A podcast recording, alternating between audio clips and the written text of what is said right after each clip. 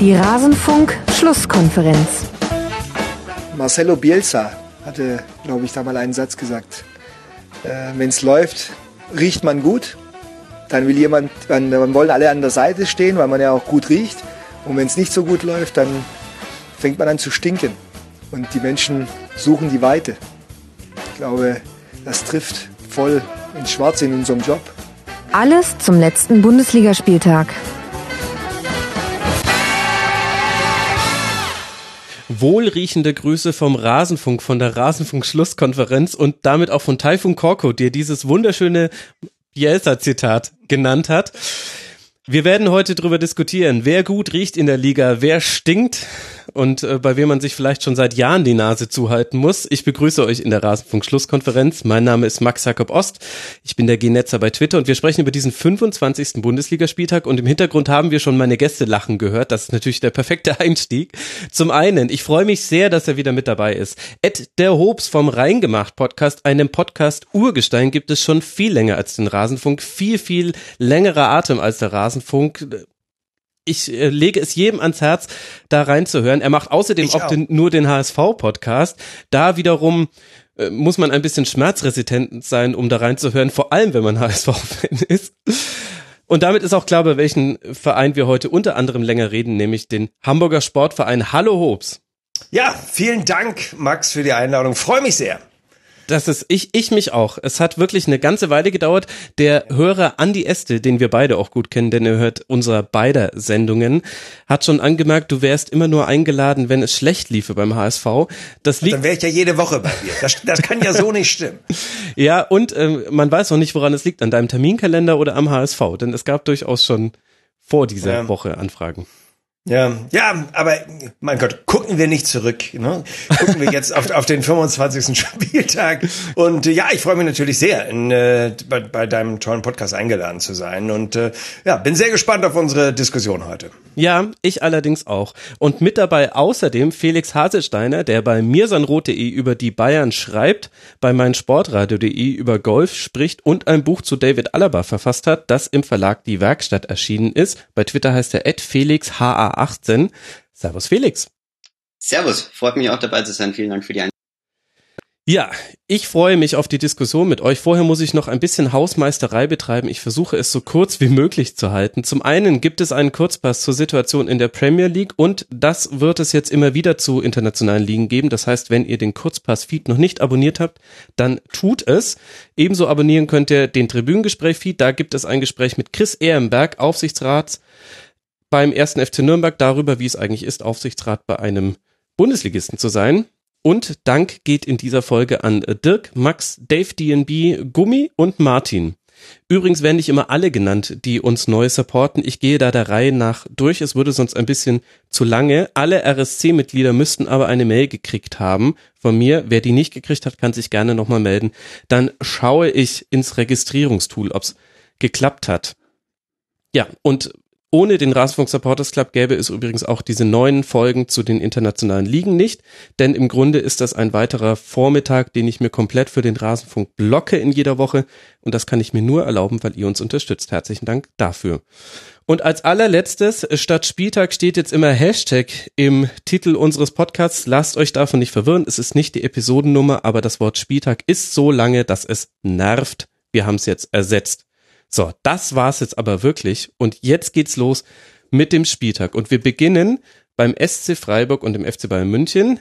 Die Münchner gewinnen 4 zu 0, 15 gute Freiburger Minuten, enden in einem von Thomas Müller verursachten Tor, wie es Thomas Müller-artiger nicht hätte sein können.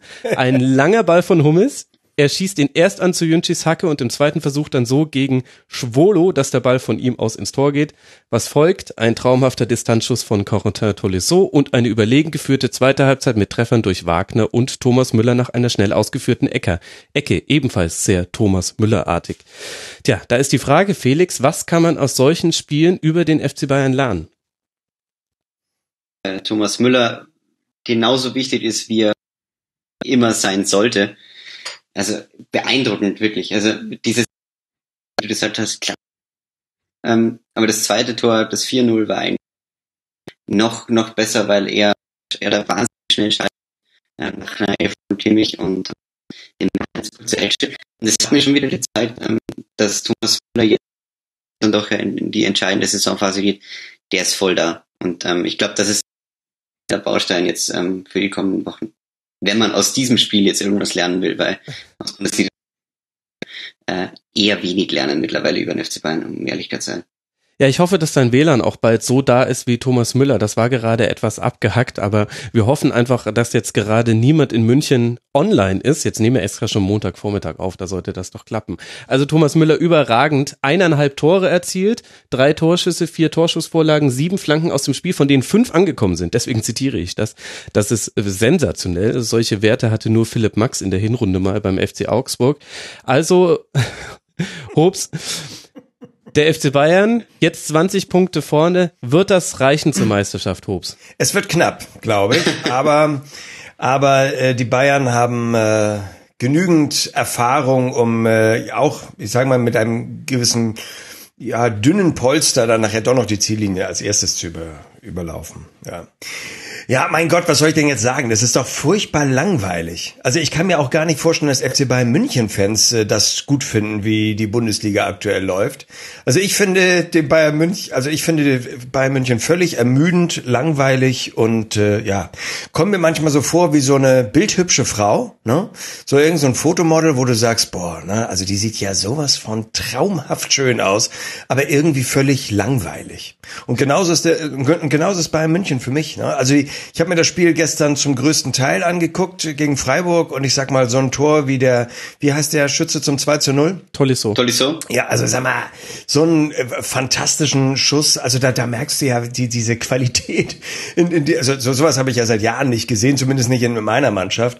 Ähm, also, also, also insofern, insofern ist das natürlich eine tolle Mannschaft und das sind auch unglaublich tolle Spieler und auch die Kultur von Bayern München, da könnten wir jetzt eine halbe Stunde sprechen, was die alles richtig machen und da würde ich auch immer einen Haken drunter setzen, würde immer sagen, es ist super. Aber Freunde, das ist doch totenlangweilig. Wer guckt sich denn ein Bayern-München-Spiel an? Also, oh, grausam. Also ich finde, das ist, äh, ja, das ist schöner Fußball, aber es ist doch null spannend. Und als der bei Sky, darf ich überhaupt noch reden? Habe ich noch Redezeit? Gibt's? Ja, ja, bitte, bitte. Wir haben hier Zeit im Rasenfunk. Ah ja, sehr gut. so, und als der bei Sky gesagt hat, so nach 12, 13 Minuten, da gab es irgendwie auch den ein, die einzig richtig, glaube ich, tolle Torchance von Freiburg, genau. dass der gesagt hat, Mensch, das ist ja super hier das Spiel, ne? Beide Mannschaften wollen Fußball spielen, Freiburg versteckt sich nicht, die wollen ja auch mitspielen. Ja, da hätte ich dir schon das Ergebnis sagen können. Weil ich so gedacht habe, ja, also eine Mannschaft, die irgendwie nicht hässlich dreckig gegen Bayern spielt, sondern die meint, sie können mitspielen, die gehen dann sowieso unter, weil die Qualität natürlich auf Münchner Seite viel höher ist. Und äh, ja, insofern muss ich zugeben, bin ich von dieser Mannschaft, so, so schön sie Fußball spielt, ich bin, ich bin von Bayern München völlig gelangweilt. Da können wir auch gleich das, über das nächste Spiel sprechen. Oder wir sprechen noch über Freiburg. Aber ja, wir brauchen noch nicht über München, aber wir brauchen noch nicht über München sprechen. Ja, diesen, diesen Grundsatz habe ich ehrlich gesagt in den letzten Wochen häufiger verfolgt und dafür dann irgendwann auch von einigen Bayern-Fans ein bisschen auf die Mütze bekommen. Das könnte ja wohl nicht sein, dass man jetzt nur fünf Minuten über Bayern gegen Hoffenheim spricht. Ja, Felix, gibt es denn überhaupt Themen beim FC Bayern? Du müsstest es ja bei mir sein Rot merken. Sind eure Klickzahlen erwartungsgemäß völlig im Keller? Äh, völlig im Keller nicht, aber wir spüren es natürlich auch. Also bei uns schreibt eine Analyse, normalerweise haben das so einen Redaktionschat und normalerweise ist da ja äh, relativ viel los bei Bayern spielen, aber in der Bundesliga, dass da einfach äh, ja resignative Stille herrscht ähm, mit der grundsätzlichen Meinung, dass ja einer schreibt und dann wird schon passen. Ähm, auch gestern wieder, es ist natürlich ist dieses Spiel hat äh, die kleine Geschichte, dass die Freiburger die Chance haben, ähm, früh in Führung zu gehen.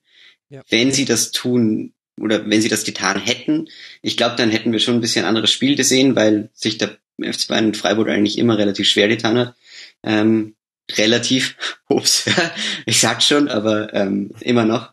Und äh, insofern, das wäre diese kleine Geschichte gewesen, die dieses Spiel hätte spannend werden äh, oder machen können. War dann natürlich nicht der Fall. Und ja, dann, dann ist so ein Spiel, das verstehe ich vollkommen, in Anführungsstrichen langweilig ist. Und wenn man da nicht irgendwie äh, eins ist, ähm, man das auch nicht spannend findet und man kann ein bisschen was analysieren, aber äh, sonst ist da nicht allzu. Ja, ich habe ich hab in den letzten drei Jahren zu diesen drei Meisterschaften ähm, jeweils einen Kommentar geschrieben, warum diese Meisterschaft genau wichtig ist und warum das toll ist, dass wir damals vierte, vierte Meisterschaft in Folge gewonnen haben, fünfte Meisterschaft. Aber ehrlich gesagt, mittlerweile fällt mir auch nichts mehr ein. ja, das ist ja, bemerkenswert das ist offen. Es gibt halt immer nur so Mikrothemen, über die könnte man dann schon diskutieren. Irgendwie, dass Hummes und Boateng jetzt im Spielaufbau wieder ganz anders eingreifen, dass äh, Thiago wieder zurück ist, welche Rolle Sandro Vidal. Wagner. Genau, Sandro Wagner, Vidal als einziger Sechser. Aber irgendwie, das sind so Mikrothemen und immer wenn man sich darin verliert, hat man so das Problem, zum einen, die Bundesliga ist in den meisten Spielen nicht mehr der Maßstab. Das heißt, du siehst auch oft gar nicht mehr die A11. Am besten konnte man das beobachten im Spiel vor dem Besiktas-Spiel. Und zum anderen sind es auch so, ja, jammern auf hohem Niveau. Irgendwie geht es ja dann doch immer wieder gut. Jetzt hier gegen Freiburg in einer strahlenderen Art und Weise als bei einigen der Spielen zuletzt. Gerade Wolfsburg war da kein Ruhmesblatt für den FCB. Aber das ist, glaube ich, das grundsätzliche Problem und, oder was heißt Problem? Vielleicht muss man es auch gar nicht als Problem sehen, dass man jetzt mal nicht immer nur über den FC Bayern sprechen kann. Aber es wird ja dann trotzdem immer über ihn geredet und deswegen kommen dann auch solche Streich zum FCB, Nummern kommen hoch oder Lewandowski und Hummels mögen sich im Training mal kurz nicht. Also man sieht auch schon, wie alle nach dem Thema suchen, über das man irgendwie berichten könnte. Ja, es ist natürlich ein Problem für die Liga, wenn du über den, den Tabellenführenden quasi zwanghaft irgendwelche Themen suchen musst. Also äh, das, das kann ja nicht, das kann ja eigentlich nicht angehen. Und äh, da kann man jetzt, da kann man jetzt natürlich dem FC Bayern wieder die Schuld geben. Ich glaube, auf die Diskussion, da können wir jetzt eine Stunde drüber reden, aber äh, ich, ich sehe da immer noch die 17 anderen auch irgendwie in der Verantwortung. Ähm, ja, dass, dass diese Liga äh, im Moment nicht die, die Spannung hat, ähm, die sie vielleicht haben könnte werden uns ja ähm, noch acht andere Beispielspiele liegen uns ja noch vor, ähm, wo wir Spannung oder das Niveau der Bundesliga ein bisschen können. Naja, das ist aber, wenn ich da, darf ich da mal reingrätschen? Klar. Ähm, dieses, da sind die anderen Mannschaften aber auch so ein bisschen in der Verantwortung, ist, hat natürlich immer so einen bitteren Beigeschmack, wenn man sieht, dass die Münchner, auch diesen Vorwurf kennt ihr beide natürlich, aber dass die Münchner natürlich, wenn mal Spieler richtig gut sind und äh, für ihre Vereine richtig tolle Leistungen bringen, dann sind sie auch ein, zwei Jahre später, äh, laufen sie mit dem äh, Bayern München Trikot auf. Absolut also ähm, ja. ähm, da würde ich, das, das wird so oft bei Twitter, wenn, wenn ich das so verfolge, dann wird oft so über Bayern München deswegen äh, geschimpft. Ne? Das, das, das meine ich jetzt gar nicht so als böse Kritik. Also wenn ich jetzt Verantwortlicher wäre bei Bayern München und ich sehe, dass der Lewandowski da in Dortmund einfach eine gute Saison nach der nächsten spielt und eigentlich bräuchte ich auch mal einen Stürmer. Also ich sag mal, das ist ja auch überhaupt nicht verwerflich. Das ist ja auch völlig korrekt, dass du deinen Job bestmöglich machst und äh, du musst dich auch nicht dafür entschuldigen, dass du die letzten Jahrzehnte einfach von allen Mannschaften einfach den besten Job gemacht gemacht, das auch hinter den Kulissen. Das ist ja super. Aber äh, deswegen, ich meine, es wird nicht als Vorwurf, aber man muss, aber Bayern München muss schon mal sagen, ich glaube, der, hum, der Hummels hat das, hat es nicht Hummels irgendwie vor zwei, drei Wochen in irgendeinem Interview gesagt, dass er meint, es müssten auch andere Spieler in anderen Vereinen mal Verantwortung übernehmen. Und da denkst du so, ja, aber die Spieler, die diese Mentalität haben, die spielerische Klasse und die Mentalität, äh, wie du zum Beispiel, Mats, äh, ihr spielt jetzt alle in München. Ja, also ist dann auch ein bisschen schwierig für die anderen Vereine, das umzusetzen. Dieser Schalke-Spieler, wo spielt der eigentlich jetzt in der nächsten Saison? Meinst du Max Meyer oder Leon Goretzka? Beide bei uns. nee, wirklich, jetzt gehen nee. die beide nach München. Nee, Nein. nee, nee, glaube ich nicht. Aber, glaub, aber, aber, ihr, aber ihr wisst, ich meine, das ist auch eine alte Diskussion, die brauchen wir jetzt auch nicht, nicht wieder aufkochen. Aber das ist dann so, die anderen Mannschaften sind auch in Verantwortung. Da denke ich, das ist nicht ganz falsch, aber die Aussage ist auch nicht ganz richtig. So, also die liegt irgendwo dazwischen. Ja, das Problem ist, dass man einfach immer wieder geführte Diskussionen letztlich endlos wiederholt. Also die Argumentation ist völlig richtig sind wir uns wahrscheinlich aber auch relativ einig alle drüber. Und das ist eigentlich so, glaube ich, auch so das grundsätzliche Problem. Du kannst auch eigentlich wenig Neues jetzt sagen zur Lage in der Liga und das jetzt schon eigentlich über einen längeren Zeitraum von nicht nur dieser Saison. Ist das nicht auch das dann, aber ist es dann nicht auch das Problem von, von Tageszeitungen, äh, dem, dem ganzen Sportjournalismus, äh, Fernsehen? Weil das, was ihr vor ein paar Minuten gesagt habt, das empfinde ich ja auch so. Es ist so unglaublich ermüdend, wenn du irgendwelche Fußballdiskussionssendungen dir anguckst, dann wird über Bayern München gesprochen, dann kommen irgendwelche Kleinstthemen, die wirklich außerhalb dieser Bayern München Welt keine Sau interessiert. Und dann wird da irgendwie 20 Minuten aber noch drüber gesprochen. Und da denke ich so, naja klar, die haben natürlich alle ihre Reporter abgestellt und höchstwahrscheinlich in der Bildzeitung musst du immer drei Seiten füllen in der Münchner Ausgabe oder wie viel auch immer. klar, das ist natürlich jetzt aber deren großes Problem. Nicht. Also eigentlich, das ja. ist jetzt, glaube ich, etwas Unpopuläres, was ich da sage unter Sportjournalisten, aber eigentlich könnte die aktuelle Dominanz vom FC Bayern die Chance sein, den Journalismus wieder etwas mehr auch auf andere Vereine zu richten. Ja. Denn es gibt. Ja, aber andererseits, wenig. Andererseits hast du den, den FC Bayern natürlich als internationales Zugpferd. Und, ähm, ja, aber die Läden müssen ja gerade nicht international Auflage verkaufen. Also die meisten. Ja, aber andererseits, ähm, ich meine, zieht die Champions League natürlich schon nochmal äh, ganz anders. Und so ein Champions League Viertelfinale ist nun mal, ich meine, aber das stimmt. Wenn, wenn Dortmund im Champions League Viertelfinale, ich meine, wie die damals ihren hat auch jeder in Deutschland Dortmund zugeschaut und da war Dortmund genauso ähm, eine Zeit lang im Fokus ähm, wie der FC Bayern. Und ich glaube, das hat man sich in München schon dadurch erarbeitet, dass man international so auftritt. Und das sollte man da vielleicht nicht ganz außer Acht lassen. Ich würde gerne noch mal kurz gleich meinen ja. Punkt ausführen, den ich da gerade hatte mit äh, mit die anderen sind schuld. Ähm, ich meine das gar nicht nur, äh, klar kaufen wir äh, oder kauft man in München deren Spieler weg. Ähm, mir ging es vor allem darum, dass ich nicht das Gefühl hatte, dass der FC Bayern gerade eine Saison spielt, ähm, vor allem fußballerisch, wo man 20 Punkte vor, der, vor dem Rest der Liga liegt. Ja. Ähm, und ich glaube, dass, also, dass man, dass die, dass die Bayern ähm, vorne wegziehen, ist natürlich klar mit den finanziellen Möglichkeiten und auch mit der Einkaufspolitik und so weiter und so fort den man hat. Aber dass dieser Vorsprung dann 20 Punkte nach äh, 25 spielt, ähm, liegt schon auch daran, dass die anderen es irgendwie nicht schaffen. Also dass dass Dortmund aus meiner Sicht, wenn man es ja konkret anspricht, es nicht schafft, ähm, zumindest 16 andere Vereine hinter sich zu lassen mit den Möglichkeiten, die sie haben. Und wir haben halt in München den Anspruch, äh, 17 Vereine hinter uns zu lassen. Alle anderen, die da irgendwie vorne mitspielen, hätten halt aus meiner Sicht den Anspruch haben müssen, 16 andere Vereine hinter sich zu lassen. Und das tun sie nicht. Und ähm, deshalb gebe ich da schon auch die Schuld irgendwie ein bisschen weiter. Ja, Schuld ist ja eh ganz selten nur nur einer. Also das, wenn ich, wenn ich zum Beispiel, wenn bei den Zwillingen irgendwas schiefläuft, dann hat immer die andere Schuld. Das ist ein ganz seltener Fall, wo immer eine Person exakt Schuld hat. Aber ich möchte den Punkt schon noch einmal kurz gemacht haben eigentlich wäre das eine Saison gewesen, in der man wunderbar mal ganz genau auf andere Vereine hätte gucken können. Genau hingucken, was hat sich auf Schalke getan? Was läuft bei Borussia Dortmund schief? Okay, das wird noch gemacht. Warum ist Eintracht Frankfurt so stark? Warum ist man in dieser Rückrunde so gut und war in der letzten so schlecht? Was sind da die Unterschiede? Was ist bei Leverkusen los? Und, und, und. Du kannst ganz, ganz viele Themen machen. Und stattdessen ist es aber doch eigentlich das, was man sich vorher, ja, was man schon immer hatte. Videobeweis, beziehungsweise früher war es halt einfach so, Schiri-Schelte und FC Bayern äh, können sie das Triple holen.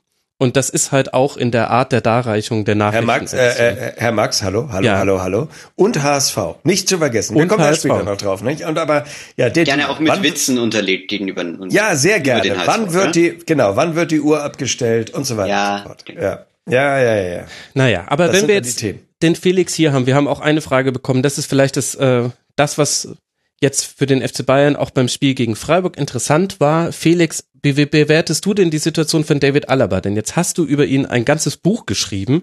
Das heißt, du wirst ja auch einen sehr genauen Blick auf ihn haben. Ja, natürlich. Dann, äh, da wirft man dann schon einen genauen Blick ähm, auf jede Minute, der im Feld steht. Ähm, ja, es ist ganz interessant. Er, ist so ein bisschen, er, er, ist zum, er ist zu einem sehr guten Mitläufer geworden, würde ich jetzt fast sagen. Also er, er spielt in dieser Bayern-Mannschaft so ja, er spielt mit und er spielt auch wieder deutlich besser als in der letzten Saison. Hat ähm, mhm. auch beim Blick auf die Statistiken sieht man das, fühlt sich merklich wohler unter Heynckes, hat wieder äh, so ein, ich sag jetzt mal so ein Heft an Abläufen, die er da als, als Linksverteidiger spielt in der Hand. Und das tut ihm, das, dass er einen Trainer hat, der sich um ihn kümmert. Äh, aber er ist jetzt nicht mehr wie damals äh, in dieser 2012, 2013er Saison oder eben dann unter Pep Guardiola, ist so ein herausragender Spieler, der, äh, wo man, der, ja, da gab es ja eine Zeit, wo man ihn sicher unter die vier oder fünf äh, Besten im Bayern-Kader hätte zählen können. Und im Moment ist er da, ich würde ihn da so auf Kaderposition 8, 9 ein, einordnen. Es ist auf jeden Fall ein wichtiger Spieler, aber eben nicht mit dieser ganz großen Rolle. Das macht es lustigerweise ähm, nicht ganz leicht, äh, Bücher zu verkaufen, kann ich euch sagen. ähm, weil wie, es gibt im Moment weder sehr viele ähm, herausragend positive Geschichten über David, noch gibt's ähm, große negative Geschichten, was ja auch gut ist. Äh, und insofern warte ich jetzt auf äh, die nächste Krise in Österreich und ähm, dann kann man über die Nationalmannschaft Chile da sicher wieder was, ähm, was machen. Und dann rollt der Schilling für dich. ja, aber darf, darf ich mal kurz fragen, aber der, der spielt doch jetzt besser als zum Beispiel in der letzten Saison, oder? Habe ich das richtig Ja, das, das auf jeden Fall. War das, äh, Frage, Gegenfrage wäre da jetzt, war das die Kunst, besser zu spielen als in der letzten Saison? Ähm, das war schon, das ist schon unter Ancelotti mit das Schlechteste, was man von ihm in seiner Karriere bisher gesehen hat. Ähm, da hat sicher vieles mit reingespielt, ähm, auch persönliche äh, Krise nach dieser EM 2016 mit Österreich und so weiter. Äh, und davon hat er sich jetzt doch wieder erholt.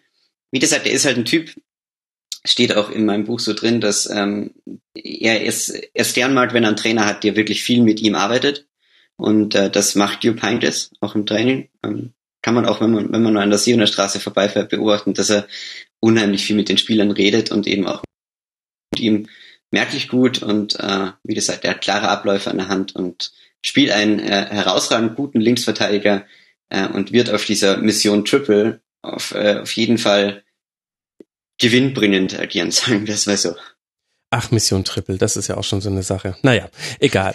Aber dann lasst uns mal wirklich noch über den SC Freiburg sprechen. Da ist ja auch einiges Interessantes passiert. Zum einen ist Philipp Lienhardt wieder zurück, durfte jetzt gegen die Bayern 45 Minuten spielen, war seit dem ja, 15. Spieltag hat er noch 17 Minuten gespielt. Letztlich hat er am 9. Spieltag zuletzt länger gespielt und war dann wegen einer erst Knieverletzung und dann Außenbandanriss im Knie, also vielleicht beides eine Knieverletzung, fällt mir jetzt gerade auf. War er verletzt, ist wieder zurückgekehrt. Hobbs, wie hat dir denn der SC gefallen? Wohl wissend, dass Freiburg ja auch nur vier Punkte Vorsprung auf den Relegationsplatz hat. Wir, ja, ich, ich finde, die haben, ich habe es glaube ich am Anfang gesagt, die, die haben guten Fußball gespielt, die haben ähm, mitspielen wollen, das hat mir gut gefallen äh, und ist ja glaube ich auch ein, ein ganz intakte Mannschaft, ein ganz intaktes Team. Aber sehr viel geistreicheres kann ich da irgendwie jetzt auch nicht äh, zusteuern. Denn ich will jetzt, jetzt kommen wir schon wieder auf Bayern München, da muss man aufpassen. Ne? Aber nach dem 2-0 habe ich, ja, na, na, nach dem 2 0, da habe ich mir das Tor noch fünfmal angeguckt, weil ich das wirklich traumhaft fand. Ja, und danach habe ich dann, glaube ich, mit meinem Hund gespielt und in der Halbzeitpause habe ich zu meiner Frau gesagt, lass uns mal essen gehen. Und dann habe ich auch nichts mehr geguckt, weil es ist dann langweilig. So, und deswegen kann ich dazu wenig sagen. Ja, Felix, dann da hast du jetzt die Ehre. Über Felix, du musst ran. Du musst ran jetzt, Felix. Was, was Christian Streich ja schon sehr deutlich gemacht hat, ist, dass man anders spielen wollen würde, wenn man denn anders könnte, was auch vor allem personelle Gründe hat. Jetzt sind die Ergebnisse gar nicht so schlecht gewesen in den letzten Spielen. Also von den letzten seit Beginn der Rückrunde nur zwei Niederlagen und ansonsten jede Menge Unentschieden und zwei Siege. Aber es kommen ja auch noch einige Gegner und beim SC Freiburg bin ich mir gar nicht so sicher, wie positiv ich die Aussichten gestalten würde. 29 Punkte reichen rein theoretisch zwei Siege. Ja, ich, ich wollte gerade sagen, also ähm, gefühlt, ich habe jetzt auch den SC Freiburg nicht ganz konkret beobachtet in den letzten Wochen, aber gefühlt hatten die sich ja schon äh, ziemlich da unten rausgearbeitet. Mhm. Stehen aber eigentlich immer noch äh, mittendrin, gerade in diesem Kampf um die Relegation. Und ich meine, ich fand es immer, ich fand weil Christian Streich ja doch äh, trotz dieses Ergebnisses er ist da schon, er ist da schon wieder äh, sehr Christian Streichig rangegangen in dieses Spiel. Also es war ja, das war ja, das war ja, da hat sich was überlegt und das defensive Taktik fand ich ähm, gerade in der Anfangsphase echt super, super Pressing gespielt mhm. und ähm, ja auch auch mit Haberer und Petersen vorne. Also das ist schon, da, da war schon sozusagen die Marschroute relativ klar und ich glaube, das ist halt dieser ganz große Trumpf da in Freiburg, diese, äh, diese Ruhe, die die da haben. Ja, also ähm, ich glaube, wenn man jetzt auf das untere, die untere Hälfte der Bundesliga schaut, hat irgendwie jeder Verein gerade irgendeine Baustelle. Nur beim SC Freiburg hat man immer so das Gefühl, gut, vielleicht wäre der Bremen noch ausgenommen, aber beim SC Freiburg habe ich irgendwie das Gefühl, die leben da in ihrer eigenen kleinen Welt im Breisgau und äh, ja, das, das, diese Ruhe, die, die merkt man dieser Mannschaft irgendwie an. Ja, und die gehen da auch nach einem 0-4 runter und du weißt, dass die nächste Woche wieder komplett anders spielen werden. Mhm. Dann bei Hertha BSC, vielleicht ist das das größte Pfund des SC Freiburg. Diese Ruhe drückt sich nämlich auch aus darin, dass keine Mannschaft mehr Punkte geholt hat nach Rückstand als der SC Freiburg. Schon 16 Mal zurückgelegen in dieser Saison und 14 Punkte noch rausgeholt, immerhin drei Siege. Das, ähm, Sie sind auch wahnsinnig schlecht. nervenstark, ja. Gell? Also wenn du dir, ich meine, wie, wie, wie viele äh, Elfmeter hat Nils Petersen diese Saison schon unter Druck geschossen? Ich glaube, wie viel waren es gegen Köln? Drei? äh, ja, also wie gesagt, diese, diese Ruhe und ähm, dieses Bewusstsein der eigenen Stärke, das die haben, das finde ich immer wieder tief beeindruckend, weil ähm, die gehen einfach an jedes Spiel äh, wieder mit dieser selben aufopferungsvollen, aber taktisch extrem klugen Einstellung ran. Und das ist echt erfrischend zu sehen in dieser Bundesliga. Also fünf Elfmeter hat er verwandelt in dieser kompletten Saison. okay. Gut, für Freiburg. Ja, also, ja. Genau, für Freiburg geht es jetzt weiter in Berlin, dann zu Hause gegen den VfB Stuttgart. Das sicherlich ein richtungsweisendes Spiel und dann muss man auf Schalke ran. Der FC Bayern hat jetzt die schwierige Aufgabe zu Hause gegen den Hamburger Sportverein vor sich. Und damit habe ich mich eingereiht in die Leute, die Witze über den HSV machen. Das tut mir leid, das war gar nicht so geplant. Das wird mir jetzt wieder vorgehalten. Geht alles noch zurück. Das, ich ich, ich, ich, ich denke noch was aus für nachher. Hast ja noch ein bisschen Zeit. Genau.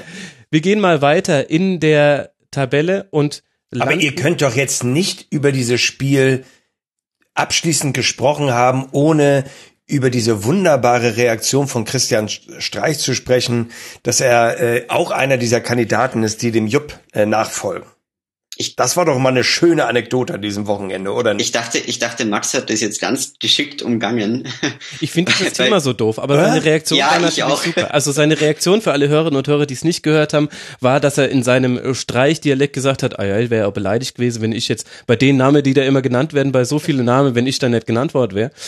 Also es war sehr lustig, aber dieses Thema ist halt einfach so grunddumm, finde ich. Ja, aber, aber er, aber er, was ich so gut finde an ihm, er sagt es dem Reporter auch dadurch mehr oder weniger ins Gesicht.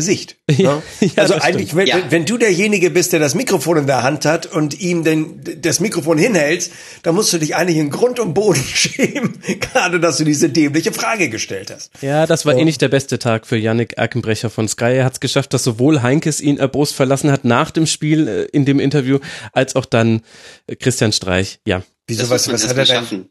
Aber was hat er denn gemacht bei, beim, beim Jupp? Das verstehe ich nicht. Bei Jupp habe ich es leider nicht äh, akustisch okay. vernehmen können, aber sehr wahrscheinlich ging es doch wieder um die Trainerfrage, die Art und Weise, wie Jupp Heinkes da den Kopf Wobei Jupp hat. Heinkes die ja jetzt auch, äh, oder habe ich das falsch oder interpretiert das falsch, der hat doch jetzt auch nochmal ganz deutlich gemacht, dass er wirklich nicht weitermacht. Er hat doch in dieser Pressekonferenz gesagt, dass es ja das letzte Mal war, dass die beiden jetzt aufeinander getroffen sind. Ja, aber das, das glauben sie ihm doch nicht. Also das hat er doch jetzt, das hat er doch seit November, das wollen sie ihm einfach nicht irgendwie Wo abkaufen. kämen wir denn dahin, wenn wir einfach zuhören, was ein Trainer sagt und ihm das dann glauben. Nee, das geht Eben, nicht. Das er hat das schon, er sagt das schon was seit Wochen. Jetzt, was, was, stopp, stopp, stopp. Ihr, ihr, ihr kommt ja beide aus München. Ne? Was, was wollt ihr mir jetzt bitte damit sagen?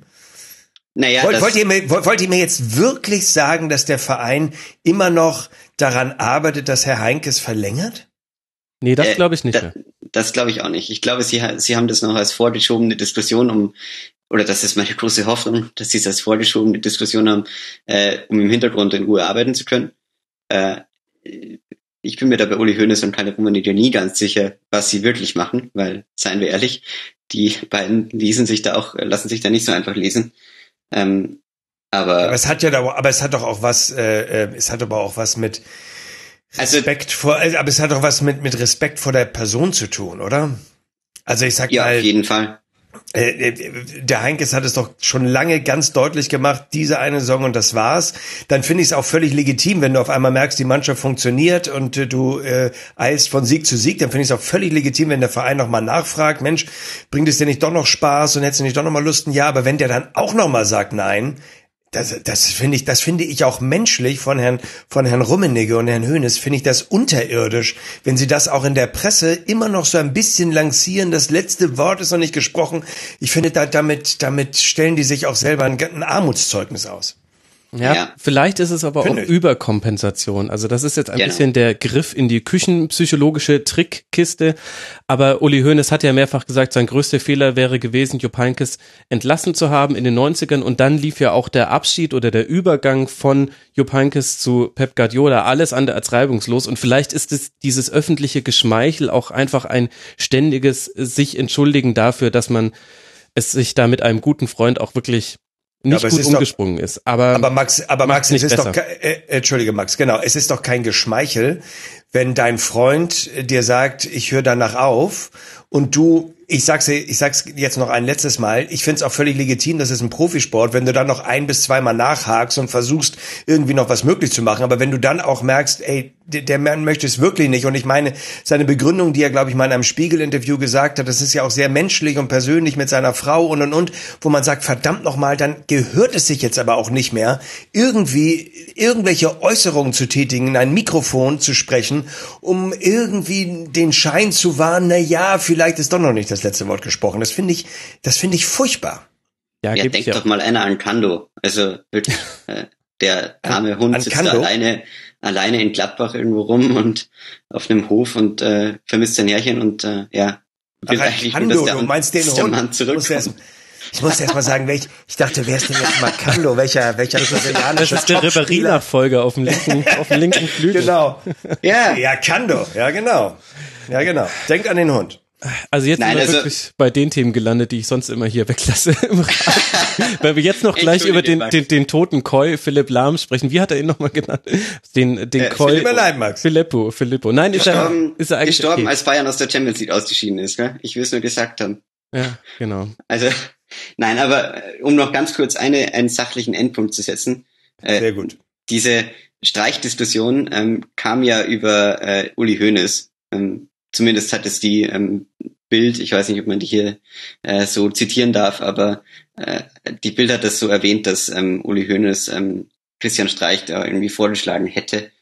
Und die, die rücken, die rücken aber auch nicht von ihrem Thema ab, gell? Also die, das, das, Nee. die, die Schlagzeile kam am Donnerstagabend und äh, heute kam die. Erklärung, ähm, dass Christian Streich sei mit einer Liste von drei spektakulären Gründen, die Nachwuchsentwicklung enthielten. Wo ich mir noch gedacht habe, gut, wenn es daran scheitert. Nein, aber Also Ja. ich wiederhole das, was ich gestern zu dir schon im Privaten gesagt habe, äh, Felix, gerne auch nochmal öffentlich. Ich äh, würde gern wissen, wer da entweder eine Wette verloren hat bei der Blöd oder Nee, eigentlich weiß ich auch genau, warum sie es gemacht haben. Die müssen jetzt einfach wieder einen Themenpunkt setzen und das ist auch immer sehr wichtig, dass der aus dieser Richtung kommt, weil dann werden sie zitiert und sie können dann auch den Kontrapunkt oder die Erklärung setzen Mhm. und so weiter.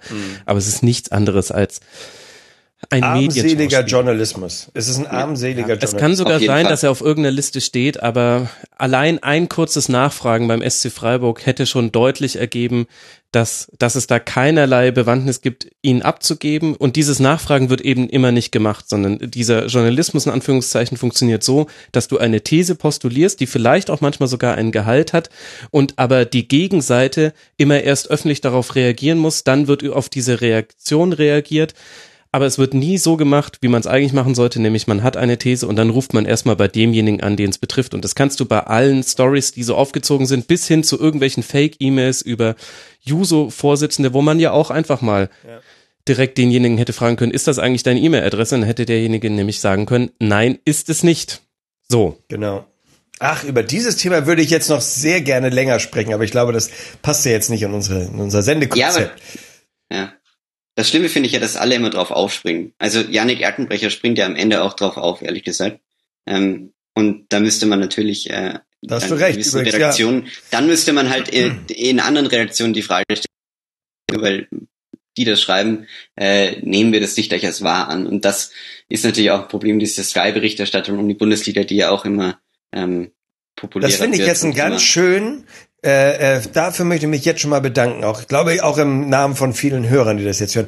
Das ist ein wirklich guter Gedanke, den du da gerade reingebracht hast. Stimmt. Ja, egal, ob das jetzt die blöd schreibt oder nicht, aber man könnte ja in der Konferenz, bevor es dann zum Spieltag geht, könnte man unter anderem bei Sky sagen, wollen wir darauf eingehen oder lassen wir das einfach, weißt du? Genau. äh, äh, links rüberfallen. Und dass Aber sie das nicht tun, dass sie nämlich jeden, genau. genau, das finde ich ganz toll. Super.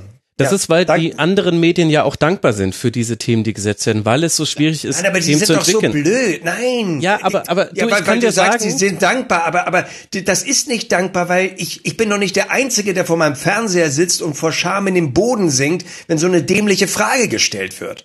Ja, das, das und, und ihr habt gerade gesagt, das wusste ich gar nicht. Ja, die beiden Trainer waren genervt, ich als Fernsehzuschauer bin genervt. Da kannst du doch nicht sagen, also da kann man doch nicht als als in diesem Fall ist es jetzt Sky, da kannst du nicht als Sky-Reporter sagen, ich muss ja aber diese Frage stellen. Nee, lass sie doch mal weg. Versuch doch mal ein bisschen mehr Qualitätsjournalismus, so ein, ein Funken mehr. Und da ist, da ist es nämlich zu billig, immer auf andere zu schauen. Du musst erst mal auf dich selber schauen. Da hat Felix völlig recht und das unterstreiche ich auch total. Finde ich super. Absolut. Ich kann da allen Leuten nur mal empfehlen, mal darauf zu achten, äh, welche News wann verbreitet werden. Also hm. aus Redaktion weiß ich, es gibt den, wann erscheint die Sportbild? Ich glaube immer Mittwoch. Mittwoch. Das ist der Sportbildtag. Da kann man dann so rund, ähm, je nachdem wann die Redaktionen anfangen zu arbeiten, so zwischen neun Uhr und elf Uhr hat man dann die wichtigsten, in Anführungszeichen, Themen aus der Sportbild als eigene News bei eigentlich vielen oder eigentlich allen Online-Portalen verhackstückt und ja, so funktioniert's halt. Aber gut, der Journalismus hat da eh noch ganz andere Probleme. Jetzt haben wir es geschafft, doch sehr, sehr lange über die Bayern zu reden. Das wird eine super, ne? ja, und der Hobbs will auch noch über Politik sprechen. Du, wegen mir können wir alles machen. Es, ver es verlängert nur die Sendung, auch für euch. Das möchte ich nur jetzt schon ankündigen. Wir machen vielleicht mal weiter und sprechen über das äh, Spitzenspiel am Samstagabend, nämlich Leipzig gegen Dortmund. Der BVB hatte nur vier Torschüsse, aber davon darf man sich nicht blenden lassen. Im Topspiel war Dortmund vor allem in der ersten Halbzeit die bessere Mannschaft mit den größeren Chancen, aber es hakt auch noch an der Abstimmung. Achtmal lief man ins Abseits, zwei Abseitstore von Batshuayi und Reus wurden zurückgenommen. Der Ausgleich durch Reus blieb dann bestehen, aber sogar der war knapp. Jetzt stellt sich die Frage, Felix, war das das beste Spiel des BVB unter Peter Stöger? Ja, gut. Äh, ja, gut. Äh, eher, jetzt mit Franz Beckenbauer an. ja, gut. Äh. ähm, na, die Frage ist ja eher, ob das ähm, so herausragend gut sein muss, nur weil es das beste Spiel unter Peter Stöger ist. Also ich, ich habe ehrlich gesagt nicht alle Spiele gesehen. Deshalb kann ich da jetzt keine vollumfängliche Antwort geben. Ich fand, es war äh, ein Spiel, das mir in erster Linie immer wieder gezeigt hat, was für ein irrsinniges Potenzial dieser BVB hat. Ähm, Gerade mit diesem Mittelfeld, also Weigel, der Hut, Reus, Götze, Schürle. Ähm, gut, da kann man jetzt wieder anfangen, kennen wir vom HSV, Witze über Schürle zu reißen. Aber äh, eigentlich sind das alles fünf Nationalspieler mit großartigem Potenzial. Und da muss ich ehrlich sagen, war es mir dann auch wieder zu wenig. Da kann man jetzt auf, ähm, wurde ich, ich habe das auch dann getwittert und wurde gleich zurechtgewiesen, dass die ja nicht so oft zusammen gespielt hätten. Ja, mag sein, aber ähm, ich sehe da trotzdem, da, da muss eigentlich mehr drin sein, vor allem in puncto Ballkontrolle. Also ich meine, du kannst es ja vielleicht nochmal ansprechen, aber das war ein Geflippere ohne Ende. Also ähm, dieses Spiel war einfach für den banalen Fußballer vielleicht, Fußballschauer vielleicht toll zu sehen, weil es auf und ab ging, aber ehrlich gesagt fand ich, äh, es war einfach für ich sage jetzt mal, das Verfolgerduell der Bundesliga, das es ja eigentlich sein müsste, ähm, erschreckend äh, schwaches äh, Ballbesitzniveau oder Ballbesitzspiel und deshalb für mich ehrlich gesagt relativ enttäuschend. Das finde ich jetzt ehrlich gesagt zu hart, vor allem weil man ja auch weiß, dass vor allem Leipzig sehr, sehr gut darin ist, dem Gegner die Passsicherheit zu nehmen. Und ja, die erste Halbzeit ging wild hin und her, aber es war schön anzuschauen. Es gab viele Offensivaktionen. Hobs, wie bewertest du es denn? Ähm, ich fand die erste Halbzeit sehr unterhaltsam, muss ich sagen. Die zweite fand ich nachher so ein bisschen äh, schwächer. Äh, aber gut, wenn ich mir äh, solche Spiele angucke zwischen Leipzig und Dortmund, das meine ich jetzt ohne irgendwie wieder einen witzigen Spruch sagen zu müssen, aber wenn du HSV-Fan bist und du guckst eigentlich nur die Spiele deines HSV und dann guckst du mal Spiele wie Leipzig, Dortmund, dann äh, empfinde ich schon das Niveau als recht hoch. wenn ihr aus, aus Bayern München Fanbrille das seht, dann ist das höchstwahrscheinlich dann, dann doch deutlich schlechter. Ähm, aber mir bringt es eigentlich Spaß, diese beiden Mannschaften in dieser Saison zu gucken krieg auch natürlich mit in meiner Twitter-Leiste, dass so viele Dortmund-Fans mit der Leistung ihrer Mannschaft momentan nicht so zufrieden sind äh, und Fußball nicht immer nur dann ein Ergebnissport ist, weil die Ergebnisse in Dortmund sind ja jetzt gerade unter Stöger, glaube ich, ja nicht so schlecht. Hat er überhaupt schon mal verloren? Ich glaube nicht, ne? Nee, glaube ich auch nicht. Ähm, oder im Pokal hat er, glaube ich, verloren, aber glaube ich nicht, nicht in der Liga. Ähm, aber ich finde, das sieht ganz gut aus und äh, wer, wer mich total äh, positiv überrascht, das sind momentan zwei Spieler bei Dortmund.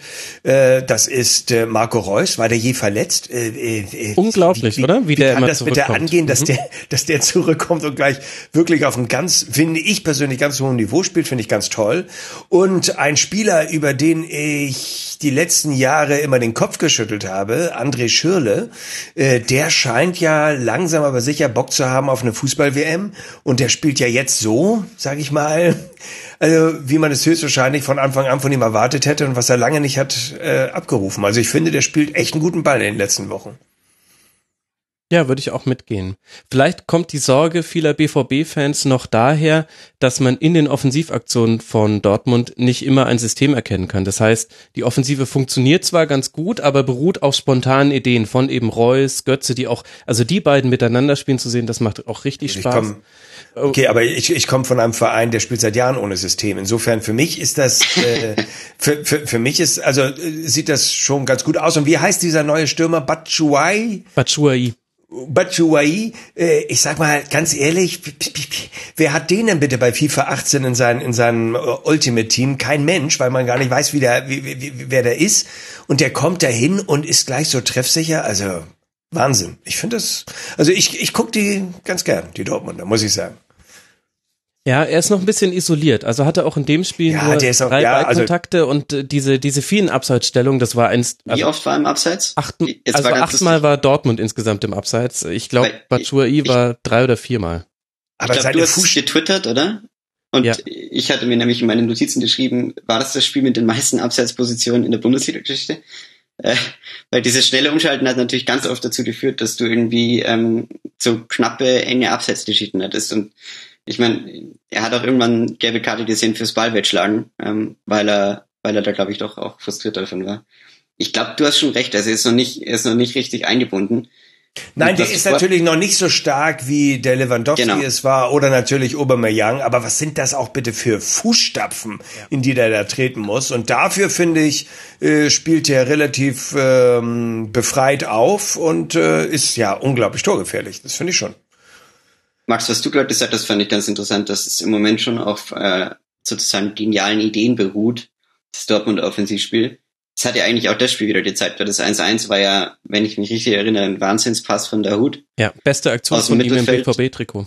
Ja, also großartig gespielt natürlich, aber ist natürlich auch ein so ein genialer Moment, ähm, auf dem dann irgendwie das, das, das Spiel basiert oder auf dem das, ähm, auf, äh, ja, durch den da das Tor fällt. Äh, wie gesagt, das, das Gesamtsystem, ich fand eigentlich den, jetzt sprechen wir wieder aus Bayern-Perspektive, ich habe immer Angst vom BVB gehabt, wenn sie ähm, so ein Gesamtsystem hatten. Also egal ob unter Klopp oder unter Tuchel, das war, das war beängstigend gut als gesamte Mannschaft und deshalb haben die auch jegliche äh, individuellen äh, Schwächen gegenüber allen anderen Mannschaften in der äh, Champions League und äh, Bayern natürlich auch vollkommen kaschieren können. Nur im Moment habe ich äh, nicht das Gefühl, dass diese Mannschaft so gemeinschaftlich funktioniert und ich bin echt gespannt, wie sie das hinkriegen, äh, im Sommer diese Kombination aus, ähm, wir müssen Leute wie Reus halten. Ich, ich glaube, sie müssen auch Weidel halten, weil ähm, da kann ich mir schon auch vorstellen, dass, das und ja, sie müssen erstmal wieder einen Batshuayi Ersatz finden oder schauen, ob sie den äh, irgendwie losgelöst bekommen, weil Klausel haben sie glaube ich keine, oder? Nee, das war ja genau das Problem. Ja. Und äh, also wie gesagt, da haben sie schon echte Aufgaben im Sommer, wie sie da schaffen, dass sie wieder zu einem gesamten System finden und ähm, das und ja, sie haben halt jetzt so eine so eine Übergangszeit zu überbrücken und ich weiß da, genau, dass das halt, ähm, die, die ich da auf Twitter auch kenne, äh, weiter frustrieren wird, dieses ja nicht nicht konzeptorientierte Offensivspiel, sondern dieses sehr auf auf einzelnen genialen Aktionen basierte und ähm, ja, ich glaube, dass sie mit der Schiene jetzt ähm, gerade in der Euro Euroleague noch relativ gut fahren könnten. Ja, jetzt ja erstmal gegen äh, Salzburg zu Hause. Und Aber wollte jetzt damit sagen, dass der, dass der Trainer mm, nicht unbedingt die größte Qualität hat? Habe ich das richtig verstanden? Richtig rausgehört? Ich wollte es damit sagen, ja, ehrlich gesagt. ich Oder er hat zumindest auch nicht die Zeit. Also vielleicht Ja, genau, das, das ist so die Frage. Er hatte halt eine sehr kurze Winterpause und es könnte auch sein, dass man das noch sieht. Das große Problem, glaube ich, bei der Bewertung von Peter Stöger ist, dass man als nicht an österreichischen Fußball interessierter Fußballfan ihn noch nie ein Offensivkonzept hat erfolgreich umsetzen sehen. Und deswegen ist es so ein bisschen, es ist ein Leben im Konjunktiv gerade beim BVB. Und es könnte auch sich alles sehr positiv entwickeln. Und es könnte auch sein, dass Stöger jetzt diese Schritt-für-Schritt-Entwicklung, die er auch beim ersten FC Köln vorgemacht hat, in hoffentlich etwas schnelleren Schritten, denn beim FC ging es eigentlich so von Saison zu Saison zu Saison, beim BVB auch vollzieht. Aber es ist schon interessant, dass man von ihm weniger offensive Handschrift sieht, als halt zum Beispiel von Thomas Tuchel oder von Peter Bosch. Also ich glaube, er ist schon eine andere Art Trainer, er hat auch einen anderen Fokus gelegt. Aber bei dem Fokus, den er legt, nämlich das tiefer stehen, weniger Tore kassieren, läuft auch nicht alles wunderbar. Jetzt hat Akanji sein äh, hat in der Startelf gestanden für Sokrates, hat einige haarsträubende Abspielfehler gehabt, Ansonsten war es ganz solide, aber ich würde eben sagen, die Offensive ist immer noch eine von mehreren Baustellen und die Defensive gehört mit dazu. Und auch die Sechserposition, wo jetzt mit Weigel und der Hut jetzt für zwei Spiele eine gute Formation gefunden wurde, die auch funktioniert hat, wo wir aber halt auch schon häufig genug gesehen haben, dass Gegner diese Sechserposition völlig kalt gestellt haben und Dortmund damit sehr viele Mittel beraubt wurde, automatisch das kann ich mir für die, die spielen jetzt ja gegen Salzburg zu Hause, dann zu Hause gegen Eintracht Frankfurt. Da bin ich mal sehr gespannt, wie da der Spielaufbau sein wird. Denn Kovac wird da schön den Daumen drauf halten. Und das ist es halt. Es ist ein kompletter Konjunktiv für alles. Und es könnte auch alles sich sehr gut entwickeln. Und die Ergebnisse sind ja alle wunderbar. Da kann man nicht dran meckern. Es könnte aber auch mit Platz 5 enden in der Liga.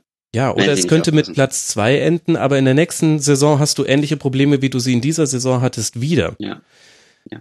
Und das ist das, äh, Das ist ein sehr fragiles Gebilde da im, beim BVB, wenn man das so zusammenfasst, glaube ich. Und äh, das zeigt auch dann so ein Spiel gegen, gegen Leipzig. Ich meine, natürlich, ja, das machen sie schon gut, dass sie, ähm, dass sie, ja, dieses, diesen, wenn, wenn die andere Mannschaft den Ball besitzt, stören sie extrem gut.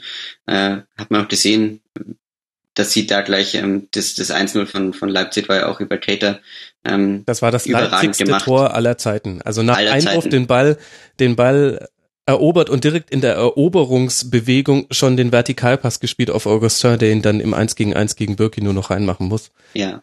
Wunderbar. Aber ansonsten. Nur noch rein. Ich meine, das war auch gut gemacht, ne? Ja, ja, ja, ja. Aber. Er hat sich, glaube ich, dabei, also ich, jeder den Fuß gebrochen bei der Bewegung, die er gemacht hat. ja, genau. Das war schon, also das war unglaublich, wie er, wie er sich da reindreht in diesen Schuss. Ja, war schon cool gemacht. Also ich sehe halt bei, bei Leipzig immer noch viel mehr Konzept irgendwie als bei Dortmund. Und Leipzig spielt ja irgendwie dieses, dieses Bundesliga-Konzept ähm, des schnellen Umschaltens äh, nach Ballgewinn. Machen sie schon, machen sie schon sehr gut. Wirken diese Spieler auch attraktiv.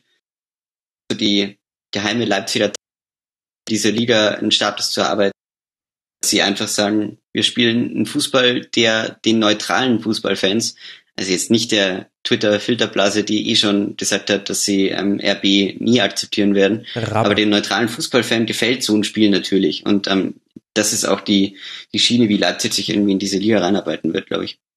Langfristig gesehen. Ja, wobei Leipzig ja auch seine Baustellen hat. Also ich gebe dir da schon bei allem recht, aber jetzt im Spiel gegen Dortmund hat man zum Beispiel gesehen, die Genauigkeit im letzten Drittel, die hat gefehlt. Vor allem in der Schlussviertelstunde war noch viel mehr drin. Timo Werner jetzt schon seit vielen Spielen nicht mehr getroffen. Ich will jetzt nicht irgendwelche Minuten zählen und das komplett an ihm festmachen, aber man merkt bei Leipzig schon auch, die sind in einer ähnlichen Situation wie Dortmund. Es ist tabellarisch alles noch okay und du bist auch international weiter und hast dich gegen Napoli behauptet, aber halt zum Beispiel nur in Anführungszeichen mit einem knappen 0 zu 2 zu Hause. Das hätte schief gehen können. Und eine Mannschaft, die eh schon gar nicht mehr wollte, da, mit Napoli. Genau, und, und eben auch in der Liga hast du viele von diesen Konjunktivspielen. Also was, was wäre alles möglich gewesen, wenn Leipzig mal eine Führung über die Zeit bringen würde? Die haben unglaublich viele Punkte schon nach Führung abgegeben im Vergleich zur Vorsaison. Und Hasenhüttel selbst wirkt ja auch sehr unzufrieden mit der Entwicklung einiger Spiele. Jetzt in dem Spiel war Cater wieder zum Beispiel sehr stark. Willi Orban auch, finde ich, wird zu selten erwähnt. Das ist unglaublich, was der hinten abräumt. Und das ist einer der wenigen, die konstant gut sind seit zwei Jahren. Aber Leipzig ist dann in der ganz ähnlichen Situation, dass du immer das Gefühl hast, es fehlen nur Kleinigkeiten, aber diese Kleinigkeiten sind das Schwierigste im Fußball.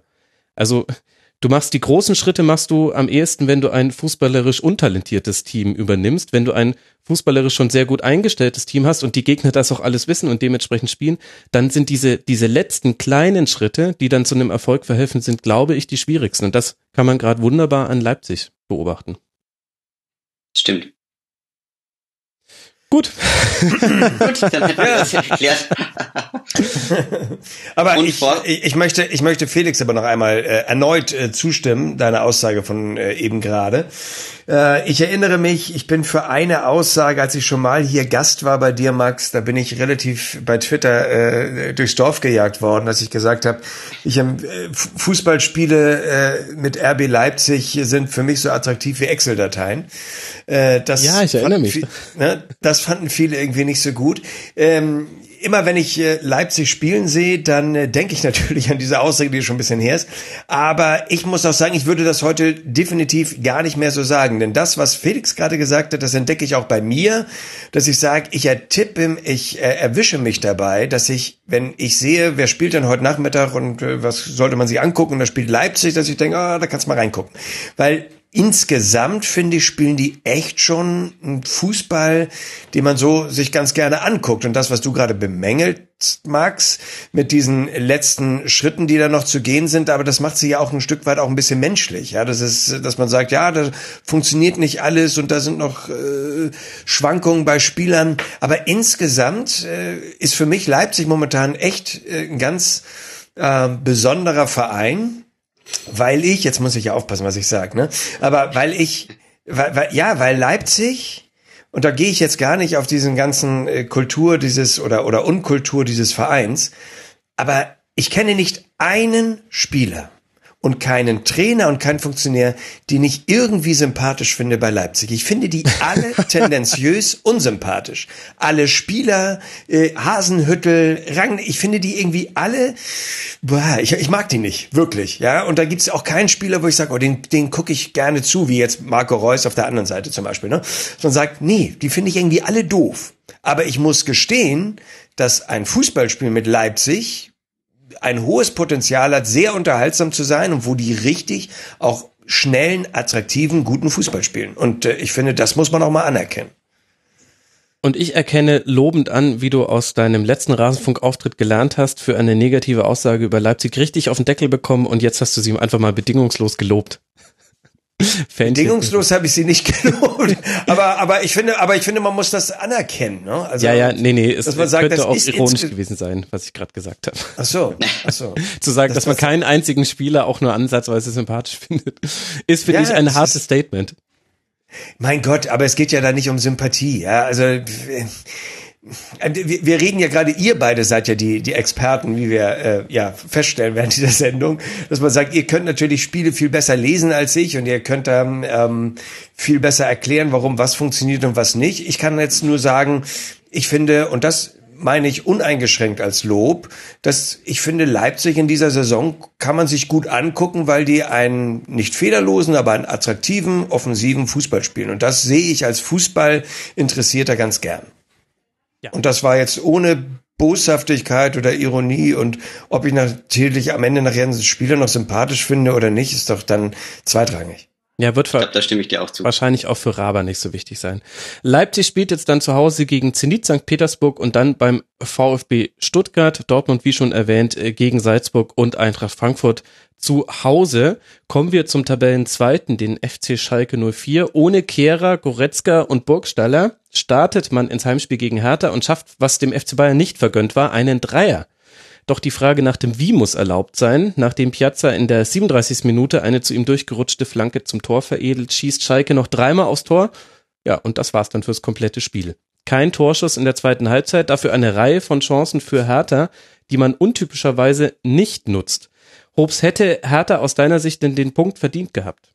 Ja, klar. Ja, Punkt. Warum? Warum?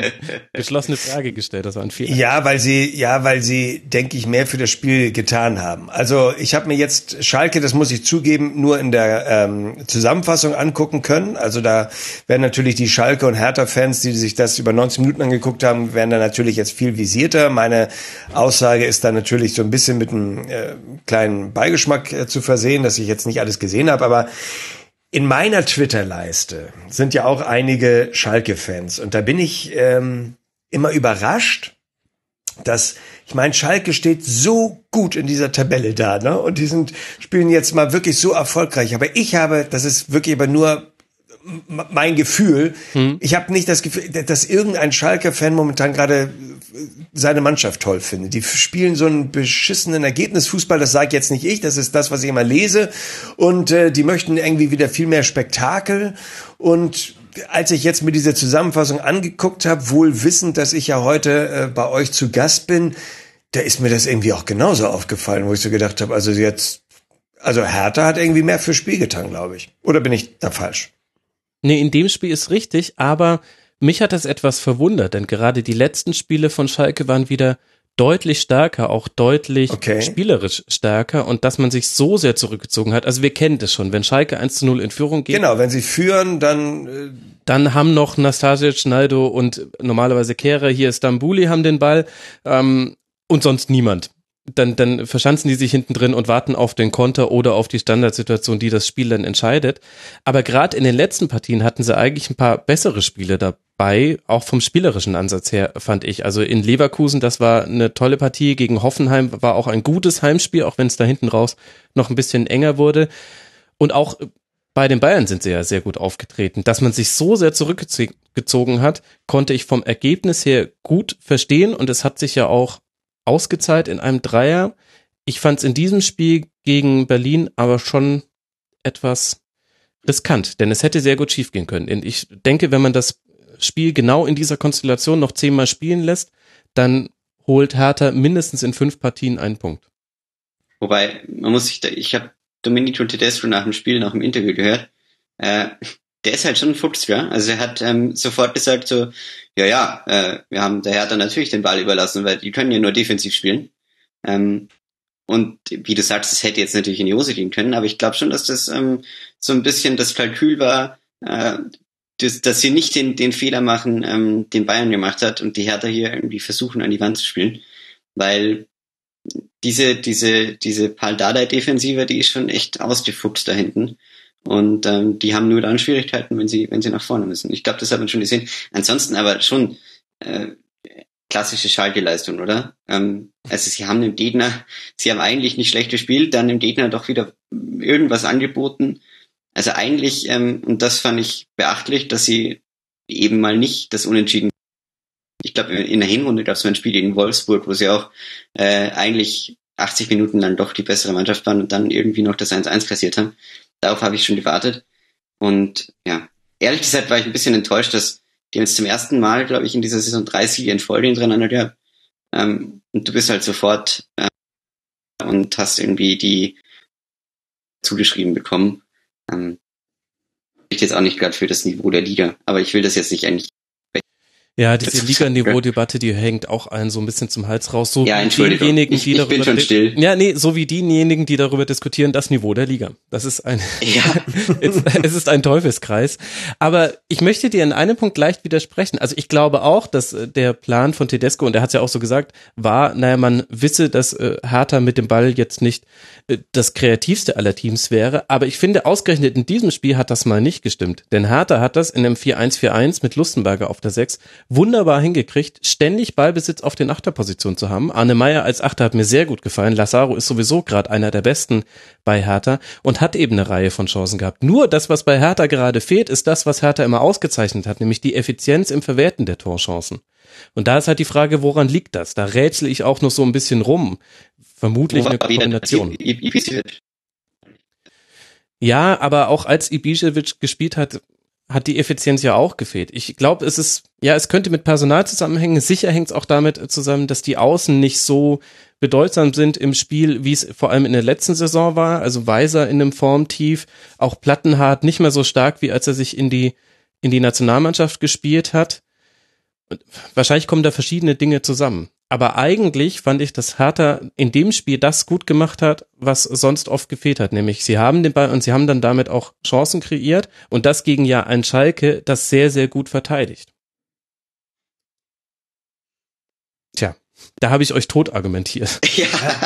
Ich habe gerade in dieser Sekunde mal mir diese Leistungsdaten äh, angeschaut. Ne? Wenn du dann so siehst, äh, Ballbesitz 50-50, Zweikampfquote 50-50, also wenn man das so liest, kann man ja nicht sagen, dass Schalke jetzt äh, Härte den Ball überlassen hat, irgendwie, ne? Das. Aber, aber der, der Eindruck, zumindest in dieser Zusammenfassung, war schon, dass Hertha einfach äh, es eigentlich mehr wollte und mindestens einen Punkt verdient gehabt hätte. Genau, und diese 50 Prozent oder fast 50 Prozent im äh, Ballbesitz für, für Schalke, die kommen halt vor allem daher, dass sich hinten die Dreierreihe, Nastasic, Schneider und Stamboli, die hatten die meisten Ballkontakte mit weitem Abstand, die haben sich den Ball hin und her geschoben. Das das machen sie ja gerne. Genau, also ich habe es gerade nochmal aufgerufen. Naldo 78 Ballaktionen, Stambuli 74, Bentaleb 72, Nastajic 70. Und das sind dann alles eher defensiv orientierte Spieler. Bentaleb kann man mhm. halb rausnehmen. Und da im, im Vergleich ist dann schon interessant zu sehen, bei Hertha hatte die meisten Ballaktionen zum einen Plattenhardt, klar, auf den Außen haben sie ja auch eher noch den Platz gehabt, aber dann ähm, Niklas Stark, Rekik, die beiden Aufbauspieler und mit Lecky, Pekarik dann zwei Spieler auf den nächsten Positionen, die schon deutlich offensiver orientiert waren, zumindest in diesem Spiel. Naja, also äh, vielleicht sollte man diese 90 Minuten auch nicht überbewerten. Bei Hertha fehlt etwas, was in der letzten Saison da war und was auch in der vorletzten Saison da war. Beim FC Schalke ist etwas da, was man noch nicht kannte, nämlich, dass man solche Spiele gewinnt. Und das ist ja eigentlich eine sehr gute Nachricht für alle Schalke 04 Fans. Aber es war jetzt nicht so der Leckerbissen. Okay, bevor wir jetzt eventuell zum nächsten Spiel gehen, wenn ich schon mit euch beiden jetzt hier im virtuellen Studio sitze, was sagt ihr denn zu dem Schalker Trainer? Findet ihr, der macht einen tollen Job, ist, ein, ist eine Überraschung oder sagt ihr, ne, geht so? Wie, wie, wie, wie empfindet ihr den Tedesco? Also wir sind, glaube ich, nur noch eine Bildausgabe davon entfernt, dass endlich auch Tedesco mit dem Bayern in Verbindung gebracht wird. Ich wollte gerade sagen, ja. Und da würde ich aber dann auch sagen, halbwegs zurecht, denn ich finde es richtig stark, was er auf Schalke macht, auch wie er darauf reagiert. Er geht, er ist, glaube ich, schon mit einem klaren Plan in die Saison gegangen, aber er hat diesen Plan jetzt mindestens schon zweimal verändert und zwar angepasst auf Dinge, die er beobachtet hat in den Spielen. Und das finde ich ist eine unglaublich hohe Qualität, dass du zwar deine Idee des Fußballs weiter stetig weiterentwickelst, aber reagierst auf das, was dir sowohl deine eigene Mannschaft als auch die gegnerischen Mannschaften gerade anbieten. Und dass Schalke es geschafft hat, sowohl ein super Umschaltfußball zu spielen, als auch ein Ballbesitzfußball am Ende der Hinrunde und jetzt auch ähm, ein Pressingfußball, jetzt mit Ausnahme dieses Spiels äh, gegen Hertha in den letzten drei Partien, das finde ich richtig stark und ich kann an Domenico Tedesco gerade nichts Negatives finden. Ja, wenn dann vielleicht, dass er eben schon auch diesen, er kann halt auch nur Umschaltfußball, oder? Er kann was? mich da jetzt. Er kann nur Umschaltfußball, also er kann nur diesen, er, er hat auch noch Stunden, um irgendwie äh, mal ein Spiel zu etablieren, der vielleicht nicht ganz dem der Bundesliga entspricht. Ja, also das, das könnte man jetzt an ihm noch kritisieren, aber grundsätzlich gebe ich dir auch recht, Max. Also das ist, äh, das ist schon, ich hatte ihn ehrlich gesagt nicht so auf der Liste für, für große Trainerüberraschungen, aber der war, ja, also er lernt da auch wirklich, er orientiert sich da glaube ich schon noch großen Trainern unserer Zeit, ähm, dass er irgendwie verstanden hat, dass du deine eine Mannschaft immer an das, an, an das Spiel des Gegners anpassen musst. Zeigen auch solche Aussagen wie, wir überlassen weil die können ja nur defensiv. Also das, das zeigt uns ja, verstanden hat, ähm, wie du einen Gegner analysierst. Also ein großes Trainertalent. Bisher ja. Also muss halt noch. Ich würde ihn, ich sehe ihn immer noch nicht bei Bayern nächste Saison. Das, Nein. Wir wollen jetzt auch bitte diese Bayern-Trainer-Diskussion hier nicht führen. Das doch, doch, doch, doch, doch, doch, doch, doch, die wollen wir unbedingt klären. Wenn hier der, der, der, der, der, der Jingle läuft zum Abschluss, dann müssen unsere Hörer wissen, wer der nächste Bayern-Trainer wird. Also, oh Gott. Tedesco, aber Tedesco dann nicht. Na gut. Nico Kovac, so, jetzt ist es raus. Oh, endlich, jetzt sag mal jemand was. Ja, der hat ja auch HSV-Vergangenheit, das ist genau richtig. Nico Kovac und Salihamidzic. Na, das ist ja mal ein Duo da. Bitte ja? nicht. So. Also äh, Tedesco, äh, worauf ich sehr gespannt bin, im nächsten Jahr dann zu gucken, wie, wie er mit diesen Anpassungen auf den Gegner dann in einem Drei-Tages-Rhythmus bei den Spielen zurechtkommt, denn das ist schon nochmal eine große Veränderung. Jetzt hat er halt auch immer die Zeit, mit der Mannschaft zu arbeiten und dann auch Dinge einzustudieren für den jeweils nächsten Gegner. Also du glaubst, dass er auch Trainer in der nächsten Saison bei Schalke 04 Ja, ja, natürlich. Ist. Das ist ja alles. Das ist doch, ist doch alles Quatsch. Diese, ach, diese blöde Trainerfrage, es geht mir so auf den Zeiger. Nee, nee, nee, nee, nee, nee. Ich, ich frage doch deswegen, aber ihr, ihr fragt ja gar nicht, Mensch, Hobbs, warum fragst du das denn eigentlich? Mensch, Hobbs, warum fragst du das ja, denn eigentlich? Ja, genau. Ja, ja, gut, dass du fragst. Gut, dass du, gut, dass ihr fragt. Nein, weil als ich gehört habe, dass Schalke äh, diesen Trainer da engagiert, Tedesco, da habe ich gedacht, um Gottes Willen, der überlebt keine zehn Spieltage. Ne? Die sind ja völlig wahnsinnig bei Schalke. Und da muss man ja sagen, nee, also alles, was man gedacht hat, äh, mal schön alles auf Anfang zurück, der macht ja ein wirklich äh, glaube ich, auch einen grandiosen Trainerjob. Äh, ihr habt ihn gerade ja auch taktisch sehr gelobt, wie er auf die, wie er die eigene Stärke der eigenen Mannschaft richtig einschätzt und wie er sich auf die gegnerischen Mannschaften einstellt. Also ich glaube wirklich, der hat ein, der hat ganz viel Talent. Aber ich weiß nicht, ob ihr das so bemerkt oder ob ich da total falsch liege, aber im Laufe dieser Saison habe ich keinen Trainer erlebt, der vom ersten Interview bis zum Interview nach dem 25. Spieltag sich auch menschlich so verändert hat wie Tedesco. Ich finde, dieser Mann neigt stark dazu, für mich jetzt als Außenstehender, ich kenne ihn ja nicht persönlich, aber der steigt, also da, da sehe ich die Gefahr, dass der ganz schnell Bodenhaftung verliert und, äh, und sich selber auch äh, als ein ganz, ganz, ganz toller Trainer selbst einschätzt. Und deswegen fragte ich jetzt, als ich sagte... Der Nagelsmann-Effekt. Das weiß ich jetzt nicht. Aber, aber genau. bei, bei, aber bei, bei Tedesco äh, empfinde ich das wirklich so, dass ich denke, ich will ihn jetzt gar nicht mit Bayern München in Verbindung bringen, aber wenn da jetzt irgendein Premier League Club wäre oder sonst irgendwas, also ich glaube, das wäre jetzt auch so ein Typ, der jetzt nicht unbedingt das Schalker Wappen küsst und sagt, nee, hier bleibe ich jetzt wie so ein Streich, ne, Vertrag ist Vertrag, sondern ich glaube, das ist so einer, also so schätze ich ihn ein, vielleicht tue ich ihm auch völlig Unrecht, aber wo ich so denke, der sieht jetzt Schalke auch als Mittel zum Zweck, ist ein geiler Club, alles super, ich mache hier einen guten Job, aber mein Berater guckt schon mal, wo ist denn der nächste Verein mit dem noch besseren äh, Gehaltsangebot. Also so wirkt er auf mich. Also ich, deswegen, ich, wenn, wenn ich Schalker-Fan wäre, letzter Satz dazu, wenn ich Schalker-Fan, ich, ich würde mich auf der einen Seite total freuen, dass ich den als Trainer habe, weil der sehr erfolgreichen Fußball spielen lässt und äh, Schalke endlich mal wieder eine ganz ruhige Saison hat. Aber ich wüsste gar nicht, ob ich mich auf den so wirklich verlassen kann. Also der gibt mir nicht das Gefühl.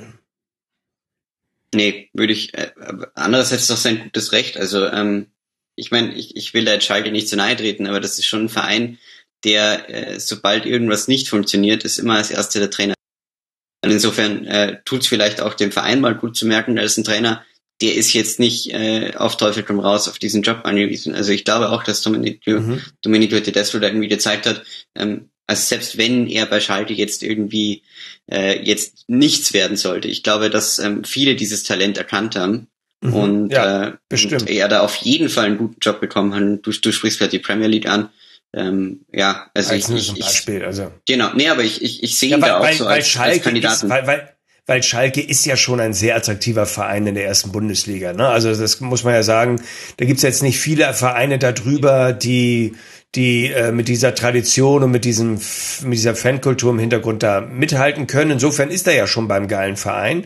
Ähm, aber gut, das, das war jetzt nur mal eine Einschätzung und ich wollte mal wissen von euch, ob ich da völlig falsch liege oder ob ihr das auch teilt. Dass der, also ich finde es toll, wenn jemand selbstbewusst ist, aber ich empfinde den so im Laufe dieser 25 Spieltage, boah, hat der sich da echt verändert. Also ich sehe es ehrlich gesagt komplett anders. also okay. ich, ähm, auch alle Leute, die ich kenne, die ihn persönlich kennen, haben mir eigentlich ein komplett gegenteiliges Bild vermittelt, wobei das sich da immer auf einzelne Begegnungen bezieht, also von einem sehr bodenständigen, höflichen Menschen, der auch im direkten Gespräch mit Leuten, die ganz sicher weniger Ahnung haben als er von Taktik, überhaupt nicht herablassend und belehrend wirkt. Also das, was ich so gespiegelt bekommen habe, ist anders. Ich nehme ihn auch anders wahr. Ich empfinde ihn als sehr ehrlich in den Interviews und er kann auch mit kritischen Fragen ganz gut umgehen. Also nach dem Spiel wurde er zum Beispiel auch gefragt, ja, ist ja alles schön und gut, sie haben 1 zu 0 gewonnen, aber meine Güte, was war denn das für ein Kick? Ich paraphrasiere jetzt, dann hat er gesagt, naja, mhm. ganz, ganz ehrlich, in der Hinrunde haben wir manchmal schöner gespielt, aber da haben wir dann da den Punkt oder die Punkte weggegeben. Und das sollte uns halt heute nicht passieren. Das, das ist der Mertesacker Interview-Effekt. Klingt wie bei der WM 2014 per Mertesacker. Wollte er wieder, dass wir schön spielen. Ich glaube, das ist ja schon aber auch die Schalker Mentalität, oder? Dieses hätten wir jetzt nicht schöner spielen müssen auch noch. Ähm, du hast es vorhin angesprochen. Ich habe auch das Gefühl auf Twitter, dass die alle immer noch äh, irgendwie danach suchen, nach dieser absoluten Perfektion. Echt? Ich empfinde das gar nicht so. Ich habe den Eindruck, Schalke-Fans sind jetzt erstmal glücklich, dass sie einen Manager haben, der sich, wenn er sich zu Wort meldet, das meistens ganz guten Gehalt hat, dass sie einen Trainer haben, der taktisch nicht der Doste ist und der es aber schafft, Ergebnisse zu erzielen, weil das tut Schalke 04. Also eigentlich. Und dass Clemens Tönnies relativ still ist. Ja, genau. Also und auch dahingehend ist Schalke eine super Adresse im in der ersten Fußball-Bundesliga. Neben allem, was du schon erwähnt hast, Hobs, du hast eben halt auch einen Manager, mit dem man, glaube ich, wenn man ein ähnliches Ziel verfolgt wie er, und das würde ich jetzt mal jedem Trainer, der von ihm eingestellt wird, unterstellen, dann kannst du mit ihm, glaube ich, sehr gut zusammenarbeiten. Und da sehe ich nicht so viele andere Stationen in Deutschland, wo es besser wäre. Mhm. Nee, gut. Okay. Schauen wir mal. Schalke 04 spielt jetzt dann in Mainz und dann in Wolfsburg. Hertha darf zu Hause gegen den SC Freiburg und den HSV ran, spielt dann beim VfL Wolfsburg. Das heißt, sowohl Schalke als auch Hertha werden jetzt in den nächsten drei Spieltagen ordentlich in den Abstiegskampf mit eingreifen. Mit dem eine Mannschaft überhaupt nichts zu tun hat, nämlich Hannover 96, und das hätten jetzt nicht alle so kommen sehen, auch wenn man verliert bei Eintracht Frankfurt. Und zwar mit 1 zu 0, denn nach 103 Erst- und Zweitligaspielen trifft Danny, Diekma, Danny da Costa zum ersten Mal ins Tor, per Kopf nach 39 Minuten nach Ecke und das mit Ansage, denn schon in der 13. Minute war er relativ unbedrängt zum Kopfball gekommen. Die Frage ist sonst noch was passiert. Äh, Eintracht hatte noch einige Chancen. In der zweiten Halbzeit kam der Videoassistent vorbildhaft zum Einsatz und verwandelte einen gepfiffenen Strafstoß in eine gelbe Karte für Scheibe Schwalbe zu Ungunsten von Albanos. Und Sebastian Halle traf jetzt auch im sechsten Spiel hintereinander nicht. Und dennoch, Felix, ein verdienter Sieg für Eintracht Frankfurt, oder? Ein verdienter Sieg für Eintracht Frankfurt. Ich, ich habe echt stark ganzen unspektakulären Spiele ähm, das unterscheidet sich ja fast so ein bisschen von äh, Leipzig und Dortmund, die wir vorher angesprochen haben. Ähm, weil eigentlich es, es war kein überragendes Spiel von Frankfurt. Also sie, ja, sie haben sie jetzt, sie haben Hannover auf keinen Fall an die Wand gespielt, soweit ich das gesehen habe. Ähm, und äh, insofern fand ich das schon sehr beeindruckend, ähm, wie sie dann solche Spiele eben mit so einem soliden 1 zu 0 gewinnen. Also das, das, das, das, das riecht schon sehr stark nach Champions League aus meiner Sicht. Und ähm, ich glaube, die haben jetzt so viele Punkte wie äh, zu Saisonende 2017, kann das sein? 42, wenn ich das richtig nachgeschaut habe. Ja, genau, das kommt hin. Dieses Jahr Platz 2 in der Rückrundentabelle, im letzten Jahr Platz 18. Finde also, den Unterschied. du hast es schon angesprochen, also diese, dieses, dieses Tor, vielleicht können wir da noch mal kurz eingehen, weil ich äh, finde ich ganz interessant, dass Standardsituationen in der Bundesliga ja echt kaum noch Stilmittel sind. Und dabei ist es ja absolut genial, wie sie es geschafft haben, aus ähm, Danny da Costa, der ja echt kein Kopfballungeheuer ist, hat man ja auch bei dem ersten Versuch, den er da hatte, gesehen. Aber ähm, sie haben es irgendwie geschafft, dass äh, sich alles so bewegt hat, dass genau er freistand. Und es war wirklich zweimal fast die exakte Kopie einer, Eckenaus einer Eckenausführung. Und beim zweiten Mal hat es dann funktioniert und er war wirklich komplett frei. Das fand ich ziemlich cool gespielt und das hat mir auch wieder gezeigt, ähm, Respekt von Nico Kovac, der nicht nur irgendwie eine Gesamttaktik ähm, auf den Platz bringen kann, sondern eben auch so kleine äh, Standardsituationen, Kniffe drauf hat. Und das, ähm, ja, war ich schon cool. Ja, und stabil ist, glaube ich, das Wort, was unter Eintracht Frankfurt gerade steht. Ich würde bei allem mitgehen, was du gesagt hast, hat jetzt, haben jetzt Hannover 96 auch nicht an die Wand gespielt aber sie sind auch nicht so wirklich ins Wackeln gekommen. Und das ist halt der wesentliche Unterschied zur letzten Rückrunde, wo man ge genau so ein Heimspiel hätte man da mindestens mit Unentschieden, wenn nicht sogar schlechter abgeschlossen. Und da hatte man ja auch schon ähnliche Probleme im Verwerten von Torchancen. Das ist in dem Spiel jetzt wieder auch vorgekommen. Also man hätte auch deutlich höher gewinnen können, aber diesmal wurde es eben nicht bestraft. Hobbs, wie siehst du denn Eintracht Frankfurt und den kommenden Bayern-Trainer? ähm wie sehe wie sehe ich gerade Frankfurt? Also Frankfurt ist jetzt, ich habe vorhin bei Leipzig gesagt, wenn ich so den Spieltag mir angucke, genau, und ich sehe, ah, Leipzig spielt heute, dann äh, überlege ich mir doch mal den Fernseher anzuschalten. Das ist jetzt bei Frankfurt nicht so der Fall.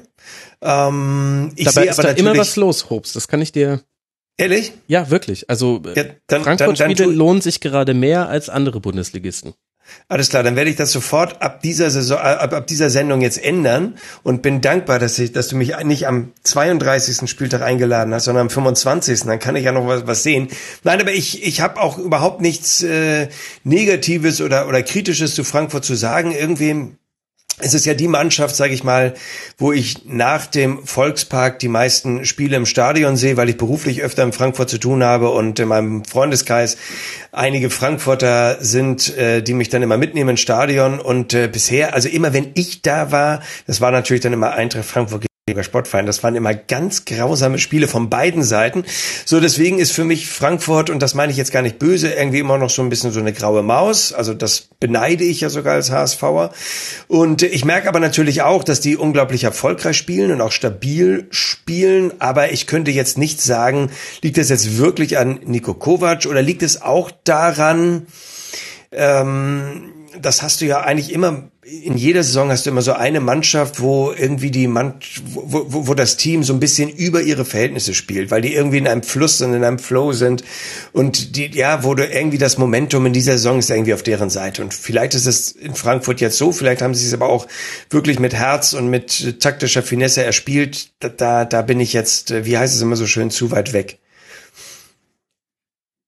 Aber, aber wenn, wenn ihr mich zum Beispiel fragen würdet, äh, äh, nenn mir mal, also jetzt habe ich es gerade, äh, dank Internet und Kick habe ich jetzt gerade die Aufstellung von Frankfurt hier auf meinem Bildschirm vor mir. Ne? Aber wenn du mich jetzt äh, gefragt hättest, so, nenn mir mal Spieler von Eintracht Frankfurt. Ach du Scheiße, da hätte ich dir nicht viele sagen können. Also Hobbs, dann gebe ich dir jetzt ein paar äh, ein paar Scouting-Aufträge für die ja, kommenden Eintracht Frankfurt-Spiele, die du Ja, sehr gut. Zum einen guck dir bitte an, wie Makoto Hasebe manchmal den Libero spielt, so wie jetzt auch wieder gegen Hannover.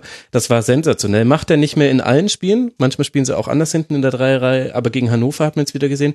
Unglaublich, dass das im modernen Fußball immer noch so ein wichtiges Element ist. Er hatte zwölf klärende Aktionen gegen 96, also es hat sich auch sehr gelohnt, ihn dahin zu stellen. Dann schau auf Ante Rebic, einer der Offensivspieler gerade in der Bundesliga, der das meiste Feuer unterm Hintern hat, der auch mal eins gegen eins Duelle gewinnt, der Tempo in Spiel äh, in Aktionen bekommt, in denen vorher kein Tempo war, also sprich, er kann auch aus dem Stand Tempo erzeugen, das können nur ganz wenige derzeit. Marius Wolf lohnt auch einen Blick und jetzt bei dem Spiel, da weiß ich nicht, ob sich das bestätigt, aber in dem Spiel war auch äh, Jonathan de Guzman super. Gute Standards, fünf von acht an den Mann, super Passquote, viele Pässe in der gegnerischen Hälfte, war überall unterwegs und das im ersten Spiel seit dem siebten Spieltag. Er hat am zehnten Spieltag fünf Minuten gemacht, das lasse ich nicht gelten.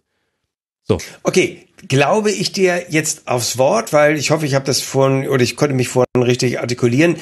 Ich habe ja überhaupt gar nichts gegen Frankfurt um Gottes Willen und äh, ich, ich habe die einfach zu wenig gesehen und sehe natürlich auch, dass die von Sieg zu Sieg eilen.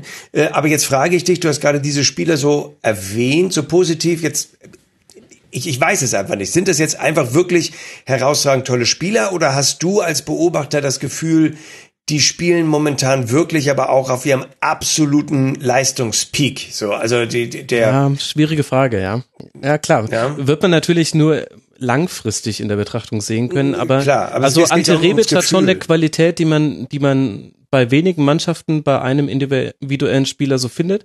Marius Wolf ist wie aus der Versenkung gekommen, kam ja von Hannover 96 für einen Schnäppchenpreis, wurde von Daniel Stendel in die zweite Mannschaft abgeschoben und dann hat ihn Frankfurt verpflichtet, kriegen ihn für 500.000 am Ende dieser Saison. Da drehen sich Hannover 96 Fans im nicht vorhandenen Grabe herum.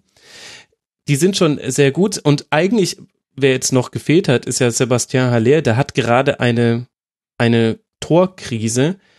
Aber eigentlich ist das auch ein Stürmer, wie du ihn bei wenigen anderen Mannschaften findest. Also ich glaube, das ist natürlich auch die Herausforderung für Eintracht Frankfurt, dass diese Spieler so gut sind, dass die auch nicht auf Dauer bei der Eintracht mhm. spielen werden. Aber klar, die sind auch schon oben an ihrem Leistungsmaximum. Aber ich habe jetzt zum Beispiel solche Leute wie Timothy Chandler gar nicht genannt, der gerade auch super spielt, wo ich aber genau das sehe, wo ich mir denke, naja, da hat man auch lange genug gesehen, wo so seine Leistungsmitte liegt.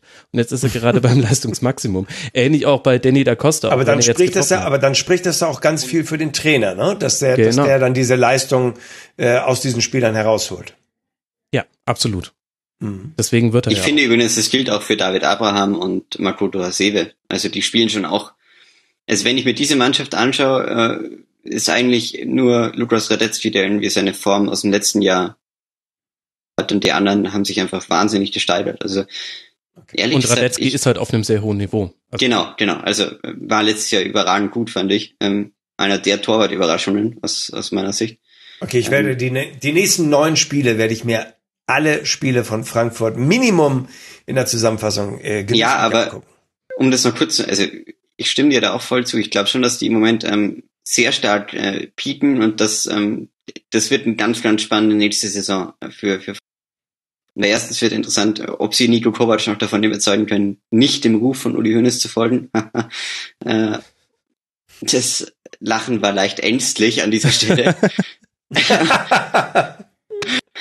ähm, ich glaube, dass, dass Frankfurt eine ganz schwierige nächste Saison vor sich hat und ähm, traue ihnen da eher zu, ja, die werden, die werden einige Spieler verlieren, glaube ich, und insofern laufen die da schon in eine, in eine interessante Phase rein bin sehr gespannt, äh, ob das, ob es mein Eindruck bestätigt, dass die kommen im Moment und ähm, eher auf dem Weg unten sein werden. Aber gut. Wir werden es. Na gut, dann kann man ja, dann kann man ja für Frankfurter Fans nur hoffen, dass sie vielleicht tatsächlich äh, sogar einen Champions League Platz erreichen. Ähm, alle, alleine wegen der, der Attraktivität dann des Vereins, dann hältst du sicher auch ein paar Spieler, hältst vielleicht dann auch diesen Trainer. Ähm, äh, ja, also wenn, wenn das so Und ist. Finanziell hätte, natürlich.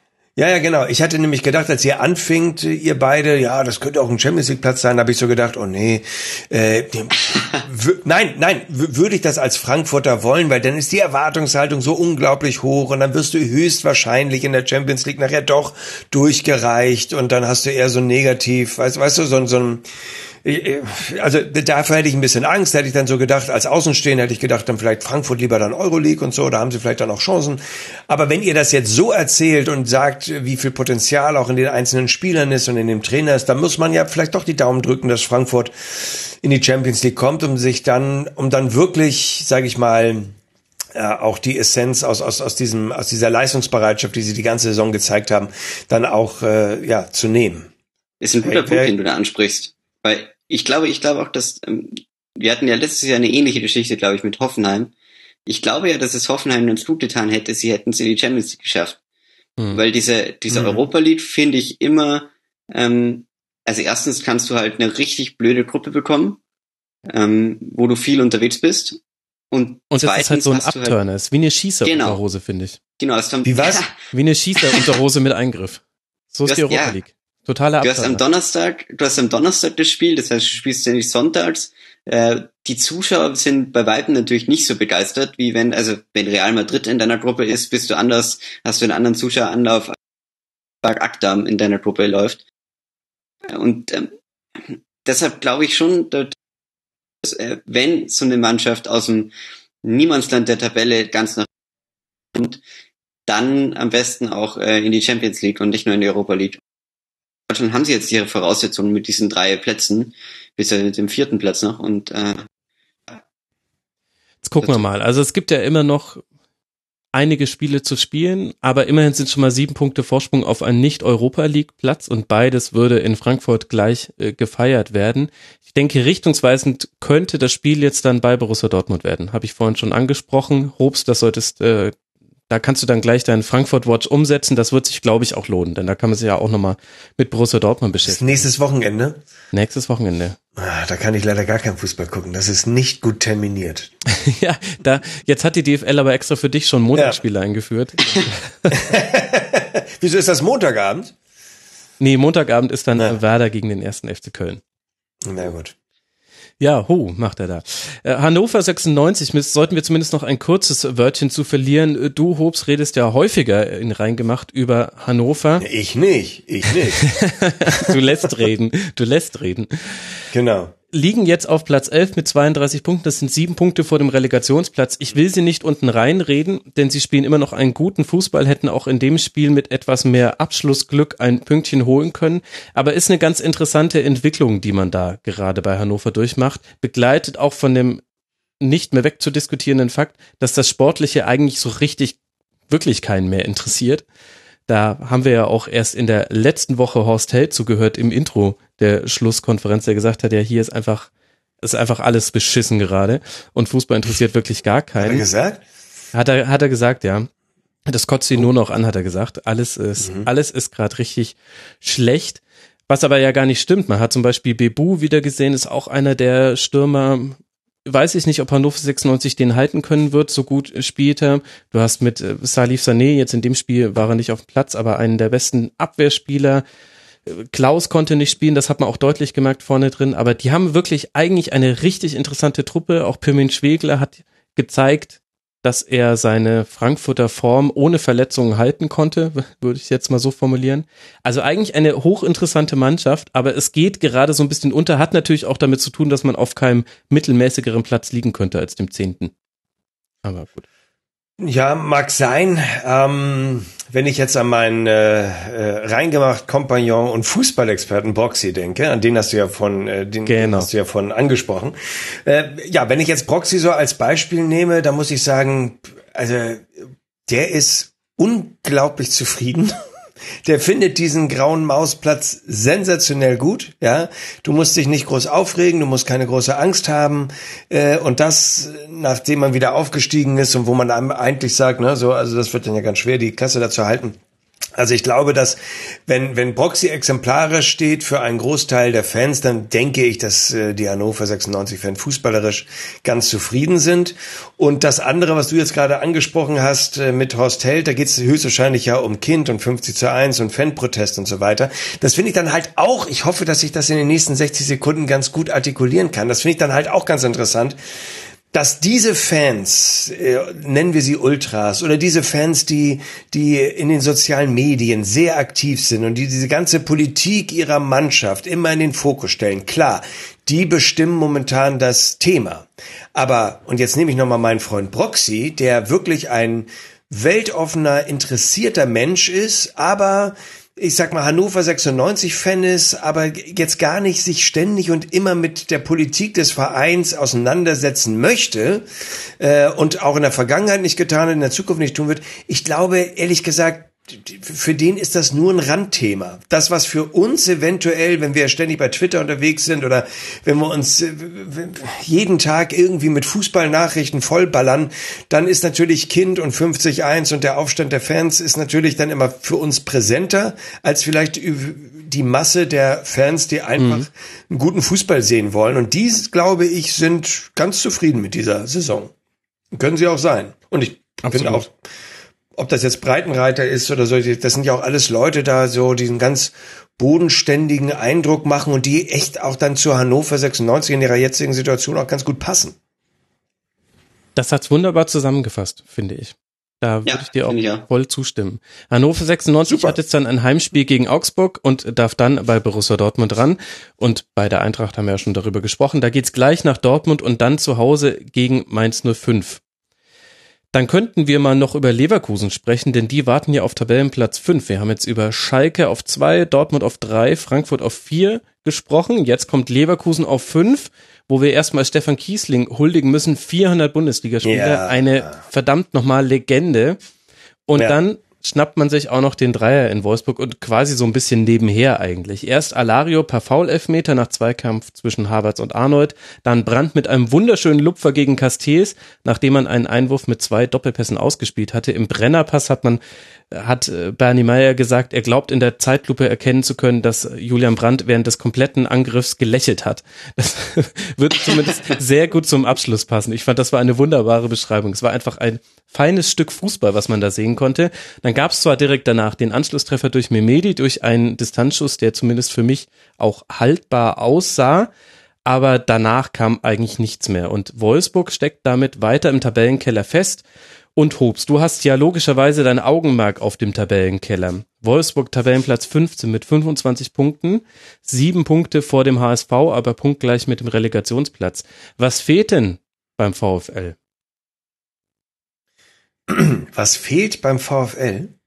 Vielleicht, also, vielleicht würde ein äh, äh, Rettertrainer helfen. Hast ja, du 20 also, Minuten also Zeit? Echt? Ja, dann Felix, dann dann antworte du auf die Frage, weil ich, äh, wenn ich Wolfsburg-Fan wäre, wäre ich relativ entspannt. Ehrlich? Das, das muss ich, ja, wirklich, total, ja, ernsthaft. Cool. Ja. Das wäre ich nicht. Also ich sehe, ich habe gestern schon ähm, äh, zu Max gesagt, ich sehe beim VfL so ein bisschen das The Next HSV-Ding. Ähm, den Contest können sie echt meiner Meinung nach gewinnen, weil diese, das ist so eine kontinuierliche Arbeit nach unten, die die immer mit betreiben. Äh, also letztes Jahr Relegation, dieses Jahr marschieren sie ja auch wieder auf die Relegation zu irgendwie, weil ich, ich unten drin. Und dieser Kader ist einfach, der ist so, der ist so nichtssagend, ehrlich gesagt. Ähm, und das sind alles so Spieler, die, wenn man sich das anschaut, deren Geschichten, wie die dahin gewechselt sind, also sie sind alle mit dem Gedanken nach Wolfsburg äh, gewechselt, dass sie sich ja dort, glaube ich, eher entspannen können und ganz gutes Geld verdienen. Also so Daniel Didavi, damals von Stuttgart gekommen, das und Yunus Mali von Mainz, sie haben alle gedacht, dass sie in, in Wolfsburg ja eh andere die Arbeit machen, sie ein bisschen eine kreative Schiene übernehmen können. Und das ist halt echt nicht der Fall. Und äh, für mich ist Wolfsburg echt so ein totaler Problemfall. Und äh, ich, ich ich meine, ehrlich gesagt, ich, ich mag sie nicht besonders, deshalb würden sie mir jetzt, auch wenn ich ganz ehrlich bin, nicht groß fehlen, aber äh, jetzt, ich, ich sehe da einfach überhaupt keine Entwicklung in irgendeine richtige Richtung, sondern alles nur, äh, alles arbeitet sozusagen nach unten. Weiß nicht, ob es mir jetzt, ob ich das jetzt zu extrem sage, aber ähm, ja, äh, ich meine, Paul nee, also Verhaagt ist doch auch wieder so ein Fall, oder? Ist doch auch dasselbe Schema. Wechselt von Augsburg nach Wolfsburg mit dem Gedanken, ähm, dort natürlich noch ein bisschen besser zu verdienen äh, und äh, entspannt neben zehn anderen guten Fußballern zu spielen. Und äh, es zeigt sich, das ist alles nicht der Fall, weil das denken sich zehn andere in meiner Mannschaft auch. Ja? Also das, das finde ich schon sehr enttäuschend. Das finde ich jetzt ganz interessant, was du sagst. Und ich denke sogar, das kann man alles sogar unterschreiben das stimmt. Das, also das sind Gedankengänge, die ich so noch nicht äh, hatte, äh, aber wo ich so denke, ja, da war vielleicht meine erste Einschätzung ein bisschen zu äh, euphorisch. Ich sehe halt äh, ganz gute Fußballer da ähm, und ähm, mit Bruno Labbadia ein Trainer, der glaube ich die richtige Einstellung zu seinem Beruf hat und äh, glaube ich auch erschaffen kann mit seinem Trainerteam dieser Truppe oder diesen Spielern, sage ich mal, ähm, äh, die richtige Einstellung zu äh, verpassen. Also deswegen habe ich so gedacht, naja, Qualität haben sie im Team. Ich, ich ganz persönlich finde, Qualität haben sie jetzt auch auf der Trainerbank. Da können wir sicher drüber diskutieren, weil Labadia in der Fußballwelt da anders wahrgenommen wird, als ich ihn wahrnehme. Ähm, und insofern habe ich gedacht, ja gut, das wird jetzt hier, äh, also was heißt eine ruhige Saison, aber wo ich so denke, nee, die werden nicht auf einen der letzten drei Plätze landen. Und das glaube ich auch weiterhin. Wobei du natürlich gerade was gesagt hast, was natürlich mich als HSV-Fan unglaublich auch an den HSV erinnert. Ne? Wo du sagst, jeder einzelne Spieler ist vielleicht gar nicht so schlecht, ja. aber aus welchen Beweggründen kommen die zum Verein? Ähm, welche Erwartungshaltung hatten die nicht nur als Sportler, sondern vielleicht auch in ihrem Leben da in der Stadt? Und äh, ja, insofern äh, sind da Parallelen, die du gerade aufgezeigt hast, denen ich definitiv folgen kann. Ja, das stimmt auch dieses Phänomen, dass ein Spieler zum VfL Wolfsburg wechselt und dann schlechter zu sein schlechter scheint ja, als stimmt. vorher. Das konnte man auch schon bei Mali sehen. Auch er hatte eine Hochphase dann unter Martin Schmidt, die war aber auch dann wieder vorbei. Das konntest du bei Didavi sehen, das konntest du bei Paul Verhaag sehen, sogar bei Mario Gomez konntest du sehen. Genau. Äh, dem Moment, wo diese magische Streak von äh, Treffern unter Andres Jonker vorbei war. Äh, es gibt schon Parallelen. Ich glaube, der VfL bewegt sich immer in zwei Realitäten und das schon seit Jahren. Und vielleicht spiegeln eure beiden Haltungen zu diesem Verein auch das perfekt wider. Das eine mhm. ist immer das kann, also das Potenzial, wo es unbenommen schon immer so war, dass der VfL einen besseren Kader in der Bundesliga hatte, mindestens obere Tabellenhälfte und nicht die untere. Und das andere war aber immer schon, oder was heißt immer schon, zumindest in den letzten Jahren, dann die Realität die dem widersprochen hat. Aus ganz verschiedenen Gründen, dass du zum Teil den Eindruck hattest, die, die wollten nicht. Also diese eine Rückrunde, als mhm. es das Schneckenrennen um Europa gab, da hätte Wolfsburg mit einem Julian Draxler und anderen im Kader zwingend in die Europa League kommen müssen. Aber sie haben es einfach mit Anlauf regelmäßig vergeigt. Und, und dann eben dieses Gefühl auch, also diese Wechsel auf der Trainerbank haben damit aber auch mit zu tun. Du hast dich auf Andres Jonker committed vor dieser Saison und auch auf eine Art Fußball zu spielen, und hast dann aber zum einen den Kader dafür gar nicht so wirklich gehabt. Also das waren alles gute Spieler, aber waren das wirklich Ballbesitz, Fußball, Positionsspieler, Nein, konnten die Dribblings nicht. gewinnen? Nee, eben nicht. Und dann hast du aber auch nach fünf Spieltagen, weiß ich jetzt gerade gar nicht mehr genau, ähm, dieses Konzept komplett umgeschmissen und das komplette Gegenteil geholt, nämlich einen Martin Schmidt, der jetzt auch nicht dadurch aufgefallen ist, dass er eine Spielkultur etabliert hat. Vielleicht eine, eine Kultur generell im Verein, aber keine Spielkultur, die du aber brauchst. Du hast so hochtalentierte Spieler, wenn die nicht sehen, dass sie spielen können und Erfolg haben und dabei aber auch nicht vergessen, dass Spielen auch manchmal Arbeit bedeutet, dann dann wird schwierig. Und das eigentlich Merkwürdige beim VfL ist, dass es an solchen Dingen wie dem läuferischen Aufwand zum Beispiel kann man es gar nicht festmachen. Gegen Leverkusen, es war eine Laufschlacht. Wolfsburg ist 120 Kilometer gelaufen, Leverkusen 125, was wahnsinnig, also Ja. mhm. tolle, tolle Laufleistung. Aber ich hätte mir vom ersten Heimspiel von Bruno Labbadia oder seiner Mannschaft etwas mehr erhofft. Also diesen, diesen Effekt, den Labbadia in seine anderen Vereine reingebracht hat, dass er schon relativ schnell einfach denen anderes Gefühl gegeben hat. Das hatte oft damit zu tun, das habe ich in der letzten Schlusskonferenz thematisiert. Bruno Labbadia nimmt gerne einen Spieler, der schon ganz lange nicht mehr gespielt hat und stellt ihn in die Startelf. Das war Baseur im letzten Spiel, der seit dem sechsten Spieltag vorher nicht mehr gespielt hatte. Und das ist das Signal an die komplette Mannschaft, an diejenigen, die vorher gespielt haben, als seid euch nicht zu sicher und an diejenigen, die schon länger keine Chance mehr hatten, als hier weht jetzt ein frischer Wind, wir setzen alles auf Null, wenn ihr euch reinhängt im Training, dann dürft ihr bei mir spielen. Das hat Labbadia auch bei Wolfsburg gemacht. Und jetzt in diesem Heimspiel hat mir aber auch so dieser, dieser Esprit gefehlt und dieser Wille. Und da bin ich dann auch, also ich bewerte Labadia auch nicht so, also der Leumund bei mir ist, glaube ich, auch nicht so schlecht wie beim, bei vielen anderen Fußballfans. Man darf ja nicht alle Fans über einen Kamm scheren. Aber es ist echt schwer, ja. Aber ich hätte jetzt schon sehr darauf gesetzt, dass man in diesem ersten Heimspiel eine deutliche Veränderung beim VfL sieht und die hat man nicht gesehen. Es war eigentlich genau das gleiche wie in den Spielen davor. Deswegen wäre ich auch nicht entspannt als Wolfsburg-Fan. Ist aber vielleicht auch jetzt auch ein echt undankbarer Gegner gewesen, ne? Weil Leverkusen, Ja, muss kann man sein. auch mal sagen, ist einfach auch spielstark und hatte auch einen guten Tag, ne? Also, Ja, aber Natürlich. andererseits hat bei denen zum Beispiel Bailey gar nicht ges- gespielt und das auch zu Recht, weil er nicht so gut war in den letzten Spielen. Sie haben gegen Schalke zu Hause keine gute Partie gemacht, auch zu zehn zwar, aber also ja, Leverkusen definitiv auch eine sehr, sehr gute Mannschaft und vielleicht spinne, findet man da jetzt auch wieder in die Spur. Gerade, dass Lars Bender wieder da war, hat unheimlich geholfen bei Leverkusen. Da hat man erstmal gesehen, wie er gefehlt hat. Aber da wäre schon was gegangen. Und das war ja auch nur in Anführungszeichen ein 2 zu 1. Und zumindest in diesen elf Minuten nach dem Anschlusstreffer hätte man schon erwarten können, dass da irgendwie noch Gefahr entsteht. Und stattdessen holt sich William in der 91. eine Genau. gelb-rote Karte aus Frust. Das wollte ich auch gerade noch kurz sagen. Ähm, das fällt mir bei Wolfsburg auch auf. Ich meine, du musst dir mal anschauen, die haben jetzt schon wieder äh, vier gelbe Karten gesammelt in dem Spiel. Äh, William gelb-rot. Ähm, und sie, sie stellen sich einfach, also Entschuldigung, wenn ich das so hart sage, aber sie stellen sich teilweise wirklich dumm an. Ja?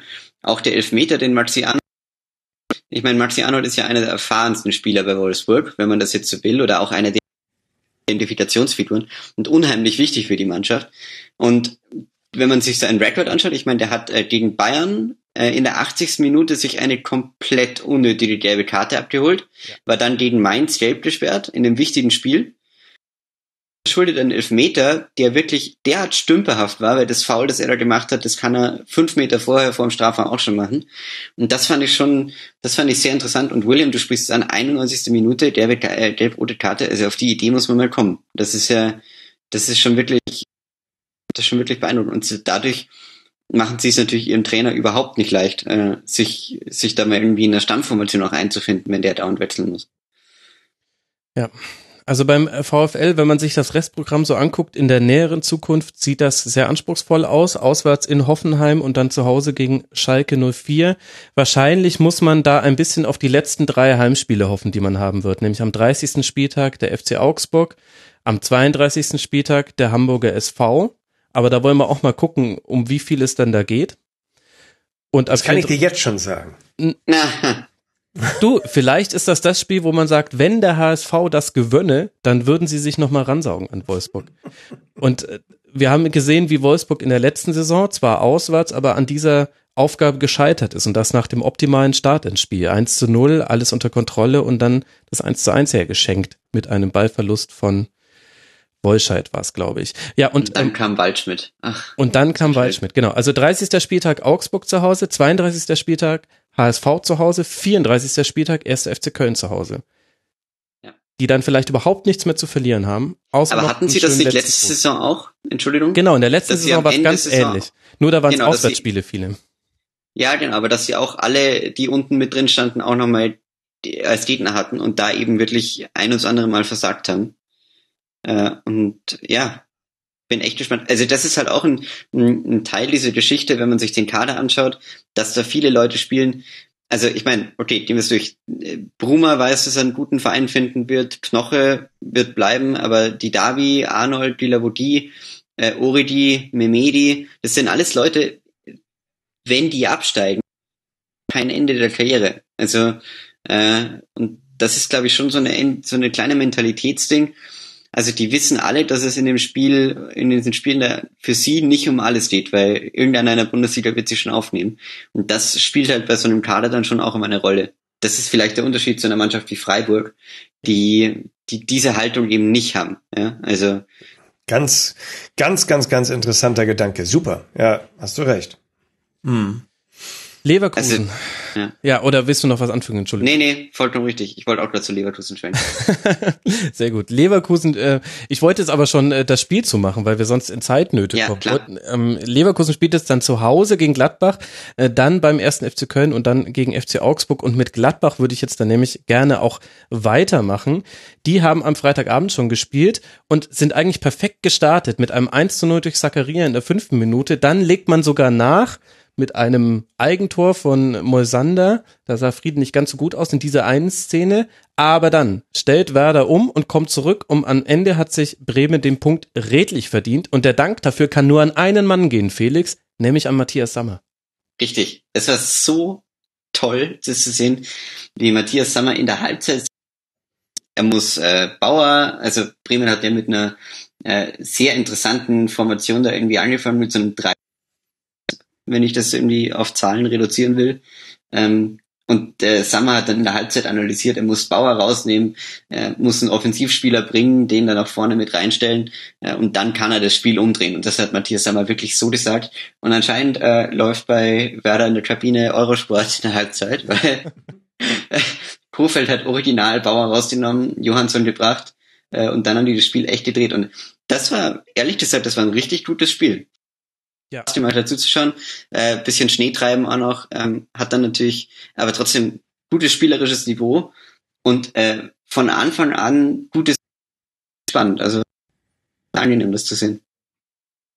Fand ich auch. Und wisst ihr, warum sie nicht auf die roten Bälle gewechselt haben im Schneetreiben? Marco Hagemann. Nein, das wollte ich dich schon fragen. Hat während der Übertragung einmal erwähnt, weil dann nämlich die, die Torlinientechnologie neu kalibriert werden müsste. Das ist Fußball im Jahr 2008. Und wir können nicht die andersfarbigen Bälle nehmen, weil sonst müssen wir erstmal hier eine Kalibrierung der Torlinie durchführen. Ich habe mich nämlich die ganze Halbzeit gefragt, die zweite, ja. wo es ja dann richtig schwer war, teilweise den Ball zu sehen, äh, warum sie da nicht. Also, das schön, die schwierige Aufgabe geben, zu behalten im Schneetreiben. weil sonst die Torlinientechnologie, also das sieht man wieder, ist Technologie dann doch vor Nicht schlecht, nicht schlecht. Ja, vielleicht war es ja vor Ort im Stadion nicht ganz so wie an dem Bildschirm, aber ich fand ja. es zumindest bemerkenswert. Ja, Hobbs, wie, wie schätzt du denn den SV Werder Bremen im Abstiegskampf ein. Da haben wir auch so auseinanderklaffende Realität und äh, Gefühlsebenen. Die Gefühlsebene ist, dass Werder schon seit Wochen sehr, sehr gut spielt. Die Realität sagt aber auch nur zwei Pünktchen Vorsprung auf den Relegationsplatz. Da hast du recht. Und das wundert mich auch, ehrlich gesagt, weil ich sehe ähm, Werder Bremen auch in der Rückrunde äh, echt stark und wundere mich auch, dass die dann gar nicht so viele Punkte gesammelt haben, wie ich denen das eigentlich äh, zurechnen würde, gefühlt. Ähm, ich denke aber, dass äh, Werder Bremen auch mit dem äh, Abstieg nichts zu tun haben wird. Also du verlässt dich da auf die Gefühlsebene, die wir gerade haben. Ja, ja, gut. Ich, ihr, ihr könnt das besser analysieren als ich. Äh, ich. Ich sehe einfach, dass äh, bei Werder es in der Mannschaft äh, gut funktioniert. Ich empfinde, das ist eine Mannschaft. Und auch wenn ich das als HS, also ich bin ja HSV und vielleicht ist das dann sogar doppelt äh, gewichtig, wenn ich das sage, aber der Zusammenhalt der Fans und der Mannschaft ist äh, immer herausragend in Bremen und der ist dieses Mal auch wieder herausragend und ich glaube, das wird, ähm, das wird dieser Mannschaft auch helfen, dann die letzten äh, Punkte dazu bekommen, die nötig sind. Und ich finde es auch interessant, dass Kofeld immer wieder Dinge probiert. Also ähnlich wie Tedesco, den ich vorhin dafür gelobt habe, dass er darauf reagiert, was ihm die eigene Mannschaft und die Gegner anbieten innerhalb einer Saison, hat das Kofeld jetzt ja auch gemacht. Hat angekündigt, naja, weil sich die letzten Gegner besser auf die Rolle von Max Kruse bei uns im Aufbauspiel eingestellt haben, werde ich was verändern. Ist dann eben mit dieser Fünferkette gekommen, die eigentlich von dem, wie dann Gladbach gespielt hat, gar nicht notwendig gewesen wäre. Also da war man eigentlich überbesetzt in der Aufbaulinie und unterbesetzt dann im, im Mittelfelddrittel, aber hat darauf dann auch reagiert. Und das stimmt, finde ich, positiv. Und dann hast du immer wieder so einzelne Spieler, die aus einem guten Kollektiv nochmal herausstechen. Joe Hansen haben wir schon genannt, fünf Torschüsse, alle aufs Tor. Das möchte ich betonen an der Stelle, denn viele Torschüsse hat auch Karim Bellarabi. sorry, äh, ein Tor erzielt, ist auch in, also hat in dieser Halbzeit wirklich seinen Stempel aufgedrückt und unglaublich stark Philipp Bargfrede, der ja als alleiniger Sechser spielen musste, beziehungsweise ist ja jetzt bei Werder nicht so unüblich. Acht Taxe, Tackles, 14 Balleroberungen, 73 Prozent seiner Zweikämpfe gewonnen und er hat die zweitmeisten auf dem Platz geführt. Und aber auch jenseits von diesen Zahlen hat er so viele Dinge entschärft, die gefährlich hätten werden können. Den fand ich unglaublich stark und das ist, fand ich so ein bisschen untergegangen unter der guten Offensivleistung, dass das auch defensiv richtig gut war von Ja. Und irgendwann war es sogar mal im Strafraum, da habe ich mich fast erschrocken. Weil Philipp Bargfriede ist jetzt echt kein Offensivspieler, aber ähm, ja, überragende Leistung. Äh, ich fand, äh, ich, ich habe mir zu Kofeld aufgeschrieben, ähm, bisschen Taktik die Hipstere.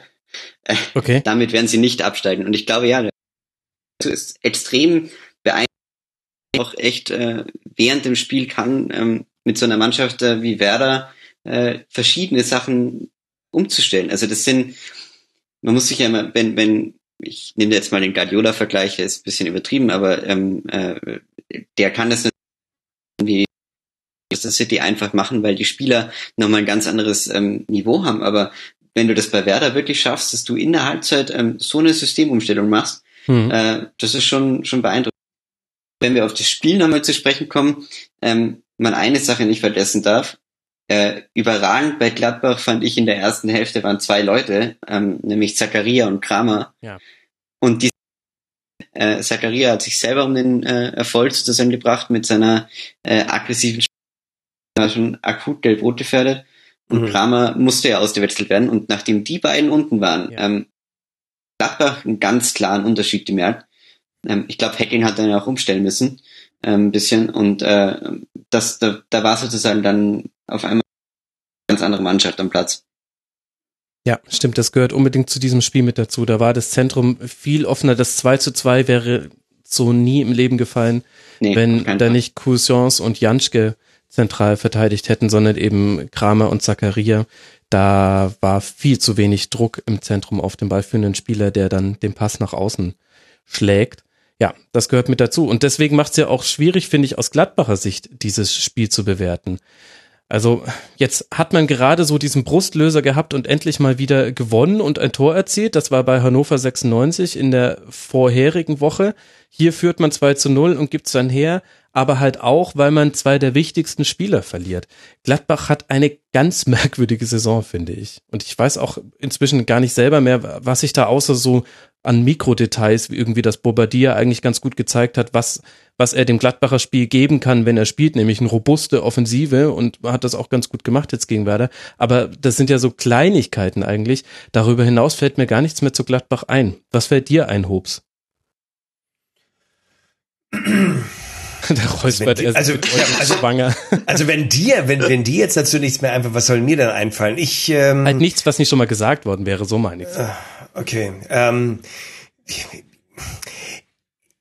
ich, ich guck Gladbach wahnsinnig gern. Das, das, das muss ich gestehen. Ich finde, es ist, äh, wo ich vorhin gesagt habe, bei einer Mannschaft, die sind mir irgendwie nicht so sympathisch, da muss ich sagen, mir ist dieser ganze Club und auch viele dieser Spieler, die da auf dem Platz stehen, die sind mir schon sympathisch. Und ähm, insofern hoffe ich ja irgendwie für Gladbach, dass sie noch da oben reinrutschen, aber die, die sind so schwer zu greifen in dieser Saison. Ne? Also das finde ich, äh, und haben auch so schwere äh, Schwankungen.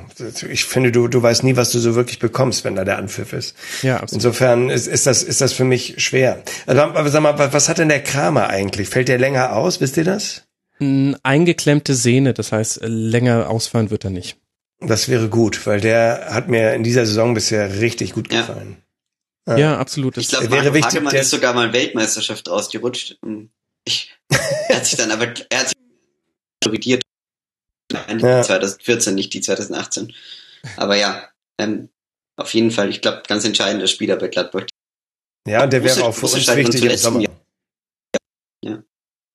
ja, absolut. Also das kann man sowieso, wenn man allein aus Nationalmannschaftssicht auf den Spieltag zu gucken, auch nicht nur auf die deutsche Nationalmannschaft, das ist nochmal so ein Reiz, den kann ich jedem Hörer und jeder Hörerin nur empfehlen, wenn man sich gelangweilt fühlt von den Ergebnissen. Das ist eigentlich ganz interessant, weil was da zum Beispiel bei Belgien abgeht, äh, welche Optionen Joachim Löw für die deutsche Nationalmannschaft hat, unglaublich. Italien wird eine ganz tolle WM spielen. Ha, Riesengag. Eigentlich ist es ja traurig. Ich meine es gar nicht so, wie es wie es jetzt vielleicht rübergekommen ist. Das ist überhaupt nicht traurig. Das Doch, genau ich finde es auch überhaupt nicht traurig. Das ist genau oh, richtig. Ja, ihr habt euch schön, dass ihr mal die Emotionen fort. Nee, es, es ist ja natürlich. Man möchte nicht auf Italien treffen in in, äh, im Verlauf Max, des Turniers. Nächstes Thema. Wir sind ja schon so lange, wir sind, ja, wir sind doch okay. schon so lange dabei. Nächstes wir müssen das nächste Thema. Traurig. Also Gladbach gegen Leverkusen.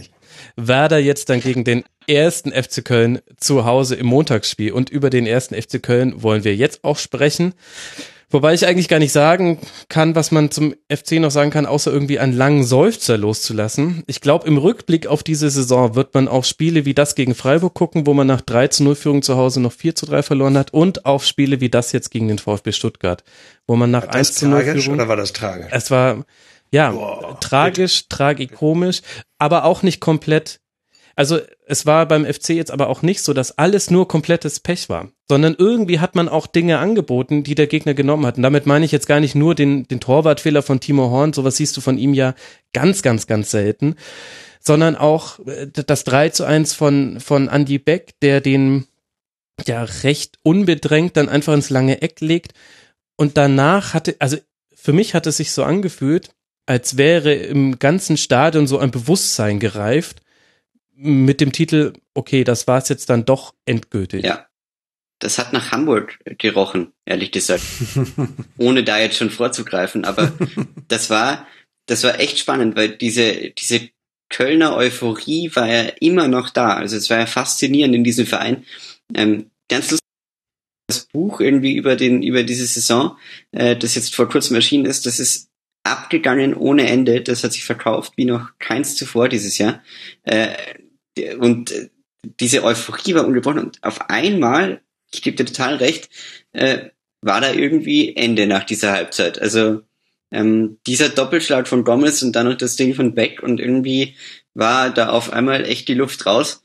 Und die ist auch, auch wenn sie dann nochmal rangekommen sind mit dem Freistoß, so richtig, ja, also es, es war so ein ganz komisches Gefühlsspiel aus meiner Sicht, weil ich hatte auch, äh, ehrlich gesagt, selbst nach dem nach dem 1-0 von Pizarro und dann dieser guten Phase von Köln, ich hatte irgendwie nie das Gefühl, dass die das Spiel komplett in der Hand haben, obwohl und Hinsicht äh, eigentlich hatten. Ja? Und äh, ist diese Mannschaft nicht mittlerweile so instabil, dass ich denen selbst einer 4-0 zutrauen würde, das Spiel aus der Hand zu geben. Muss mache. Ach schön, Felix. Jetzt ist dein Gag leider äh, komplett untergegangen, weil du dich gerade anhörst, als würdest du über eine ISDN-Leitung mit uns sprechen. Das ist doch Das ist Mobbing, das ist Digitalmobbing deines WLANs. echt leid mit meinem WLAN. Ja, da können wir jetzt alle nicht machen. Du wolltest halt unbedingt nebenher noch Netflix gucken. Da, jetzt haben wir halt den Salat.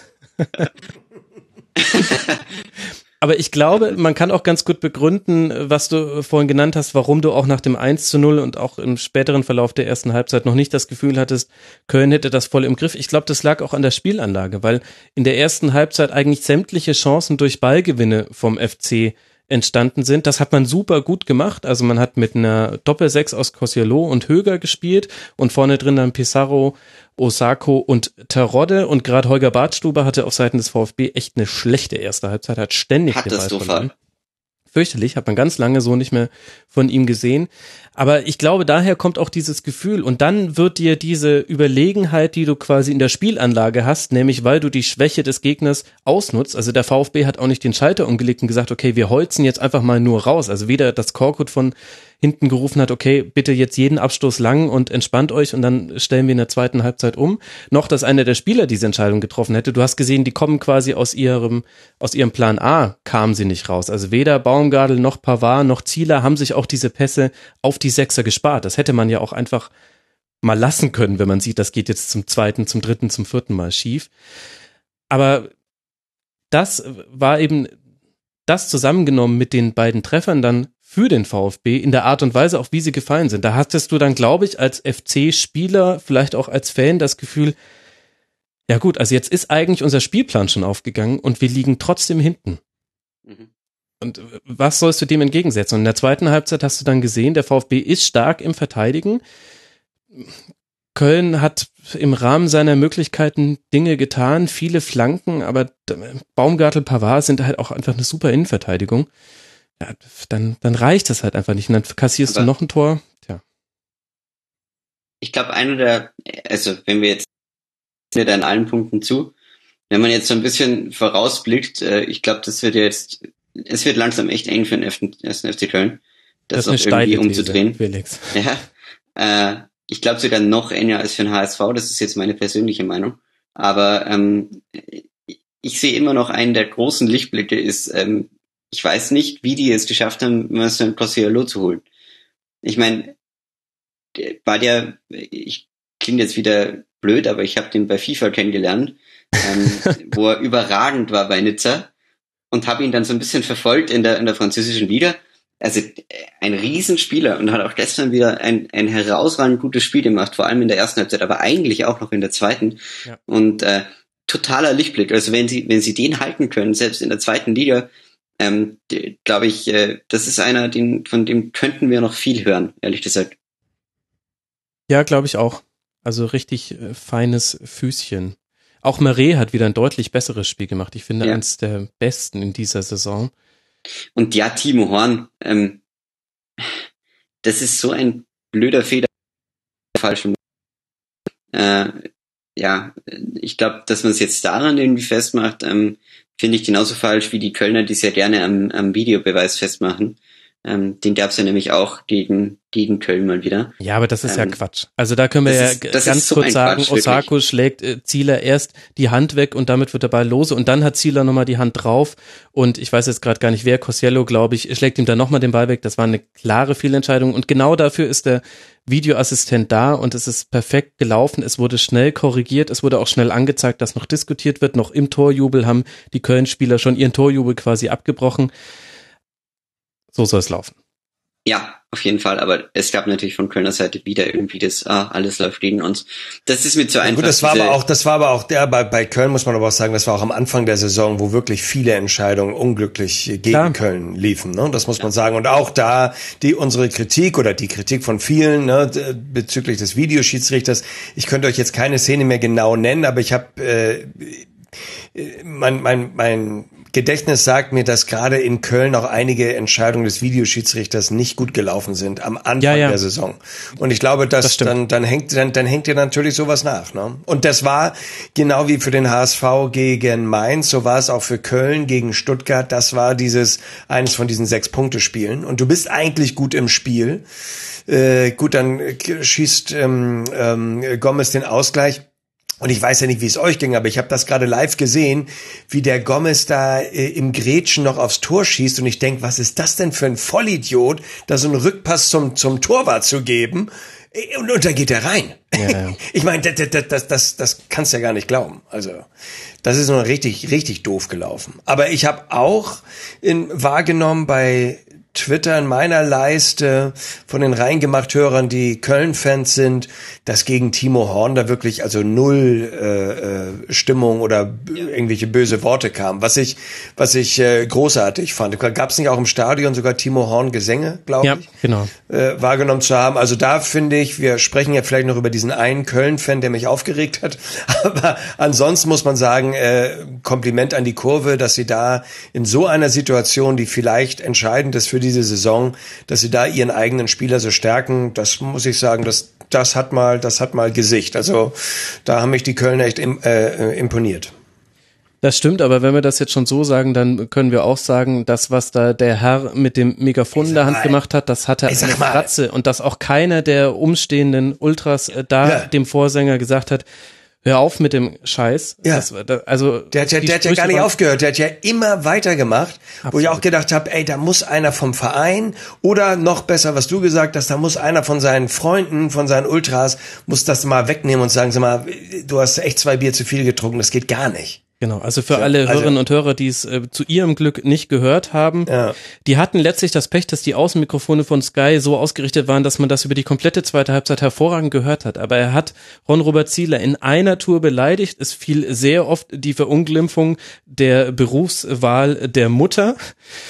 Und ähm, einmal auch im Zusammenhang mit einer Verwandtschaft zu Robert Enke. Es war un unerträglichstes pubertierendes Pöbelniveau. Ja. Und Also, dass der Zieler da so ruhig geblieben ist, äh, auch, auch da Respekt, ja, ne? ja, ich er hat sich auch, Auch nachher im Interview. genau, ich habe ich hab auch beobachtet, ob er sich nochmal umdreht nach Schlusspfiff, aber er ist eigentlich direkt aus der Kurve weggegangen, Ja. hat er super die Fasson bewahrt, aber es ist halt, im Grunde müsste man eigentlich sagen, wenn diese Megafone, die ja deswegen gewährt werden, um den eigenen Support zu koordinieren, wenn die verwendet werden, um Dinge systematisch ins Spielfeld zu rufen, dann müssen, und ich bin wirklich nicht der größte Kritiker von Fans, aber dann müssen in dem Fall, dann muss das Megafon weg. Ich verstehe, dass man es nicht im Laufe des Spiels hinbekommt. Das äh, hätte auch zu Tumulten geführt. Und ich weiß auch um die schwierige Situation zwischen Verein und Fans, gerade beim ersten FC Köln.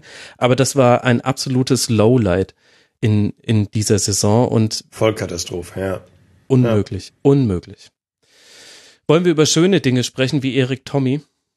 Oh ja, Der so ein toller. Spieler. ja, Äh, lustig, weil du vorher beim, bei Wolfsburg äh, die, die alte äh, Labadia-Thematik. Korkut hat das auch gemacht mit Erik Tommy, weil ich meine, also in der Hinrunde haben wir den ja nicht allzu viel gesehen. ja, das war, weil er beim FC Augsburg gespielt hat, Felix. Ja, ja, aber ja, ja, schon klar, aber Und er ist dann da kam ja gewechselt, weil er da immer wieder gegen Marcel Heller ausgetauscht wurde. Genau, aber er kam ja schon irgendwie, er ist ja selbst dann äh, zum VfB gekommen als jetzt nicht wirklich äh, potenzieller großer Retter, ähm, sondern eher so als, als Ergänzungsspieler für die Zukunft, wenn ich das richtig sehe. Und blüht da halt auf, also kann- äh, war ja beim, bei den Augsburgern schon in der zweiten Mannschaft immer einer der besten. Ich war da einmal äh, mit den mit den Bayern-Amateuren in Augsburg. Warum lachst Da du war groß? schon- Weil der Felix Ja, die zweite Mannschaft von Augsburg kennt. Mit was für Experten bin ich ja nicht gerade in der Runde. Ja, ich also, schon in der zweiten Mannschaft bei Augsburg ist er mir schon aufgefallen, wie er da gelaufen, dieser Antritt. Also wirklich fantastisch. Ja, das war natürlich auch Zufallsglück, dass wir damals Kompliment, Kompliment. auswärts äh, mit äh, den waren und da halt Erik Tommy gerade überragend gespielt hat. Ähm, insofern irgendwie seitdem blieb er mir, blieb er mir da irgendwie im Gedächtnis, aber echt cool. Also gerade auch in der Kombination mit Mario Gomez, ähm, wenn du natürlich so einen Spieler in der Mitte hast, der die Dinge auch so verwerten kann. Das ist schon cool und das zeigt halt auch Michi Rechte, äh, der hat halt äh, so viel kritisiert worden in dieser Winterpause mit den Wechseln da von Terodde und Gomez. Aber bisher muss man ihm da echt ähm, wieder mal Credit geben für dass er so viel richtig macht. Ähm, auch mit äh, Askasiavar, wenn ich Askasiba. richtig Askasibar, der auch, ähm, ja, das ist schon so ein, so ein Dreieck mit Askasibar, Tommy und ähm, äh, Gomez. Die, die drei, ähm, ja, sind für mich schon irgendwie die überragenden Absolut. Und Gentner ist ein toller Außenspieler. Taifun Korko duftet gerade wunderbar nach Rosen, um nochmal kurz aufs Intro Bezug zu nehmen. Alles, was er gemacht hat, hat sich positiv ausgewirkt. Manche VfB-Fans wie Yasi 2106 vom Brustring Talk hat im Forum geschrieben, sie ist geradezu verwirrt und der Sieg wirke immer noch so real. Das fasst es vielleicht auch ganz gut zusammen. Und auch Props an dieser Stelle nochmal an Thomas Böker, der am allerersten Spieltag gesagt hat, beim VfB müsse man eigentlich mit der Doppelspitze spielen. Er meinte damals, damals noch Ginczek Terodde, aber man sieht jetzt gerade Gomez Ginczek. Tatsächlich gibt das dem Spiel etwas, was vorher ein bisschen gefehlt hat beim VfB. Also ich ziehe den Hut nochmal hier nachträglich. Ich auch. Ich habe ihm nichts zugetraut, dem Taifun. Ich habe ja eine Liste gesehen, äh, jetzt am Sonntag, ich war beim Italiener essen und neben mir saß einer von der äh, vom Springer Verlag und der hat auf seiner Liste da stehen gehabt, dass der Korkut anscheinend auch ein ganz guter Nachfolger wäre von dem Jupp. Also ich will das ja nur äh, kurz in den Raum werfen. Netter Aber- Versuch. Oh oh. Äh, aber, aber Freunde, jetzt mal ganz ehrlich, als der Korkut kam zum VfB Stuttgart, da war der HSV ja noch in Schlagdistanz, wo du als HSV-Fan denkst, ah, welche beiden Mannschaften könnten wir denn noch hinter uns lassen? Und als ich hörte, dass der VfB Stuttgart Korkut verpflichtet. Da habe ich gedacht, ey, super, einer ist schon mal hinter uns, ein Verein. Den, also das wird mal gar nichts. Und äh, ich muss sagen, dieser Mann, äh, da ziehe ich jetzt echt meinen Hut. Was hat der bewirkt äh, in, in diesem Team? Ich fand auch, ich habe das Spiel gesehen, ich fand, das war auch ein, ja, wenn man, wenn man ihren Tabellenplatz sieht und dann gesehen hat, wie die gespielt haben, das, das, das wirkte zum großen Teil so abgeklärt und, und einstudiert. Also ich finde, der Korkut macht da echt einen super Job. Das hätte ich ja niemals gedacht. Niemals. Ich glaube, da bist du auch nicht alleine. Vielleicht die Lehre an uns alle. Nicht ja. immer im Vorhinein so laut schreien. Erstmal die Nase in den Wind halten und gucken, wie jemand riecht und dann das die Nähe oder weit. die Ferne zu suchen. Sehr weit. Stuttgart spielt jetzt zu Hause gegen Leipzig, der FC, wie schon angesprochen, bei Werder Bremen. Damit haben wir über den 18. gesprochen und jetzt. Stopp, stopp, stopp, stopp, stopp, stopp, stopp, stopp. Ja. Ich grätsche kurz dazwischen. Ich bin jetzt nicht der größte Statistikfreak, aber Max, wenn du schon über dieses Spiel sprichst und du so gerne auch Zahlen, Daten, Fakten nennst, dann müssen wir natürlich hier lobend erwähnen, dass Claudio Pizarro seit 20 Kalenderjahren mindestens immer ein Tor geschossen hat. das ist wahr. Er ist, ist das nicht Wahnsinn? Eine unglaubliche Legende. Ja. ja. Die ist einer, ist einer meiner absoluten Lieblingsspieler der letzten Jahrzehnte. Auch wenn er manchmal ein hässliches Trikot angezogen hat. Aber der Mann war ein, ein sensation, also sensationeller Kicker, finde ich. Und auch ein toller Mensch, glaube ich. Ja, wie viele Spieler gibt's, wo man äh, irgendwann drei Statuen vor Stadien finden könnte? Ja, ja, ja, absolut. Also, echt. Das super, ist schon echt legendär. Super. Wobei super, hier in München müsste man die, die, die Statue wahrscheinlich eher im Glockenbauviertel irgendwo aufstellen, ja, wo er immer feiern war. Aber ja. genau. aber, aber, ich, aber, ja. aber ich finde, es ist ein unglaublicher Sympathieträger, ein geiler Kicker und so unglaublich professionell, weil wenn du in dem Alter immer noch Erstliga-Fußball spielst, das hat ja auch was damit zu tun, wie du mit deinem Körper umgehst und wie du dein dein Leben, dein, also dein, deinen Alltag gestaltest.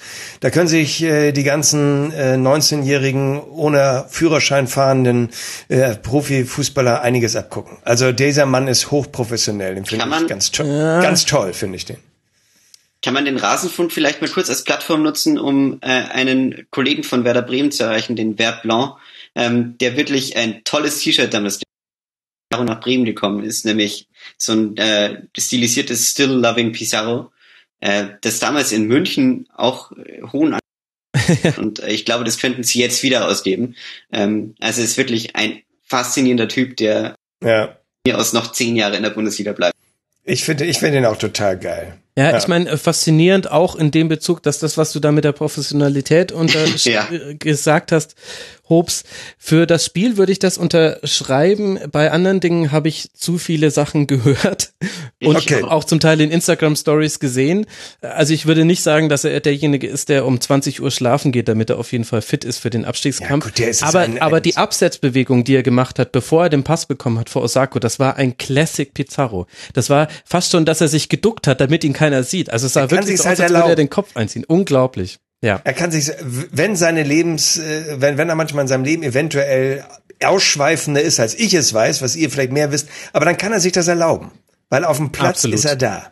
Absolut. Und man kann ihm irgendwie nicht böse sein als Fan. Auf, nee, kann man nicht. Ey, und ich bin HSVer, ja. Also insofern, äh, ich glaube, keiner hat mehr Tore gegen HSV geschossen als Claudio Pizarro. Also, insofern, nee, ein geiler Typ. War mir wichtig, nochmal zu erwähnen. Finde ich, finde ich auch gut, gerade angesichts der Tatsache, dass wir jetzt dann wirklich auch mal über den HSV sprechen müssten. Ehrlich jetzt? Aber wir haben doch nur noch sechs Minuten. Ja, ja. Aber die letzten beiden Male hast du mich unterbrochen und noch was angefügt. ja. Vielleicht war das nur Taktik, damit, damit ja, damit wir, wir weniger über den HSV sprechen. Schade, uns geht genau. die Zeit aus. Also ein 0 zu 0 zu Hause gegen den ersten FSV Mainz 05 und falls die Mainzer nicht absteigen sollten, dann glaube ich, hat allein Florian Müller einen großen Anteil daran. In seinem Bundesliga-Debüt liefert er ein ja, Drehbuchdebüt eigentlich ab, hält einen Strafstoß, vereilte zahlreiche Großchancen und hat so den Punkt gesichert. Und das ist der Punkt, der den Abstand zwischen Mainz 05 und dem HSV bei sieben Punkten belässt. Jetzt, Hobbs, sag mir mal, kann man denn dem HSV auf dieses Spiel gesehen erstmal eigentlich einen Vorwurf machen? Nein, nein, das war ja mit Abstand äh, unser bestes Spiel in diesem Kalenderjahr, das beste Spiel in der Rückrunde. Wenn wir immer so gespielt hätten wie äh, in diesem Spiel gegen Mainz 05, dann glaube ich, würde, würden wir immer noch unten drin stehen, aber wir würden deutlich äh, besser dastehen. Nein, dieses Spiel war natürlich als Fan etwas, ja, da gehst du nachher aus dem Stadion. Gut, natürlich haben wir gerade die Tabellenkonstellation, die ist jetzt dramatisch, aber wenn wir die mal ein bisschen ausklammern, das ist dann so ein Spiel, da gehst du aus dem Stadion und sagst, ey, scheiße, ne, zweimal Latte und äh, Elver und äh, Torchancen bis zum Umfallen und heute sollte es irgendwie nicht sein, aber dann gehst du ja halbwegs zufrieden nach Hause, weil du sagst, deine Mannschaft hat endlich mal gut gespielt. Ich glaube, die letzten beiden Spiele gegen Bremen und Leverkusen hatten wir, glaube ich, noch nicht mal eine Torchance, eine richtige. Und hier haben wir uns viele erspielt und insofern auf diese 90 Minuten gesehen kann ich der Mannschaft da echt wenig vorwerfen. Sie haben das reingehauen, was sie können und äh, haben auf für HSV-Verhältnisse äh, auch ganz anständig gespielt. Aber was war denn anders im Vergleich zu den vorherigen Spielen? Wie? Äh, Also ich will es ähm, gar nicht, also ich meine das ernst. Was, was hat sich verändert? Mhm. Weil ich habe auch ein anderes Auftreten des HSV gesehen und ich finde es noch schwierig. Ich will jetzt nicht gleich das Haar in der Suppe finden, aber ich fand Mainz auch extrem schlecht. Also Mainz 05, wenn das gut gehen sollte mit dem Nichtabstieg, dann sind sie zumindest ein hohes Risiko gegangen, dass sie sich so dem Fußballspiel verweigert haben wie bei diesem Auftritt beim HSV. Ich sage es ganz offen, wenn der HSV irgendwo so aufgetreten wäre, das hat mich ein bisschen erinnert an den HSV-Auftritt in Freiburg, es wäre euch um die Ohren gehauen worden als HSV-Fans. Was Mainz Also da ich, gemacht also, hat, war ich, extrem also ich sag's mal, schlecht. Also Max, ich sag's mal so, ich, muss natürlich aufpassen. Ich versuche, und ich glaube, es gelingt mir auch als äh, Moderator vom Reingemacht Podcast, ich versuche auch meinen Verein irgendwie immer neutral zu, be, zu betrachten. Aber es gelingt mir natürlich nicht äh, als, keine Ahnung, Mitglied seit 20 Jahren und, und äh, äh, Fan seit äh, Kindheitstagen. Insofern äh, habe ich natürlich da immer so ein bisschen die Brille auf, ist ja logisch. Aber ähm, was mir immer ein bisschen zu billig bei wegkommt, weil ich meine, Witze über den HSV und Witze über die Mannschaft habe ich jetzt schon seit Jahren, jedes ertrage ich je- jeden Tag, seit Jahren. Mir ist es ein bisschen zu billig, wenn der HSV mal gut spielt. Dann wird immer wieder gesagt, ja, weil Ja, der Gegner genau. schlecht war. Stimmt, dann stimmt, da hast du auch recht. Also Freunde, vielleicht liegt es ja auch daran, dass wir dann mal besser gespielt haben und dass sich die, die gegnerische Mannschaft halt nicht so entfalten konnte. Ich, Genau, ich und glaube, genau deshalb habe ich die Frage gestellt. Deshalb würde so. ich gerne von dir wissen, eben, was, was besser war beim HSV in dem Ja, Spiel. ich glaube, dass, dass äh, die Einstellung äh, äh, dieses Mal gestimmt hat. Vielleicht hatten wir einfach auch das Glück, dass in den ersten Minuten ein paar Aktionen bei uns ganz gut funktioniert haben, weil ich glaube, da ist ja so viel Druck auch im Kopf, äh, wenn du äh, im eigenen Stadion auf, auftrittst, wo vor zwei Wochen dieses beschissene Banner war, wenn ihr absteigt, jagen wir euch durch die Stadt. Dann dieses Spiel in Bremen mit dieser unsäglich primitiven Pyro-Leistung der Fans, die wirklich asozial war und, und, und furchtbar. So, und du merkst, was für ein Druck auf einmal in dieser Ultraszene herrscht. Und dann hast du, glaube ich, ziemlich viel Angst vor deinem Heimspiel. So und jetzt ist dir aber einiges geglückt und die Mannschaft äh, oder äh, das Stadion stand hinter der Mannschaft und ich glaube, dann kannst du auch ein bisschen befreiter und besser aufspielen. Und wenn sich die Mannschaft eins verdient hat, was mich wirklich gefreut hat, auch wenn es uns gar nichts bringt, aber es war für mich vorm Fernseher schon ein tolles Gefühl in der 88. Minute, wo du weißt, hier passiert nichts mehr, dass da äh, 47.000 Leute aufgestanden sind und gesungen haben, steht auf für den HSV. Also da, wo ich so denke, endlich haben sie es mal wieder geschafft, so die, die, das Stadion und die Fans hinter sich zu bringen. Und ich glaube, das war, ein- das war der Unterschied zwischen vielen Spielen in der jüngeren Vergangenheit. Ja, guter Punkt. Ich meine, es gab gleich die große Chance durch Shiplock in der fünften Minute.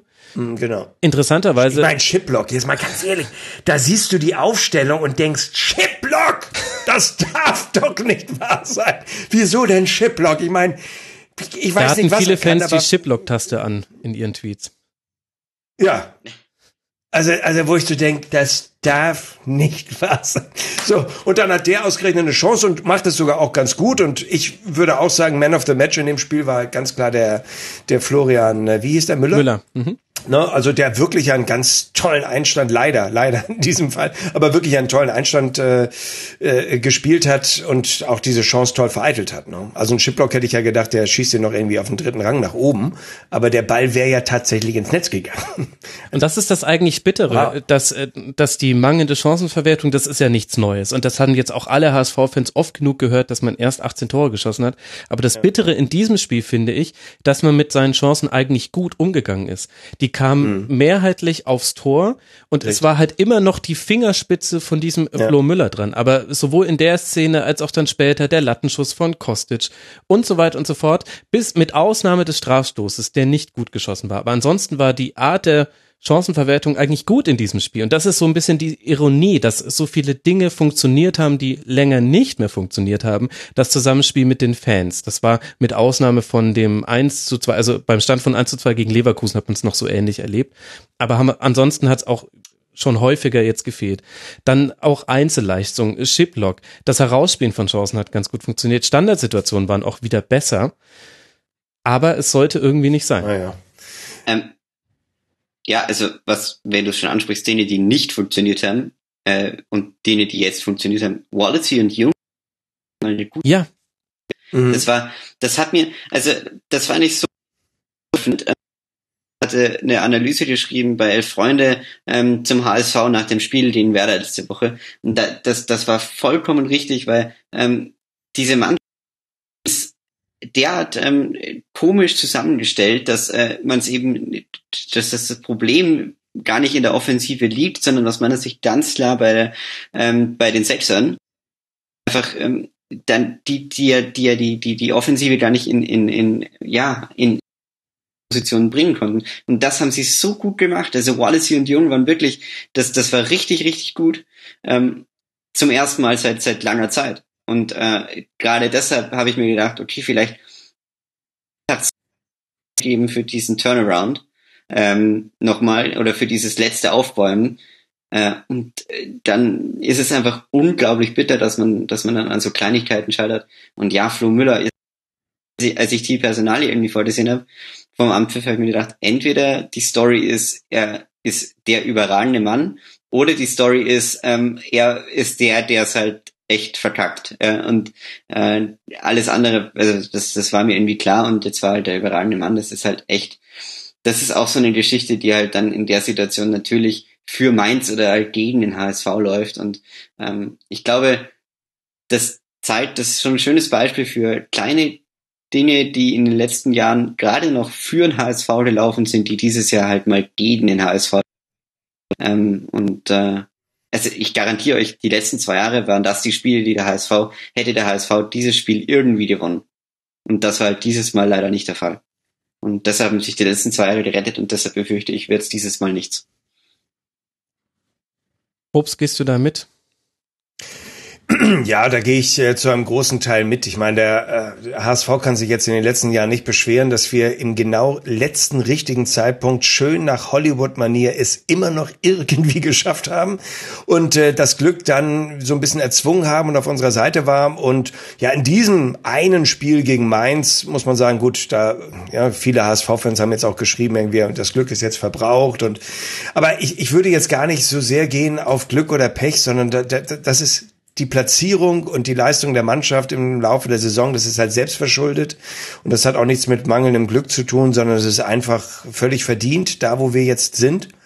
Und ähm, ja, bin ich auch so ein bisschen erschrocken, muss ich zugeben, weil ich empfand unsere Hinrunde ehrlich gesagt auch spielerisch gar nicht so schlecht. Also mhm. Man muss das, man ja. muss das immer wieder äh, in, in Relation sehen, was man als HSV-Fan sieht. Ne? Also wenn ich mir jetzt angucke, jetzt Bayern München ist sowieso ein ganz anderer Stern, aber auch Dortmund und so weiter und so fort, wo ich denke, wenn ich sage gutes Spiel, dann meine ich jetzt nicht vergl verglichen mit vielen guten Bundesligisten, sondern verglichen auf unsere äh, Historie. Und da finde ich, haben wir unter ähm, und äh, wie hieß Gistol eigentlich eine ganz gute Entwicklung genommen, nicht immer nur hoch und weit, auch mal ein bisschen spielerisch.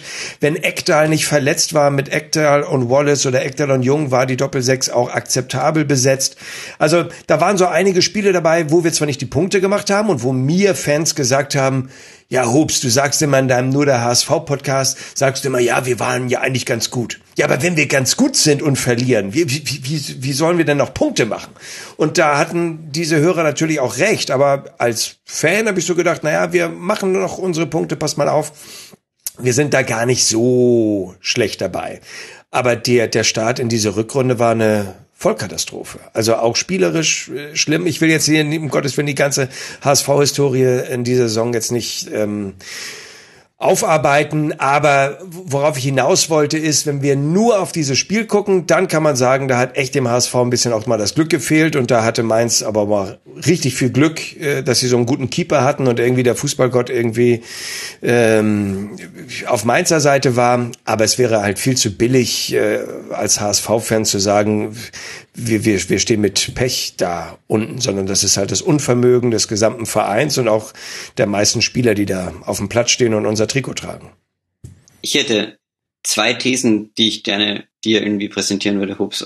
Erstens zum Spiel oder äh, die lassen sich auch gut verbinden. Also ich fand, man hat bei dem Spiel wieder so ein, so ein Problem gesehen. Ähm, Bernd Hollerbach hat für mich einfach eine gute Defensivtaktik und ich glaube, und das wäre meine erste These, hätte man Hollerbach ähm, oder so ein Trainer wie Hollerbach mit guter Defensivtaktik früher geholt, wäre aus meiner Sicht ähm, mehr möglich gewesen, weil dann hätte er, also hat gesagt, der Rückstand war jetzt zu groß, um jetzt noch eine gute Defensive als Trumpf zu haben. Das hätte man früher auf die Idee kommen müssen.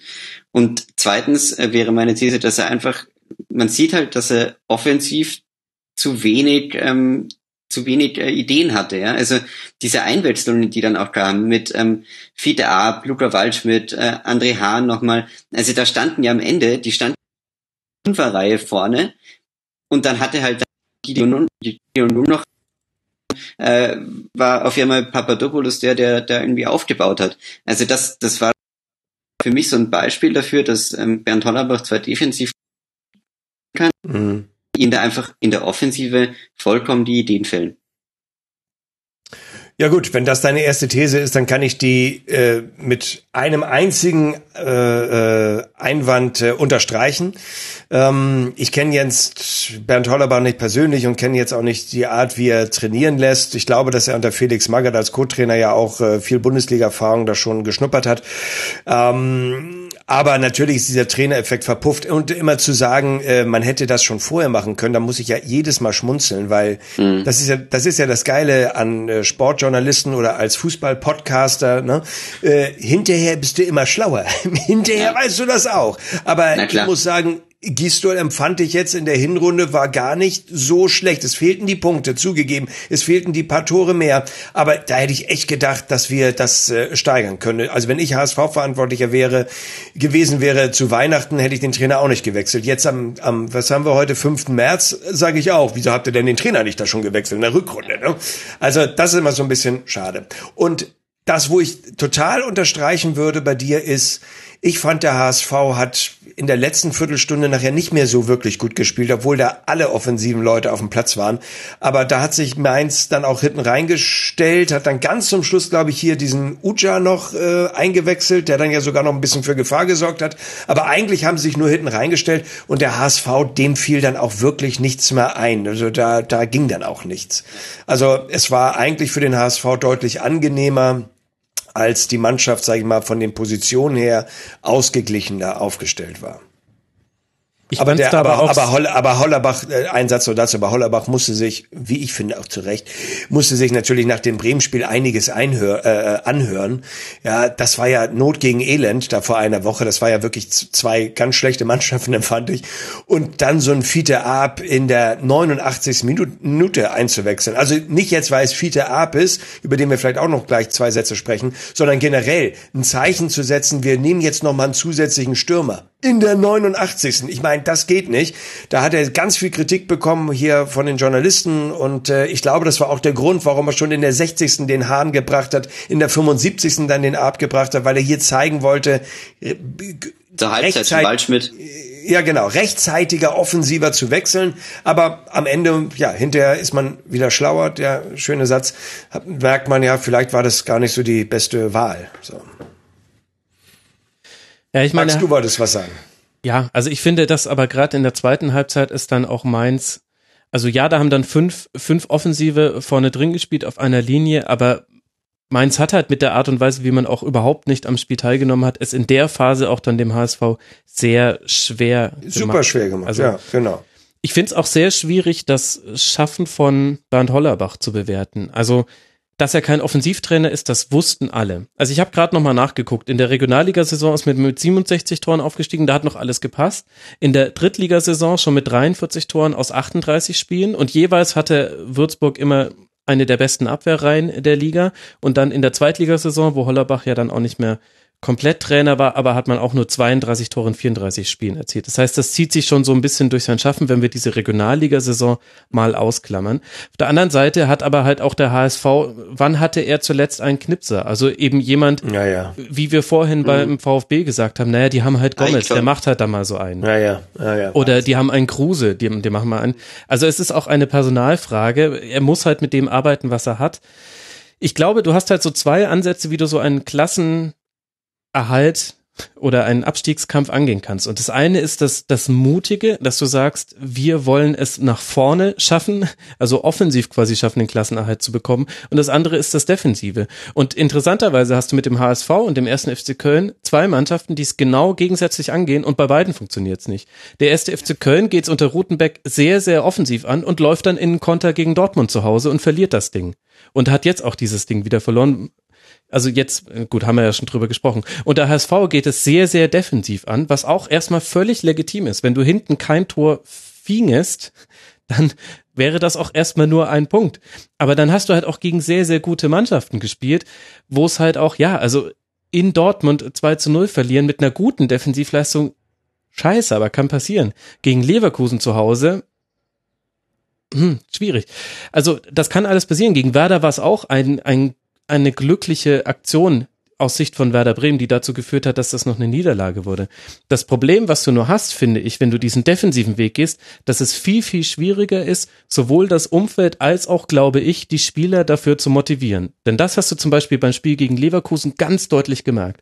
Es war eine ganz schlechte Stimmung im Stadion und erst beim Stand von 1 zu 2 kam dann wieder das, was man eigentlich aus den letzten Spielzeiten kannte bei Heimspielen des HSV, nämlich dass es schon einen Unterschied macht, ob du auswärts beim HSV spielst oder zu Hause gegen den HSV. Das hat man nur dann gemerkt. Und das geht halt jetzt dem HSV ab. Ich, ich fand es ganz interessant. Ähm, ich war damals 2014 in Hamburg ein paar Monate gelebt und äh, war damals äh, auch im Stadion und da hatten sie schon eine andere Taktik. Da gab es zwei, drei Spiele auch gegen Leverkusen, wo sie dann noch, wo sie es dann noch umgedreht haben. Und da war eben genau das der Fall, dass du gemerkt hast, ähm, okay, sobald sie in der Offensive waren, war das Stadion so anders da, als ähm, wenn sie sich hinten reingestellt haben. Und ich weiß nicht, wie das sagt, ich bleib da halt dabei, dass ich diesen offensiven Ansatz bei der Situation, in der der HSV da war, als, als Hollerbach gekommen ist oder als es den Trainerwechsel gab, ähm, da war man schon derart unter Druck da hinten drin, dass du halt mit rein defensiver Stabilität und einfach hoffen, dass du irgendwie ein Tor mehr machst als der Gegner, ähm, nicht weit kommst. Also da, das war mir jetzt Hüb Stevens ähm, Man hätte die Ja, Plus nach vorne treten müssen. Also das, das ist das ist ein wirklich äh, interessanter Gedanke und ähm, da könntet ihr auch wirklich ähm, in Schwarze getroffen haben, ne? dass das jetzt nicht eine Spielweise ist, die jetzt Fans noch äh, motiviert und da musst du Ja. halt dazu sagen, wir befinden uns seit Jahren, seit Jahren immer in dieser Situation und irgendwann wirst du halt müde, irgendwann hast du einfach auch keine Lust mehr, egal wie die Mannschaft spielt und wenn sie dann auch noch so spielt wie aktuell, ja, dann ist es schwierig. Und wie gesagt, gegen Mainz war das ein echter Lichtblick. Ja, wenn ich jetzt so eine Tabellensituation hätte wie Hannover, dann würde ich sagen, ich bin ganz glücklich aus diesem Wochenende gegangen. So natürlich reicht es nicht. Und ähm, Max, was du gerade eben gesagt hast, ist mit Bremen, muss ich nur noch mal kurz dazu erwähnen, weil man sagt, wir haben da unglücklich verloren. Ich will jetzt gar nicht auf die Szene, war das ein Foul oder Abseits, sondern was mich als HSV-Fan so wahnsinnig gemacht hat, ist, es ist scheißegal, ob wir da unentschieden gespielt hätten oder nicht. Wir mussten gewinnen. Ja, wir okay. mussten Guter Punkt, ja, gewinnen. stimmt. Ja. Das gibt's doch gar nicht. Stimmt. Und wenn dann ein Jatta ausgewechselt wird äh, und, und es steht 0-0 und der Platz geht wie vom eine Platz falsche Neun, ja. und der geht vom, der geht. der geht. Da denke ich, sag mal, wir müssen gewinnen. Ja, ja, Lauf mal runter. gespielt, ja. Und da merkst du, sag mal, was ist denn da im Kopf eigentlich los? Wollten wir in Bremen wirklich nur unentschieden spielen? Denn ob wir jetzt da null Punkte geholt haben oder ein, ist am Ende in unserer Situation ja Vollkommen wirklich egal. Vollkommen egal gewesen. Und das ist das, Das, was ist so einem eine so wichtige macht. Szene, ja. Ja. Also ich habe jetzt mir gedacht bei dem Spiel, ähm, als Gideon Jung ausgewechselt wurde, der Kerl ist vom Platz gelaufen in einem Tempo. Genau.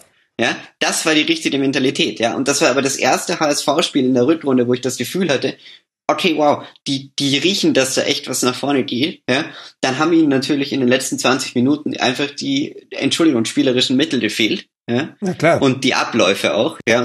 Ja, und dieser Ähm, verdammte Strafstoß, der muss halt einfach drin sein. Ja, der ja, muss dann Wahnsinn. rein. Und das hört sich jetzt vielleicht ein bisschen populistisch an, aber so ein Strafstoß darf nicht geschoben werden, der muss geschossen Ja, das werden. stimmt. Sorry. ja, das stimmt. vollkommen richtig. Ja, ja. Aber, aber, aber, aber es, kommt Philipp Kostic die Schuld zu dem, ist auch nicht die Lösung. Nee, ja, das also, wollte ich damit auch nicht machen. der einzige, ist er der einer unserer besten- so es- gut, es- ja, wirklich, ja, bitte? einer der absolut Felix? besten. Ja, es ist halt einer unserer besten Spieler in dieser Saison. Äh, Ich finde noch einen deutlich besser als Kostic, zu dem kommen wir vielleicht gleich noch mal ganz kurz. Aber ähm, ich, mir, mir tut es auch für Kostic so leid, weil ich habe mir das noch mal in der Wiederholung angeguckt. Wir bekommen den Strafstoß und der nimmt sich sofort den Ball. Also der war sich, da, da wurde, also der war sich so sicher. Pass auf, Jungs, ich nehme das jetzt und ich verwandle das Ding, dass ich mir eigentlich sicher war, das schafft er. Und dann waren wir natürlich alle überrascht, dass der echt so geschoben und schlecht geschossen war. Ich meine, damit will ich ja die Leistung von Herrn Müller da im Tor nicht schmälern, aber wo ich so denke, boah. Ja, aber da merkst du, dass Fußball halt auch eine Kopfsache ist, ne? Das ist ja der Wahnsinn. Der Wahnsinn. Genau, und das ist dann vielleicht auch das, wo man den Bogen zu Bernd Hollerbach wieder zurückschlagen kann, dass man sagen kann, der Ansatz, wie er es angegangen ist, verständlich oder nicht verständlich, kann man gut, kann man schlecht finden, aber was er auf jeden Fall nicht geschafft hat, ist, die Mentalität in der Mannschaft zu ändern. Denn das, was, ihr- was ihr über das Spiel in Bremen gesagt habt, ich habe es damals auch getwittert, ihr habt auf Zeit gespielt. Ja. Warum? Ja, warum? Bitte Ich nicht. auch nicht verstanden. Ihr braucht doch diese verdammten Punkte und das ist das Problem. Also neben, neben einer Reihe von anderen Problemen. Ja. Ich würde Genau. jetzt gerne mal eine Reihe von Spielern vorlesen und ihr dürft, ihr seid beide ja HSV-Experten, ihr dürft äh, dann mal raten, was diese Spieler miteinander gemein haben. Aaron Hunt, Seja Saliovic, Nikolai Müller, Dennis Diekmeyer, Sven Schiplock, Louis Holtby, Bjarne Tölke, Gotoku Sakai, Andreas Hirzel, Törles Knöll, Stefan Ambrosius. Ich weiß es. Ich Die saßen alle schon auf der Tribüne. ja gut, stimmt Oder? auch, stimmt, ja, sie haben alle, ja richtig. Nein, das sind die Spieler, deren Vertrag noch bis 30.06.2018 läuft. Und wenn ich jetzt noch die, die bis 2019 laufen, nenne, nämlich Mafrei, Mikkel, Ekdal, Matenia, Behunek, Köhlert, Jan Fiete Aab und Bakary Chatter, dann, oder Bakary Yatta, je nachdem, wie man das möchte, dann sehen wir eine unglaublich hohe Masse an Spielern, deren Vertrag entweder dieses Jahr ausläuft oder im nächsten Jahr. Und dann kommt dazu die Situation, dass ich in der Presse lese, Jens Todt schon wieder mehr als angezählt. Heribert Bruchhagen ist aktuell gerade beim Kicker wieder ein Artikel erschienen, der sagt, ja, im Grunde, im Grunde müsste er es schon wissen, dass er geht. Er sagt es bloß noch nicht. Laut Abendblatt ist er weg nach der Saison.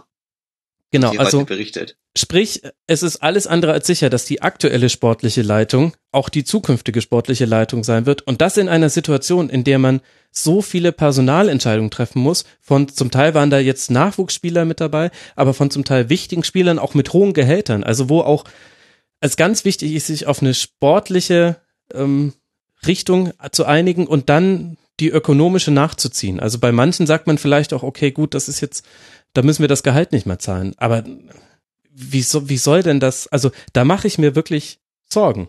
Da macht jetzt Ach, sich Max. mal nicht Uwe Seeler Sorgen. Um den, nein, also das ist doch eine krasse Situation. Ja, Max, ähm, so wie du das gerade beschrieben hast, ist das eine krasse Situation. Ich sehe das etwas anders. Ähm, Du bist wie hoffe, so der Kriegsreporter, der sagt, ja, ja, gab Raketenbeschuss, aber es waren ja diesmal nur die Schrapnells.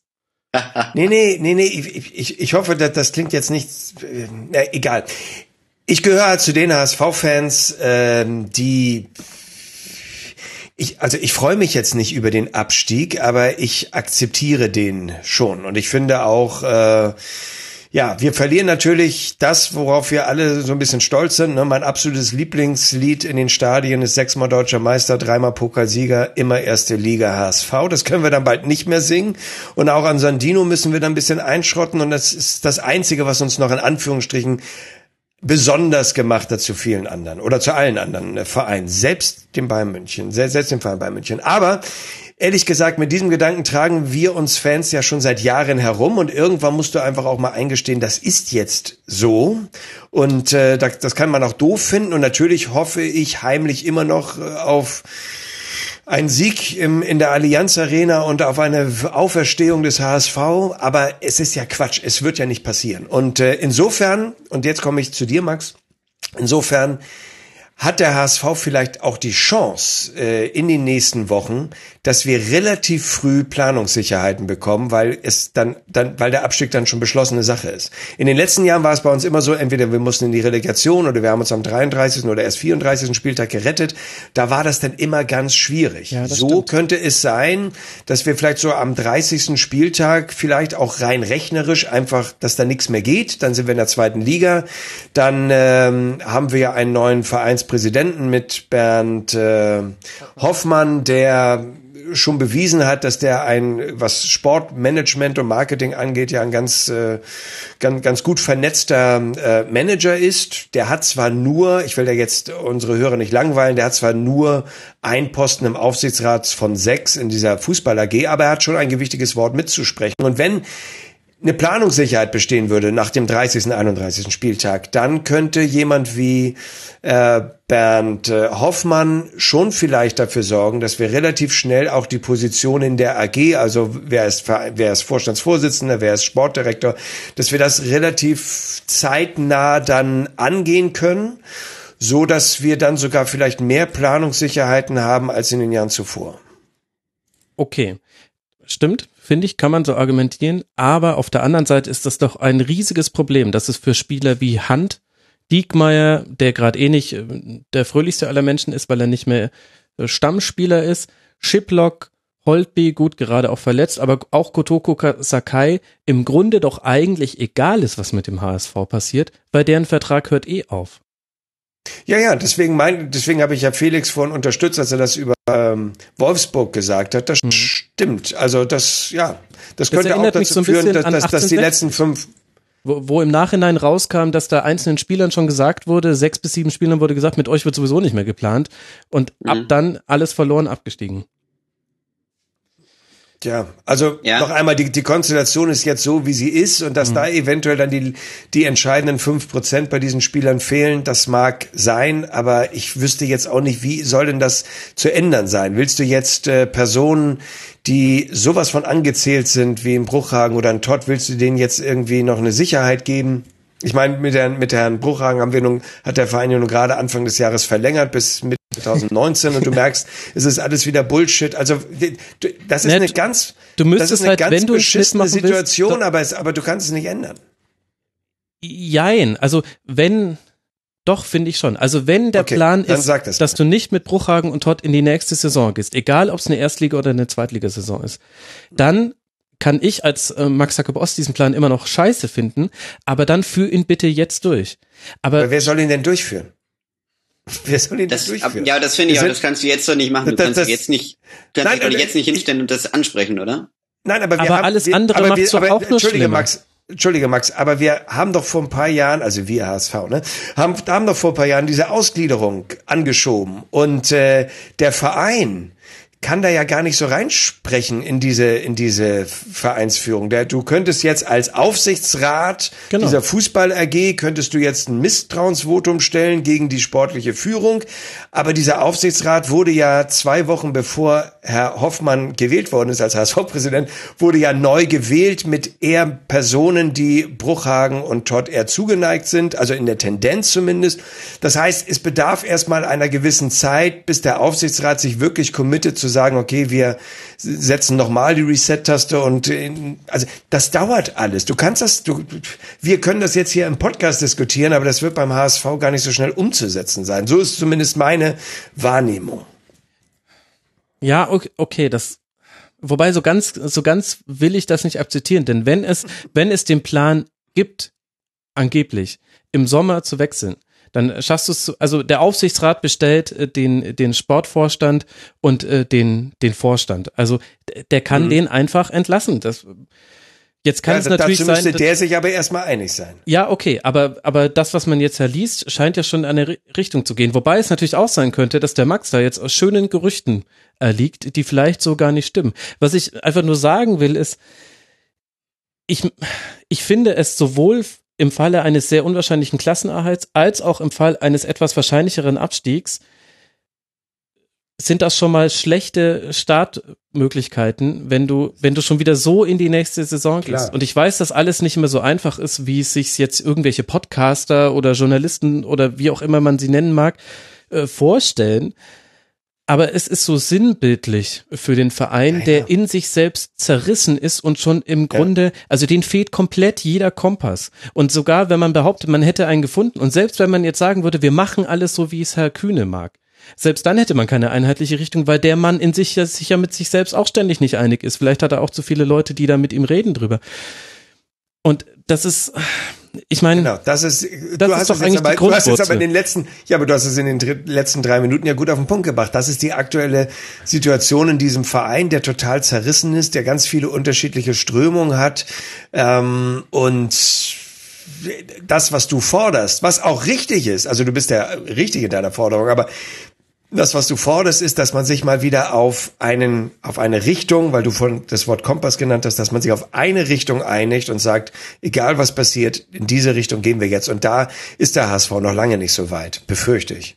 Also ich war immer ein großer Gegner dieser These der letzten Jahre, wo auch viele gesagt haben, der HSV muss sich gesund absteigen sozusagen. Ich habe immer gesagt, mhm. das ist Blödsinn, weil dieser Verein äh, ist nicht, ist ja, der, der ist in sich zu zerstritten und der wird es dann nicht schaffen. Ja, und ich habe ihn das echt nicht.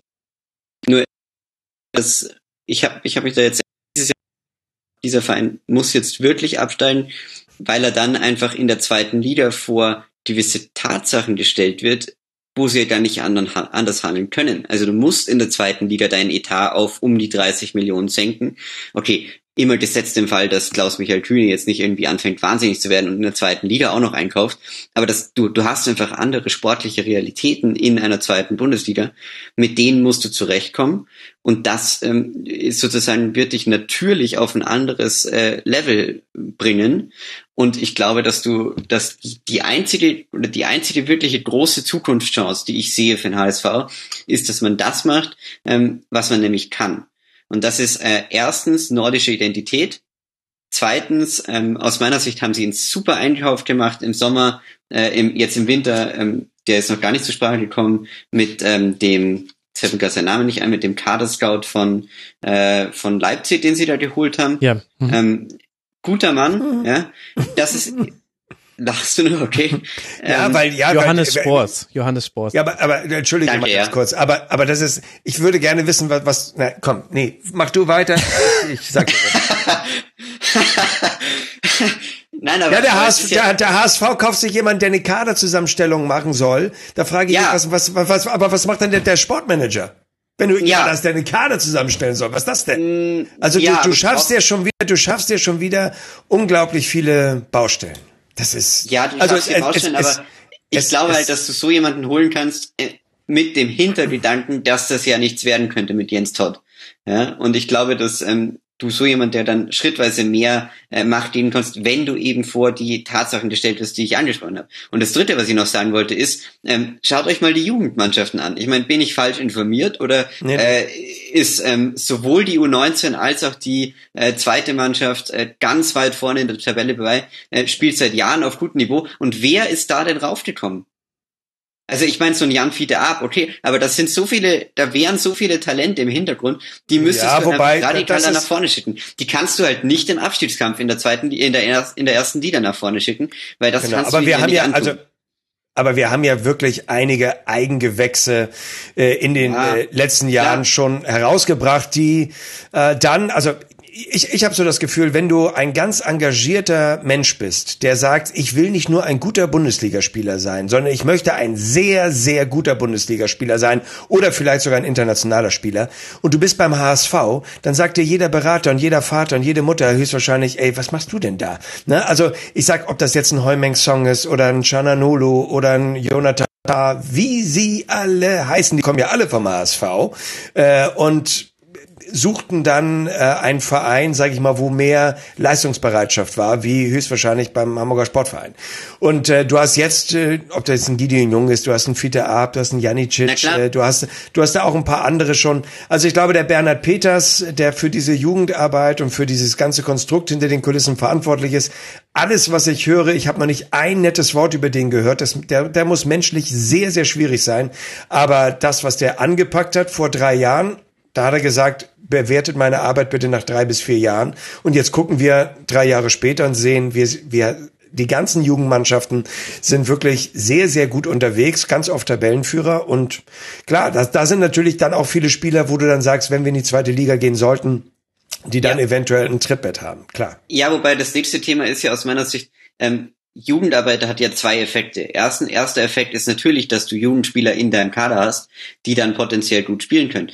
Aber der zweite Effekt, und das ist es, was mich beim HSV wirklich stört, sie sind vollkommen unfähig, aus ähm, gewissen Situationen auch Kapital wieder mitzunehmen. Ja? Also du musst halt auch konsequenter sein in deiner ähm, Verkaufsthematik und äh, da, da mhm. sitzen wir auch nie wieder los wirst. Ja? Also ich meine, ja, du musst halt, was du musst, du musst ja auch auf der auf der auf der Einnahmenseite irgendwas haben. Und ich meine, alle reden immer nur, und das fand ich auch wieder so so interessant. Äh, du hast vorher Jan Fiete Ab angesprochen. Jetzt lass uns mal kurz über den sprechen, weil so wie ich, ähm, hatte er eine überragende und ich hätte ihn dann klar Abitur und so weiter, aber ich hätte ihn ja jetzt einfach spielen lassen, weil ich mhm. hätte ihm ja jetzt die Minuten gegeben nicht nur aus dem Grund, dass er vielleicht was hätte reißen können, sondern aus dem einzigen Grund, dass das natürlich ein Spieler ist, der entweder nächstes Jahr in die zweite Liga mitgeht oder den du äh, für Geld verkaufen kannst. Aber war Ab nicht auch, also hatte der nicht eine Grippe verschleppt? Ja, der hatte eine Grippe, ja, alles Mögliche, aber, aber dann. Aber er wäre, aber er wäre seit jetzt zwei Wochen. Genau, genau. genau. Da, Gegen Werder da, kannst du ihn, ja, sitzt er in der ja. 9, bis zur 89. auf der Bank. Also das ist ja, ja. auch keine Lösung. Ja, ja da, da stimme ich dir zu. Und zum Thema Jan Fiete Ab ist mir wichtig zu sagen, wenn es noch Hörer geben sollte beim Rasenfunk, die, obwohl sie wissen, das ist das letzte Spiel, über das wir sprechen und die sich vielleicht nicht mehr für den HSV interessieren, vielleicht hören die ja gar nicht mehr zu. Aber die, die, die zuhören, weißt du, was mich wahnsinnig macht als Fan? Wenn ich immer wieder die gleiche, und ich muss es so deutlich sagen, wenn ich immer wieder die gleiche Scheiße höre in den Medien, dass der Jan Fiete Ab so als Heilsbringer äh, äh, angesehen wird, da denke ich, Warte mal ganz kurz. Ich bin ganz gut vernetzt äh, in den HSV-Fanforen. Also da sagen wir, klar freuen wir uns, dass es einer, der spielt seit seinem elften Lebensjahr beim HSV. Klar freust du dich über ein Eigengewächs, aber keiner sagt, ey, du musst uns jetzt hier die Kohlen aus dem Feuer holen. Ne? Also kein Mensch. Ich kenne keinen, der sagt, Jan Fiete ist jetzt der Heilsbringer. Kein Mensch. Dann hörst du die Interviews äh, vom HSV offiziell. Bruchhagen, Todd, äh, Gistol, Hollerbach. Alle sagen, tolles Talent, werden wir langsam aufbauen. Ja? Das ist jetzt nicht der, auf den wir uns stürzen.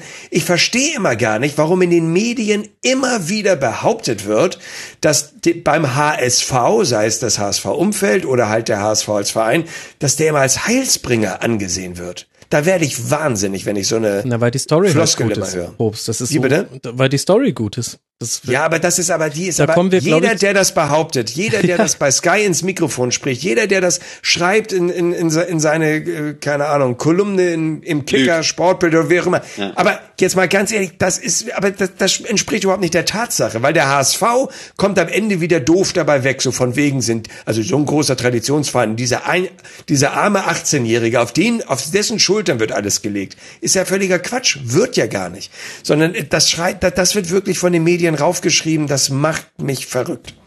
Das Ja. wollte ich hier mal bitte loswerden. Das kann ich gut nachvollziehen. Ich, Danke für die Plattform. ja, und äh, ich muss dich enttäuschen, über ein Spiel müssen wir dann sogar noch sprechen. Und da müssen wir uns jetzt, glaube ich, auch ein Was? bisschen beeinen, weil wir. Gibt's gar nicht. haben wir noch ein Spiel? ja, wir Wir haben haben noch Spiel ein Spiel. vergessen? Das machen wir noch. Wie bitte? Nee, nee, vergessen haben wir es nicht, aber wir haben noch nicht über Augsburg gegen Hoffenheim gesprochen. Dann haben wir es doch vergessen. Achso, wir haben es nicht vergessen. Ich habe es nicht vergessen, ich hatte es auf dem Zettel, aber wir. Oh Gott, die armen Augsburg und Hoffenheim-Fans. wir kommen jetzt schon auch äh, be- beträchtlich nahe des Zeitpunkts, den ich euch beiden als klares Ende des Rasenfunks genannt habe. Deswegen machen wir das HSV-Segment, auch wenn es schwerfällt, langsam zu. Ich möchte noch eine Wir Sache. haben, ja, wir, haben ja, wir haben ja erst an der Oberfläche gekratzt. Ja, eben. Max, Ja. du kannst es doch hier nicht Zeit Max! Wirklich. Wenn Wirklich, ihr noch du hast mich wenn- ja angelockt und hast gesagt, komm, wir sprechen ganz viel über den HSV. Wegen mir- Schön emotional. Wegen mir können wir sehr gerne noch weiter über den HSV sprechen, wenn ihr mir versprecht, dass wir dann auch noch fünf bis zehn Minuten über Augsburg gegen Hoffenheim sprechen. Ich habe Auf Zeit. jeden Fall. Nein, nein, nein, nein wir Der, der Gedanke, den ich nämlich die ganze Zeit jetzt hatte, war, Ja. was ihr so gesagt habt, also das mit dem gesund absteigen, da kommt Ach jetzt so, natürlich diese, sagen. diese Vertragsverlängerungsnummer, dass jetzt so viele Verträge auslaufen, ist eigentlich sehr, sehr positiv dafür. Und dass auch Verträge von Leuten auslaufen, die nach dem, was man so hört, auch ein recht gutes Gehalt verdienen. Das könnte tatsächlich jetzt ein, so bitter es sich anhört, ein guter Zeitpunkt für einen Abstieg sein. Und dann habe ich die ganze Zeit drüber nachgedacht, ob man vielleicht anhand der Trainerfrage im Falle eines Abschieds sehen kann, ob es diese Richtung gibt, die ich vorhin, wo, von der ich vorhin behauptet habe, es gibt sie nicht, aber ihr habt ja recht mit der guten Nachwuchsarbeit, ihr habt äh, recht mit dem, was danach kommt beim HSV, auch jetzt mit Johannes Spors, das war nochmal ein guter Punkt, den mit reinzunehmen. Und da habe ich mal nachgeguckt, ähm, also Vielleicht können wir anhand der Trainerfrage im Falle eines Abstiegs sehen, welche Richtung der HSV nimmt. Und wenn das Daniel Petrowski ist, der jetzt gerade die U19 und schon seit ein paar Jahren äh, trainiert, dann wäre das ein deutliches Signal. Wenn es vielleicht jemand wie Hannes Wolf oder Kategorie Hannes Wolf ist, dann wäre Oder Markus Anfang von Holstein Kiel. genau, also Nordische es, Identität. Genau, und äh, eben halt auf, auf Jugend fokussiert und dann, dann würde man vielleicht auch eine Richtung erkennen, von der ich vorhin gesagt habe, der sieht man jetzt gar nicht. Und ich glaube, für den HSV ist es gerade auch ganz wichtig, dass es in der zweiten Liga unbedingt so bleibt wie jetzt, nämlich dass mit Düsseldorf und Nürnberg zwei aufsteigen, die ansonsten in der nächsten Saison ein harter Konkurrent um den Aufstieg werden. Ich glaube, das ist für den HSV gar nicht so unentscheidend, denn einfach wird diese Zweitligasaison auf gar keinen Fall. Das hat man am VfB unter Hannover als 96 zweiten gesehen. Absteiger. Exactly. Zwei Sachen möchte ich, möchte ich dazu sagen. Das erste ist, äh, das habt ihr beide richtig gut angesprochen gerade. Der HSV muss sich natürlich jetzt wirklich überlegen, wo steckt eigentlich unsere Identität? Und äh, wenn es immer noch HSV-Verantwortliche gibt, die sagen, eigentlich gehören wir ja nach Europa ne, und eigentlich ist es ja der geilste Verein der Welt, dann werden wir es unglaublich schwer haben. Wenn wir Menschen in der in Führungsposition haben, die eher sagen, wir sind ein ganz traditionsreicher nordischer Fußballverein, ja, der schon tolle Zeiten erlebt hat, aber auch schwierige Phasen und wir konzentrieren uns jetzt voll auf unsere nordische ähm, ähm, Identität, dann könnte ich mir vorstellen, dann wäre vielleicht ein Wiederaufstieg gleich nach einem Jahr eventuell nicht möglich, aber er könnte zumindest sehr gewachsen sein. Du könntest ganz viele Herzen wieder in dieser Stadt gewinnen und dann, äh, sage ich mal, gesund aufbauen. Und dann könnten wir in vier, fünf Jahren vielleicht von ganz anderen Zeiten sprechen. Also, das ist mir wichtig. Das habt ihr beide gut angesprochen. Das sehe ich ganz genauso. Ich möchte weniger vom Dino sprechen und von sechsmal deutscher Meister, sondern ich möchte viel mehr sprechen von, äh, wer sind wir eigentlich und äh, welche Wurzeln wollen wir ähm, ähm, wieder in den Vordergrund rücken. Da, der, das zweite Thema muss ich aber auch noch mal kurz ansprechen. Ich will da jetzt nicht zu nebulös klingen, aber die Quellen, die ich in dem Verein habe, die bestätigen mir das leider immer, immer wieder, dass im Falle eines äh, Abstiegs des HSVs überhaupt nicht gesichert ist, dass äh, wir in der nächsten Saison in der zweiten Liga spielen. Ja. Das wird zwar immer wieder von Herrn Wettstein, unserem äh, äh, Finanzmenschen, zwar gesagt, aber da sind wohl auch ganz, ganz, ganz viele offene Baustellen noch. Da ist immer wieder die Rede von mehreren Millionen, die Herr Kühne dann zustecken müsste, um das zu erreichen. Also ich, das ist ein ganz dünnes Eis, weil ich natürlich da jetzt nicht völlig äh, sicher sein kann, welcher Quelle ich hier glauben soll. Aber so wie es in der Presse geschrieben wird, dass, dass ein Abstieg des Hamburger Sportvereins gleichbedeutend ist mit, dann spielen die in der zweiten Liga, das wäre ja fast schon schön. Aber das, nach dem, was ich so in meinem Umfeld mitbekomme, ist das überhaupt nicht gesichert. Und das ist natürlich etwas, was mir echt Angst macht, weil das erhöht natürlich den Druck enorm. Sehr guter Punkt, ja. Da erinnere ich mich auch sofort an den Spiegelartikel, den es gab mit Mhm, genau. Daten aus den Football Leagues, wo man gesehen hat, wie prekär die finanzielle Situation ja, Ja. schon seit Jahren ist. Ja. Mhm. Ja, also Genau. dritte Liga wäre natürlich äh, alle Spekulationen, die wir hier irgendwie anpreisen. Ja, und wir sind ja auch einer der wenigen Vereine, wenn ich das richtig, äh, wenn ich da richtig informiert bin, wir sind einer der wenigen Vereine, die auch ein eigenes Stadion haben. Also das Volksparkstadion gehört dem HSV zu 100 Prozent. Wenn du nach zweite Liga schon schwierig. Wenn du aber noch weiter runter gehst, dann muss man sagen, dann äh, was machst du denn mit diesem Stadion und und und. Also da sind nachher so viele Baustellen und Probleme. Ja. Das ist natürlich ein Wahnsinn. Deswegen wäre ich natürlich ganz froh, wenn zumindest eine Zweitliga-Lizenz wirklich, wirklich gesichert wäre. Momentan wird es immer gesa gesagt von einem Bruchhagen, aber ich zweifle diesen Worten leider noch an. Wobei, wobei, also, wie gesagt, ähm, Hamburg äh, ganz unbekannt für mich und so wie ich Hamburg kenne, gibt es da schon genug Menschen, die daran interessiert sind, dass der HSV da zumindest in der zweiten Liga bleibt. Wenn das nicht ähm, Ja, wir werden es sehen. Ich wollte, ich wollte es nur in diesem ja, ja, Kontext noch du einmal hast es ansprechen. angesprochen. Auf, ja, auf jeden Ja. Fall. Auf jeden Fall. Mhm.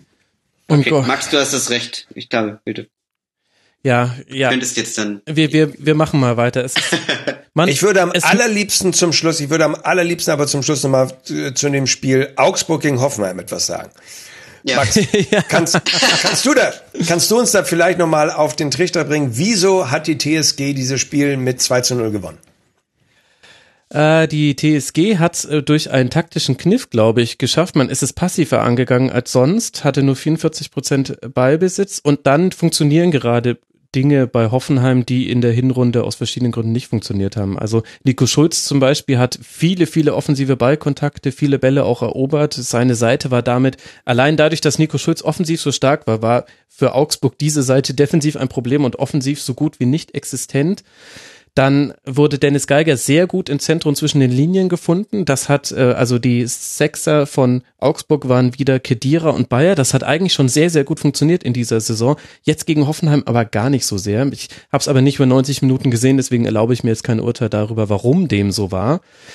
Und dann hat Hoffenheim vorne drin ein Kramaric, der einfach jetzt in fünf der letzten sechs Spiele getroffen hat. Oder ich glaube, ja, so, so ungefähr dürfte das hinkommen. Und ein Serge Gnabry, der äh, allein dieser ausgespielte Konter vom 2 zu 0, das war ein Bilderbuchkonter, das war wunderbar gemacht.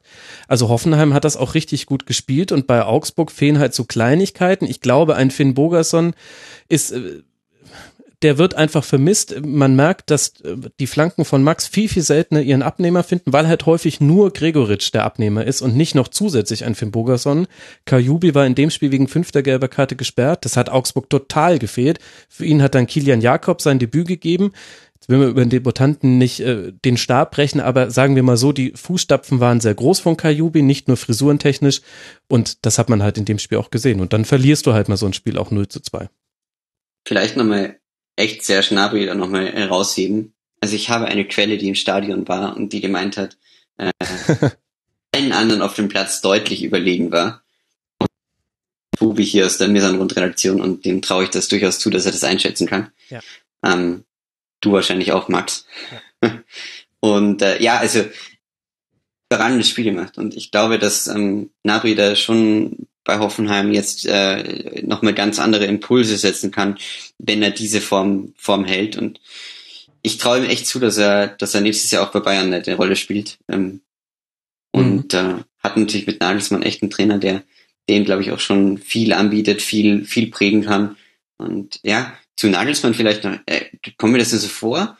Oder ist er in den letzten Wochen deutlich ruhiger geworden in der Kommunikation auch? Also ich hatte schon zeitlang das Gefühl, dass er irgendwie äh, in den Schlagzeilen war, egal ob mit äh, Diskussionen um wie es bei ihm weitergeht äh, oder auch äh, kleinen, die er sich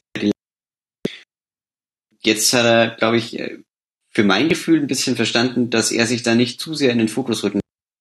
Äh, Und äh. ja, bist du da dann nicht so, ich, ist nur Ja, mein subjektiver also ich Eindruck. versuche möglichst viele Pressekonferenzen von Hoffenheim mitzuverfolgen, weil, wie ich schon in der letzten Schlusskonferenz, glaube ich, mal angesprochen habe, es so schwierig ist, Hoffenheim-Experten zu finden für den Rasenfunk. Deswegen muss ich das jetzt halt so ein bisschen machen, dass ich das näher verfolge. Und er wirkt auf mich weit weniger souverän als zum Beispiel ein Kofeld oder ein Tedesco oder ein Heiko Herrlich. Er ist manchmal bemüht, witzig. Okay, das ist jetzt schwierig, das jemandem vorzuwerfen, denn das könnte man Leuten wie mir auch vorwerfen. Also manchmal zünden halt Pointen einfach nicht. Äh, ich sage, dass es immer am Publikum liegt. Vielleicht würde das Julian Nagelsmann auch behaupten.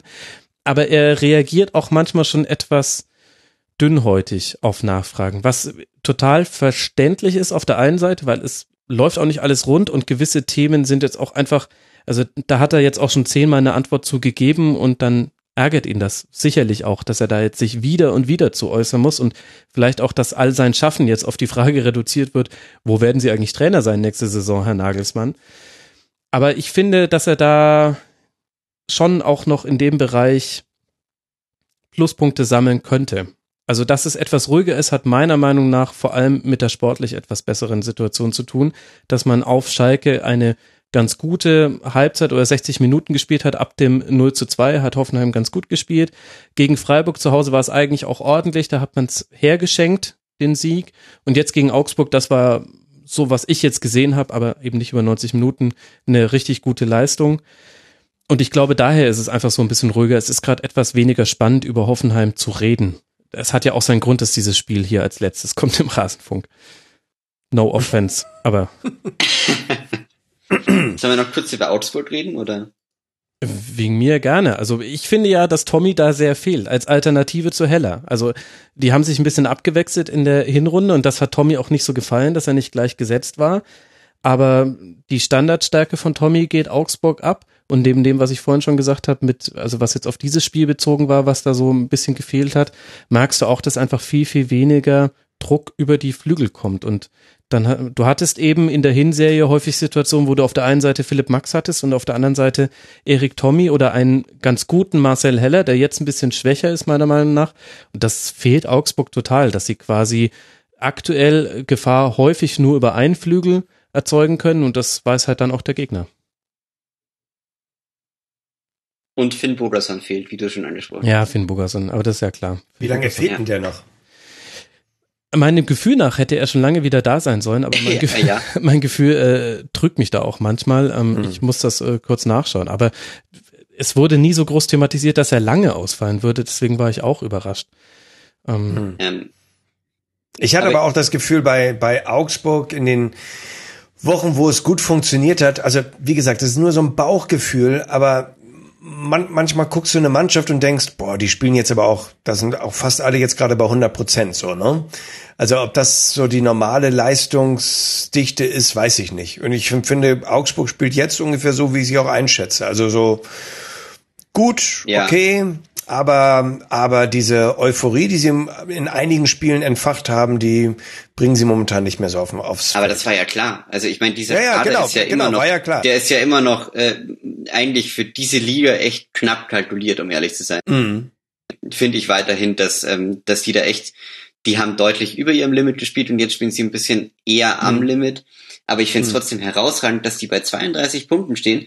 Und ja, ich meine, die verlieren 2-0 gegen Hoffenheim zu Hause aber auch in einer Art und Weise, wo ich mir jetzt keine, also ich habe mir aufgeschrieben, äh, Niederlage ist jetzt äh, die, die gefährdet hier hier den Nicht-Abstieg nicht. Also das ist so eine, das das Spiel darfst du mal verlieren. Du darfst nur das Momentum nicht komplett verlieren. Da müssen sie halt jetzt aufpassen, dass sie, wenn sie jetzt natürlich in eine, in eine Serie reinlaufen, dann glaube ich schon, dass sie schneller wieder unten drin sind, als ähm, äh, ja sie Finn Boderson sagen können. Aber ähm, das, das traue ich ihnen schon zu, dass sie jetzt noch diese acht, neun Punkte holen um, um aus dem, auf, aufs rettende Ufer zu kommen. Ja, das glaube ich auch. rettende Ufer. Also. Naja, also, äh, na, also, also ich, ich bin mit dem FC mein, Augsburg immer vorsichtig, weil die lieben mir in ihrem Herzen und äh, da. Ja, aber aber schon, die aber die haben so doch viele nach unten geredet. Da ja, aber aber aber die haben doch überhaupt nichts zu befürchten. Also ich denke, es geht doch also wenn die Saison halbwegs normal zu Ende geht, dann werden Köln und Hamburg absteigen. Die direkten Absteiger meiner Meinung nach stehen fest. Und jetzt geht's in Anführungsstrichen nur noch um den Relegationsplatz. Und dann hast du da Mannschaften unten stehen wie Mainz oder auch Wolfsburg, habt ihr angesprochen, wo ich sage, Ich, das ist viel realistischer, dass es eine von diesen beiden Mannschaften trifft, als jetzt in Augsburg. Also die, die Ja, natürlich werden die das schaffen. auch. Die spielen vor allem noch gegen alle hinter sich. Also die Ach, spielen zu Ja, Hause gegen Werder, zu Hause gegen Mainz und auswärts in Wolfsburg. Und im Grunde musst du nur eins von diesen drei Spielen gewinnen, dann bist du mit 35 Punkten durch. Weil du gleichzeitig dem hinter dir Punkte genommen hast. Ja, das genau. meinte ich nur mit, die dürfen da jetzt in keine Serie reinlaufen. Also wenn sie diese drei, vier Spiele jetzt so sieht, dann ist das schon Ja. nicht, ja, aber, aber, äh, Das, das wird schon. Also mach dir da mal keine Angst, lieber Felix. Nein. Finn Felix, Bogerson. keine Angst. Felix bleibt ganz Okay. ruhig. du, danke euch, danke euch, dann bin Ja, ich ja wieder beruhigt. Schön, jetzt kannst du wieder Ja, da schlafen. kannst du ganz beruhigt sein. Ah, endlich wieder ausschlafen, du. Finn Bogerson hat übrigens eine Wadenverletzung und hat vor zwei Tagen der Augsburger Allgemein gesagt, dass er hofft, dass er in zehn Tagen ungefähr wieder mit dem Lauftraining beginnen kann. Also das zieht sich wohl ein bisschen. Das ist wohl eine kompliziertere Fall. Da kommt wohl auf Florian Grillitsch an, Ja. womit wir den Boden zum HSV wieder geschlagen hätten, aber Ich glaube, das Thema wollen wir nicht nochmal neu aufmachen. Nee? nee, Ich stehe da auf dem Schlauch, aber gut, dann machen wir es nicht auf. nee, machen wir nicht auf. Nee. Okay. Nee. Sehr gut. Weil, weil, weil Augsburg HSV, wenn ich da eine Verbindung sehe, einer meiner Lieblingsspieler in der letzten Saison beim HSV war ja Gregoritsch und da, da war ich echt traurig, dass Ah, der gegangen Gregoritsch ist. meinte ich, Das hast du jetzt sehr schön gemacht. Ach so, weil du, Weil der Felix hat es nämlich bis zuletzt nicht gemerkt.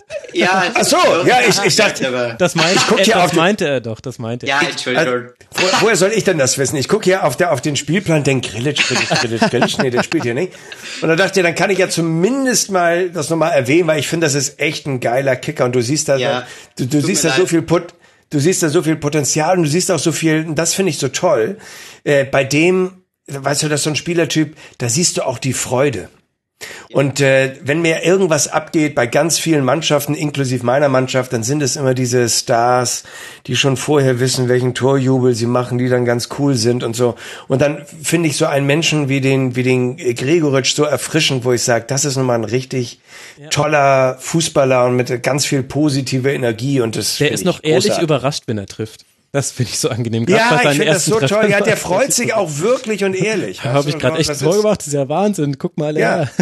ja, nee, also der, für den habe ich schon ähm, mit HSV-Trikot ganz viel Sympathien und habe ihn jetzt auch mit dem Augsburg-Trikot äh, gucke ich den auch total gern.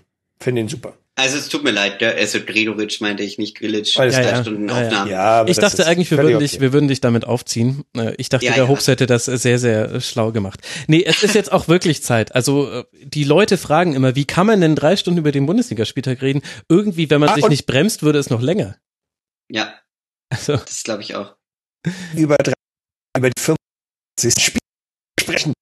Der wirklich Okay, das, das, Schöne ist gerade, Hobbs, ich glaube, du hast gesagt, wie kann man nur über den 25. Spieltag so lange sprechen, der nun wirklich Ja. nicht so toll war. Man hat Ja, dich genau, kaum gehört, weil jetzt hast du auf einmal Internetwackler bekommen. Ah, Wir okay, stellen also Entschuldigung. fest, es gibt verschiedene Zeichen, die uns darauf hinleiten wollen. Beendet es, Jungs. Es reicht jetzt. Es war Ja, schön genau. bis hierhin, hoffentlich zumindest. Aber bitte, bitte macht jetzt den Strich drunter. Und dann wollen wir das auch tun. Und da muss ich euch sehr, sehr, sehr, sehr, sehr, sehr danken. Da habt ihr jetzt wirklich nicht nur Ausdauer bewiesen, sondern auch eine äh, Kompetenz. Ich bin völlig begeistert. Vielen, vielen Dank. Liebe Hörerinnen und Hörer da draußen, hört bitte den Reingemacht Podcast, dann könnt ihr Ja. Hobbs noch viel länger reden hören als hier und es lohnt sich. Bei Twitter heißt er der Hobbs und er macht auch noch den Nur der HSV Podcast. Hobbs, vielen, vielen Dank, dass du mal wieder mit dabei warst. Eine große Freude. Max, es war das Fe- Fest ist auf meiner Seite. Vielen Dank, hat mir sehr viel Spaß gemacht. Das freut mich sehr. Und außerdem vielen Dank. Er hat sein Debüt gegeben. Felix Haselsteiner kauft sein Buch über David Alaba. Ob ihr nun Bayern-Fan seid oder nicht, ist ja völlig egal. Aber der Mann hat Schwierigkeiten, es loszuwerden. Ihr habt es gehört. Über David Alaba gibt es zu wenig Geschichten. Wenn David Alaba jetzt absteigen würde und zum HSV ginge, Mensch, das wäre gut für dein Buch. das wäre wirklich gut für mein Buch, aber ich glaube, das ist leider auch unrealistisch. Nee, vielen Dank für die Einladung, Max. War mir eine große Ehre, wirklich. Ja, sehr schön, dass du mit dabei warst. Und man kann dir auch folgen auf Twitter at FelixHA18. Und äh, damit, liebe Hörerinnen und Hörer, haben wir diesen 25. Spieltag zwar knapp, aber dann doch zu Ende besprochen bekommen. Ich habe noch Podcast-Empfehlungen, die ich rausgeben möchte. Das Mein Sportradio hat fünften Geburtstag gefeiert. Es gibt eine zweistündige Ausgabe der MSR-WG, die kann ich empfehlen.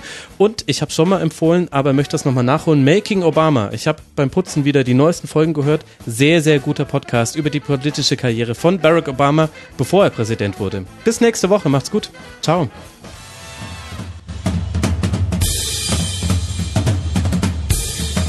Das war die Rasenfunk-Schlusskonferenz. Wir gehen nun zurück in die angeschlossenen Funkhäuser.